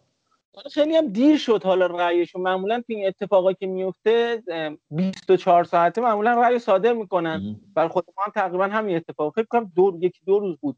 ولی همین که الان امروز صادر نکردم من خودم اینو ترسیدم. نکنه. اگه اگه این که بشه این اتفاق بیفته که آقا این بازی تکرار بشه که دیگه یعنی در سری رو باید تخته کرد. اگه اتفاق بیفته که یه ذره یه ذره از طرفدارهای ناپولی به نظر من کل ایتالیا و سازمان لیگ ایتالیا همه کلا میترسن. چون یه مقدار طرفدارهای میشه گفت بی فرهنگه بعد از اگه یاد باشه بعد از قهرمانی ناپولی بود توی کوپا ایتالیا توی اوج شرایط قرنطینه شهر... شهرهای مختلف ایتالیا اینا راحت اومده بودن بیرون داشتن آقا جشن گرفتن بزن و بزن من نمی‌دونم اونجا که این کارو می‌کنن چرا آمار نمیره بالا؟ بعد توی کشور ما این بنده خدا شرایط آمار روز به روز هیچ کارم نمی‌کنی آمار داره خودش میره بالا. شانس آره دقیقا. ولی خب خلاصه منم به عنوان اینتری ولی حق میدم به دوستان یوونتوسیمون طرفداراشون که واقعا حقشون هست یعنی تو این شرایط سیس برنده بشن و منتظرم منتظرم هستن که این رای هر چه زودتر صادر بشه. و تنها بازی که میمونه بازی بزرگ مهمی که میمونه در مورد صحبت بکنیم بازی روم و اودینزه است که روم تونست اودینزه رو ببره تو روزایی که اصلا اودینزه حال خوبی نداره و خیلی داره بد نتیجه می‌گیره همه رو داره میبازه. و این بازی جلوی روم کم آورد. رومی هم که خودش کاری هم نمی‌کرد تو بازی. من خودم نشستم نگاه کردم بازی و اینقدر نمی‌تونیم بگیم تیم برتر میدان بود. یه دونه موقعیت big chance داشت کلا و همون یه دونه گل شد. نام استفاده. مثلا برای اودینزه این آمار عددش چهاره اما برای روم یه دونه بود. یه شوت خیلی خوبی زد. پدرو که می‌تونیم بگیم اون خلاقیت فردی بود بیشتر. حالا یا رو حرکت تاکتیکی. و این رومه میگم این نتیجه گولمون نزنه. اصلا شرایط خوبی نداره و یه اتفاقای بدی ممکنه براش بیفته. هرچند که دو تا خریدم بهشون اضافه شد دیگه. اسمالینگی که همین چند دقیقه پیش من دیدم قطعی شد اومدنش به روم و برخا مایورالی که از رئال مادرید بهش اضافه شد و کلا خواست یه ذخیره داشته باشه حالا برای اتلتیکو که حالا کالینیچ هم رفت ورونا یعنی از آره. اتلتیکو امتیازش منتقل شد به ورونا. و این اودینزه هم در موردش همین باید بحث بکنیم که چرا داره اینجوری نتیجه می‌گیره. یه مقداری به نظر من اون تغییراتی که توی خط هافکشون دادن و اون دو عنصر اصلیش که الان نیستن یعنی فوپانا و رولند ماندروگورایی که همین دو شب پیش دیگه تقریبا رفتنش تقریبا که چه کنم قطعا قطعی شد به یوونتوس و قراردادش رو بند بازخریدش رو در واقع یوونتوس فعال کرد و اضافه شد به تیم آقای پیلو از اون طرف هم فوفانایی هم که گفتیم خیلی عجیب و غریب سر از لانس فرانسه در آورد و بیخیال پیشنهادهایی که حالا اینتر داشته چشم نظری که تیمای لیگ برتر انگلیس بهش داشتن و اینا شد و رفت اونجا. حالا اون وسط رو داره با دو تا بازیکن جدید پر می‌کنه. یکیش رودریگو پریرا هست که این بازیکن توی واتفورد بوده توی سه چهار سال گذشته اگر یادتون باشه توی یوونتوس آیه الگری هم بازی می‌کرد. اما یه بازیکنی هست که بیشتر از اینکه نقش تخریبی داشته باشه مثل سکو فوفانا و بتونه خیلی بیشتر سمت یه جورایی کمک بکنه به دفاع و اون عقب زمین رو پوشش بده بیشتر میاد جلو. و بیشتر یه پست دهی هست که داره حالا ازش پست هشت استفاده میشه و یه مقداری جور در نمیاد با کارهایی که آی گوتی فصل پیش انجام می‌داد و اون تاکتیکی اودینزه داشت. اون وسط زمین اون بازیکن دیگرشون هم آیه ارسلان هست. تولگای ارسلانی که من یادم میاد توی هامبورگ بود و و اون سال آخری که هامبورگ توی اوج بود این بازیکن یکی از ارکان اساسیش بود. فکر کنم کنار هاکان هم بازی کرده هاکان چارخان توی هامبورگ. اما بعدش به شیکتاش رفت و فنرباخچه الان هم سر از اودینزه در ورده. سی سالش هم هست. به این بازیکن ها اعتماد کرد و چاره نداره و داره از اونها در کنار رودریگو دی پاول استفاده می‌کنه. و یکی و این به نظرم عواملی است که یه مقداری حالا تا اینا جا بیفتن توی ترکیب و و اون اصول تاکتیکی رو اضافه بکنه گوتی به اونا یه مقدار زمان می‌بره و ولی در کل اودینزه همون همیشگیه. این فصل هم همون همیشگی همون نیمه پایین جدول میمونه ولی سقوط نمی‌کنه. اینا در مورد اودینزه من مطمئن اینو بگم. در مورد روم به نظرت چی داره؟ چی می‌تونه بهمون اضافه بکنه این روم اصلا کجاش امیدوار کننده است؟ خب یه صحبت کوچیکی راجع به نقل و انتقالات اودینزه تو اول کردی. حالا من یه صحبت کوچیک راجع به حالا ما مفصل صحبت کنیم کرد تو اکسترا راجع به نقل انتقالات تیم ها ولی یه نکته در مورد اودینزه و روم بگم این که اودینزه خب جرارد دلوفو رو جذب کرد.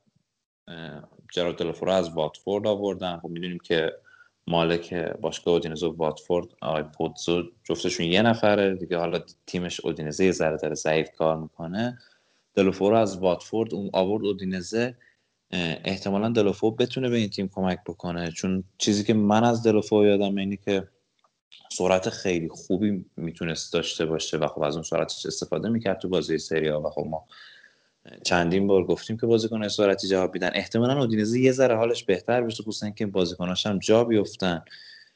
و کوین لازانیایی که الان این چند بازی زیاد رو فرم همیشگی خودش نبوده. احتمالا کوین لازانیا هم در طول فصل دوباره یه مقدار جون بگیره و خب همین باعث میشه اودینزه به قول تو همون اودینزه بشه که وسط های جدول میمونه. حالا جدا اینکه این نتیجه بدی داشته فصل رو بد شروع کرده ولی همون تیم میشه که وسط های جدول حالا یه جایی واسه خودش پیدا می‌کنه. در مورد روما؟ ببخشید. من یه نکته فقط در مورد اودینزه بگم که توی سه تا بازی هم که انجام داده گلم نزده حتی و یه آمار خیلی بدی داشته و اینم بازم من میگم برمیگرده به اون هافکایی که نمی‌تونن موقعیت سازی بکنن. و لازانیا که هممون می‌دونیم یک گلزن خیلی خوبیه ولی نمی‌تونن براش موقعیت درستی خلق کنن و از عواملی هست که مقصر ببخشیدم ادامه بدم معذرت خب در مورد روم هم من نکته خیلی دردناک بخوام بگم به طرفداران روم. اینا وینگر پدرو رو دارن و هنریک میخیتاریان و هیچ کس دیگه ای رو ندارن. کلایورت هم دادن رفت. کلایورت هم دادن رفت پروتی هم دادن رفت الشراوی که قرار بود برگردونن هم برنگشت. شب بخیر. واقعا شب بخیر. زانیولا مصدوم پاستوره هم مصدوم. دقیقا. و حدودا اینا پنجاه تا بازی می‌خوان این فصل انجام بدن. یعنی 38 تا بازی که توی لیگ دارن. 9 تا بازی هم حداقل تو لیگ اروپا خواهند داشت. دو تا بازی هم تو کوپا ایتالیا حدود 50 تا بازی حداقل انجام میدن. من نمی‌دونم آقای فونسکا چطوری می‌خواد با دو تا بازیکن بالای سی سال پنجاه تا بازی رو با عنوان با این دوتا با عنوان وینگر سر بکنه. واقعا نمیشه. اونم توی این سطح از فوتبال خیلی سخته و حالا پدرویی که به تیم ملی نمی‌دونم اطلاع ندارم دعوت میشه یا نه ولی هیرک میختاریانی که قطعا دعوت میشه ولی خب بازی های ملی فشار بازی های ملی هم باید اضافه بکنیم به تعداد بازی هایی که بازیکن انجام میده و اونا خودش مزید بر علت خستگیشون میشه. کلا وضعیت روم خیلی وضعیت نگران کننده یه میگم بردا شاید یه مقدار روی کاغذ خوب باشه اما اصلا شرایط خوبی نداره. خب بیا حالا یه اشاره بکنیم به سایر بازیهایی که انجام شد. تو بازی چهارشنبه و یه بازی مونده بود که گفتیم اسپ... که اشاره بکنیم در واقع که اسپتزیا دویز اودینزه رو برد در کنار بازی اینتر و بنونتو و لاتزیو آتالانتا اسپتزیا بود که تونست یه برد رو کسب کنه اودینزه رو ببره که میگم وضعیت اودینزه نگران کننده بود این یکی از نتایجی بود که گرفته بود جلوی تیم تازه صعود کرده. اول هفته هم فیورنتینا جلوی سمپدوریا بازی کرد که این بازی آخرین بازی هم کیزا بود با پیراهن فیورنتینا که دیگه امروز رفتنش قطعی شد و یه قرارداد خیلی عجیب و غریب بس با بود. از این قرارداده آمریکایی آمریکایی بود که این مالکای آمریکایی خیلی سخت این قراردادا رو می‌نویسن. این هم از اون قراردادها بود. البته یه مقدار بنده بندگان خدا سر قرارداد برناردسکی چشمشون ترسیده. یعنی اون اتفاقی که برای برناردسکی افتاد و افت کرد یه مقداری میترسم ولی یه چیزی بود که هم این طرف رو گرفته بود هم اون طرف رو گرفته بود. حالا چی ازش در میاد. من کلا در مورد کیزا با این شرایط یوونتوس و پیرلو خیلی امیدوار نیستم. مثلا اگر سرمربی فیورنتینا یک مثل ساری بود من یه مقدار امیدوارتر بودم چون کار با وینگرها رو بهتر بلده تا پیرلو حداقل تو این دو تا بازی که دیدیم. و مثلا برناردسکی ما می‌دیدیم آخر فصل پیش بازی خیلی خوبی انجام می‌داد. یا آخراش داشت یه مقدار راه میافتاد بازی که بهش می‌داد تو اون پست وینگر استفاده کرده بود. و یه همچین بازیکنایی مثلا برناردسکی اشتباهش این بود شانس بعدش این بود که بعد موقع اضافه شد به یوونتوس که آی استاد الگری بود سر سرمربیشون و اون کلا نابودش کرد. یعنی کشتش و اونم یه شخصیتی داشت. حالا فکر می‌کنم همین شرایط برای کیزا هم باشه. یعنی تو این شرایطی که وارد شده توی بازیش توی سالهای بعدم احتمال داره تاثیر بذاره. بازم حالا این که پیرلو رو بخوایم با سه تا بازی بسنجیم زوده حقیقتا. اما من خیلی خوشبین نیستم حالا به کیزا توی یوونتوس ولی چون استعداد ایتالیایی امیدوارم موفق باشه حداقل به درد تیم ملی ایتالیا بخوره. ببین خب فدریکو کیزا یه تیمی رفتش که ما واقعا نمی‌دونیم آن را پیرلو چجوری می‌خواد از این بازیکن بازی بگیره. همینطور که تو صحبت کردی. ولی به نظر خود من این فدریکو کیزا خودش هم زیاد جای پیشرفت نداره. یعنی باز... به نظر من بازیکنی نیستش که زیاد ما ببینیم که در آینده بازیکن بهتری میشه. احساس می‌کنم این دیگه این ته استعدادشه که الان شکوفا شده. من من احساس می‌کنم این چیز دیگه ای نداره واسه ارائه کردن. به خاطر اینکه تکنیک خاصی نداره در اون حد که بگیم دریبلینگش مثلا بالا باشه. خلاقیت زیادی نداره بازیکن خلاقی نیست. یه سرعت خیلی خوب داره از اون سرعتش خوب استفاده می‌کنه. یک موقعیت های نصف نیمه ای درست می‌کنه.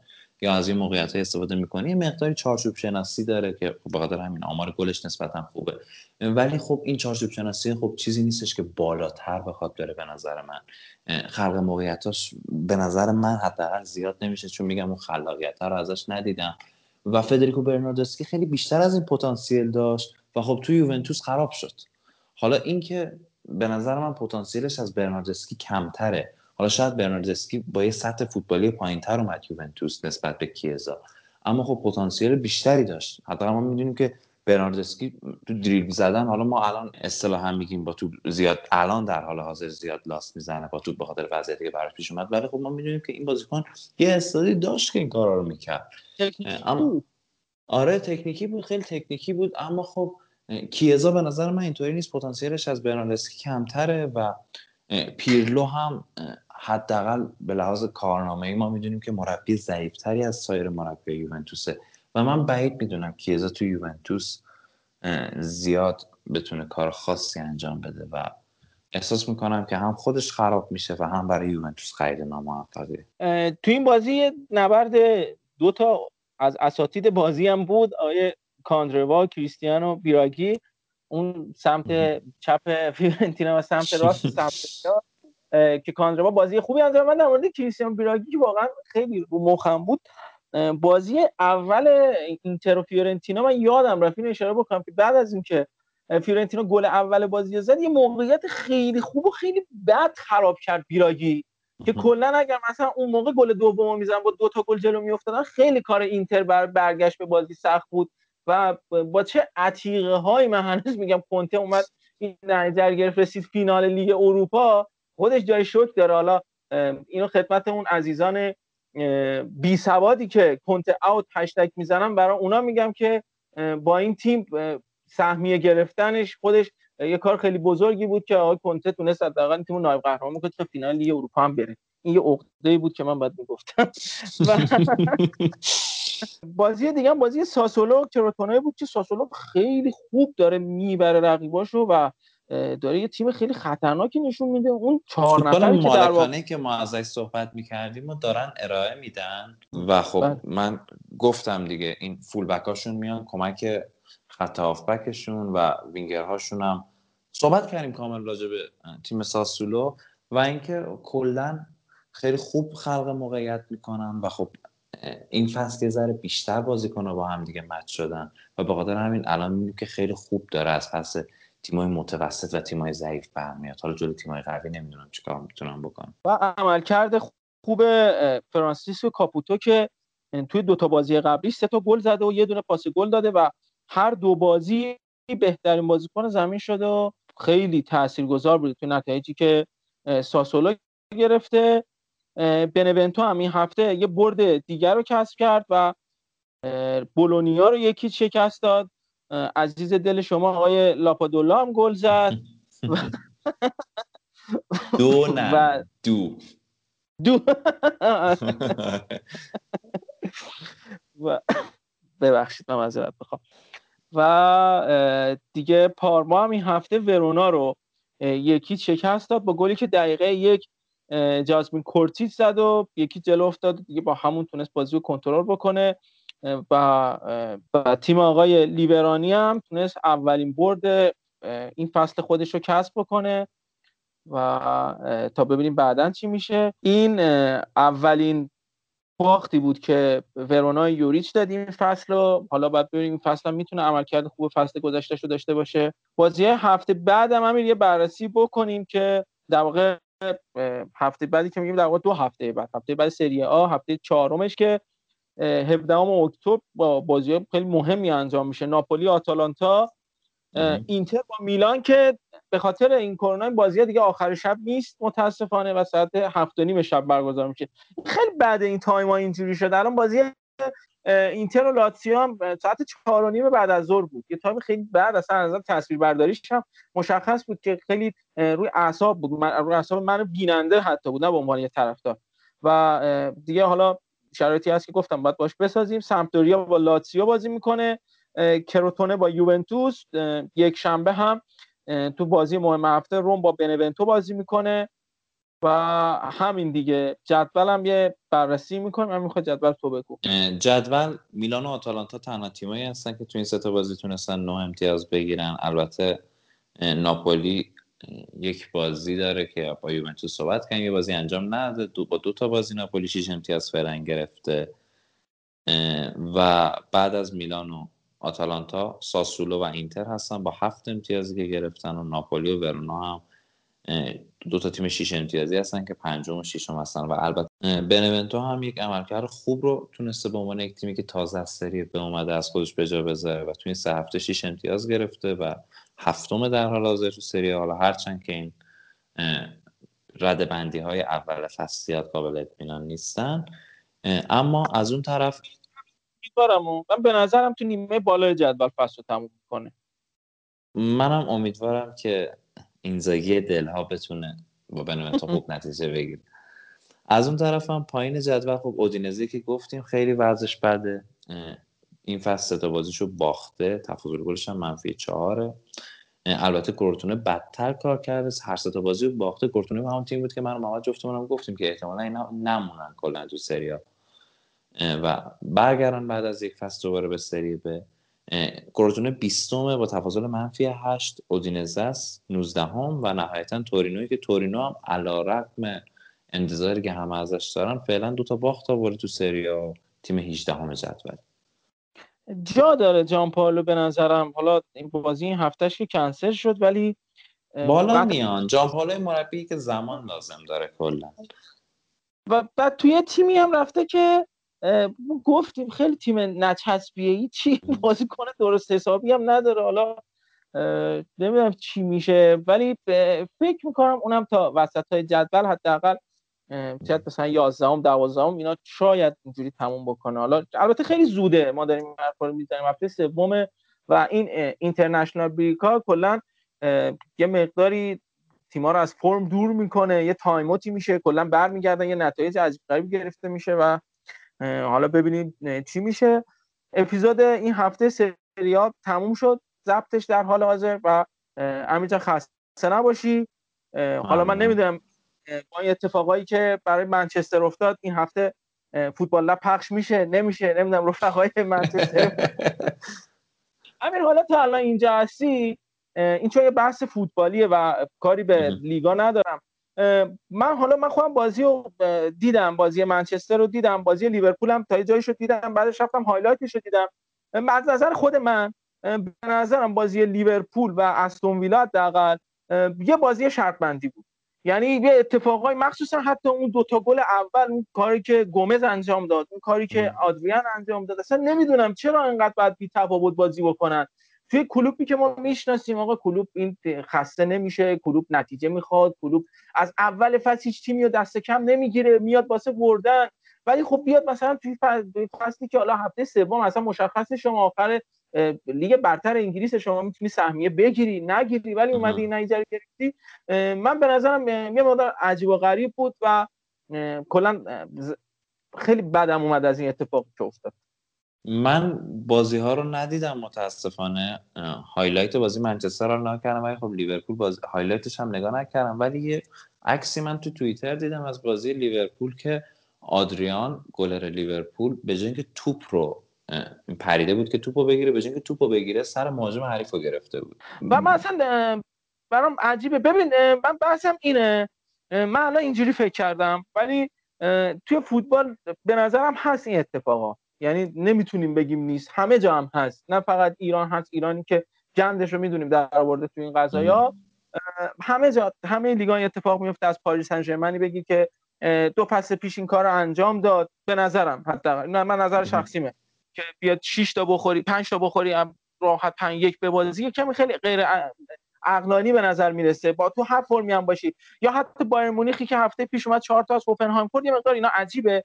ولی ولی ولی ولی اونی که داره گوش میده و پادکست فوتبالی دنبال می‌کنه و مثل ما پیگیر فوتباله من خواهش می‌کنم که مثل ما حداقل مثل منی که الان یه لحظه فکرم رفت به سمت این و اینجوری فکر کردم حداقل امروز اینجوری فکر نکنیم بذاریم این فوتباله به اون روی خودش روی خوشش رو به ما نشون بده. بگیم که آقا این فوتبال این اتفاقات توش نمیفته چون یه دیالوگی داره توی فیلم Inception که اونجا به کاب شخصیت اصلی فیلم اون شخصیت چینی فیلم کره فیلم بود که من الان اسمش خاطرم نیست. بهش میگه که فکر مثل یه انگل میمونه. و. الان ما اینو فکر بکنیم دیگه همه چی برامون توطئه به نظر می‌رسه. پس بهتر اینجوری فکر نکنیم. یعنی این اتفاق برامون نیفته و همون بگیم که آقا اینا فوتبالی این نتایج ها، اه، به وجود اومده و هیچ دست بشری هیچ ساخت و باختی نبوده برای این نتایج. خب اپیزود این هفتمون هم تموم شد. امیدوارم که لذت ببرین. و اگه کمی و کاسی هم بابت کیفیت صدای ما یا چیز دیگه بود امیدوارم به بزرگی خودتون ببخشید. ما دائم سعی می‌کنیم که شرایط رو بهتر بکنیم ولی خب باز هم اه، شما اگر ضعفی از ما دیدید بذارید رو حساب بزرگی خودتون و از ما ندید بگیرید. آقا خیلی مخلصیم. ما در مورد امروز در مورد اتفاقای یوونتوس و ناپولی هم صحبت کردیم. حالا رفقامون از بین شنوندهامون طرفدار ناپولی اگه هست اگر نظری داره بیاد کامنت کنه نظرش رو به ما بگه. حتی اگر می‌تونه وایسی به ما بده صدای بده ما اونو پخش می‌کنیم در مورد این اتفاقا و کلا پادکست خودتونه. هر چیزی دوست داشتید بیاید اه، صحبت بکنید. آیدی ما هم هست توی فضای مجازی. دیگه راحت می‌تونید پیدا بکنید. دیگه تو این دنیا که هر کسی بخواد یکی رو پیدا بکنه کاری نداره. پیدا کردنش اه، برا برا ما هم این اتفاق افتاده و منتظرتون هستیم به حال. آقا دمتون گرم. وقتتونم بخیر.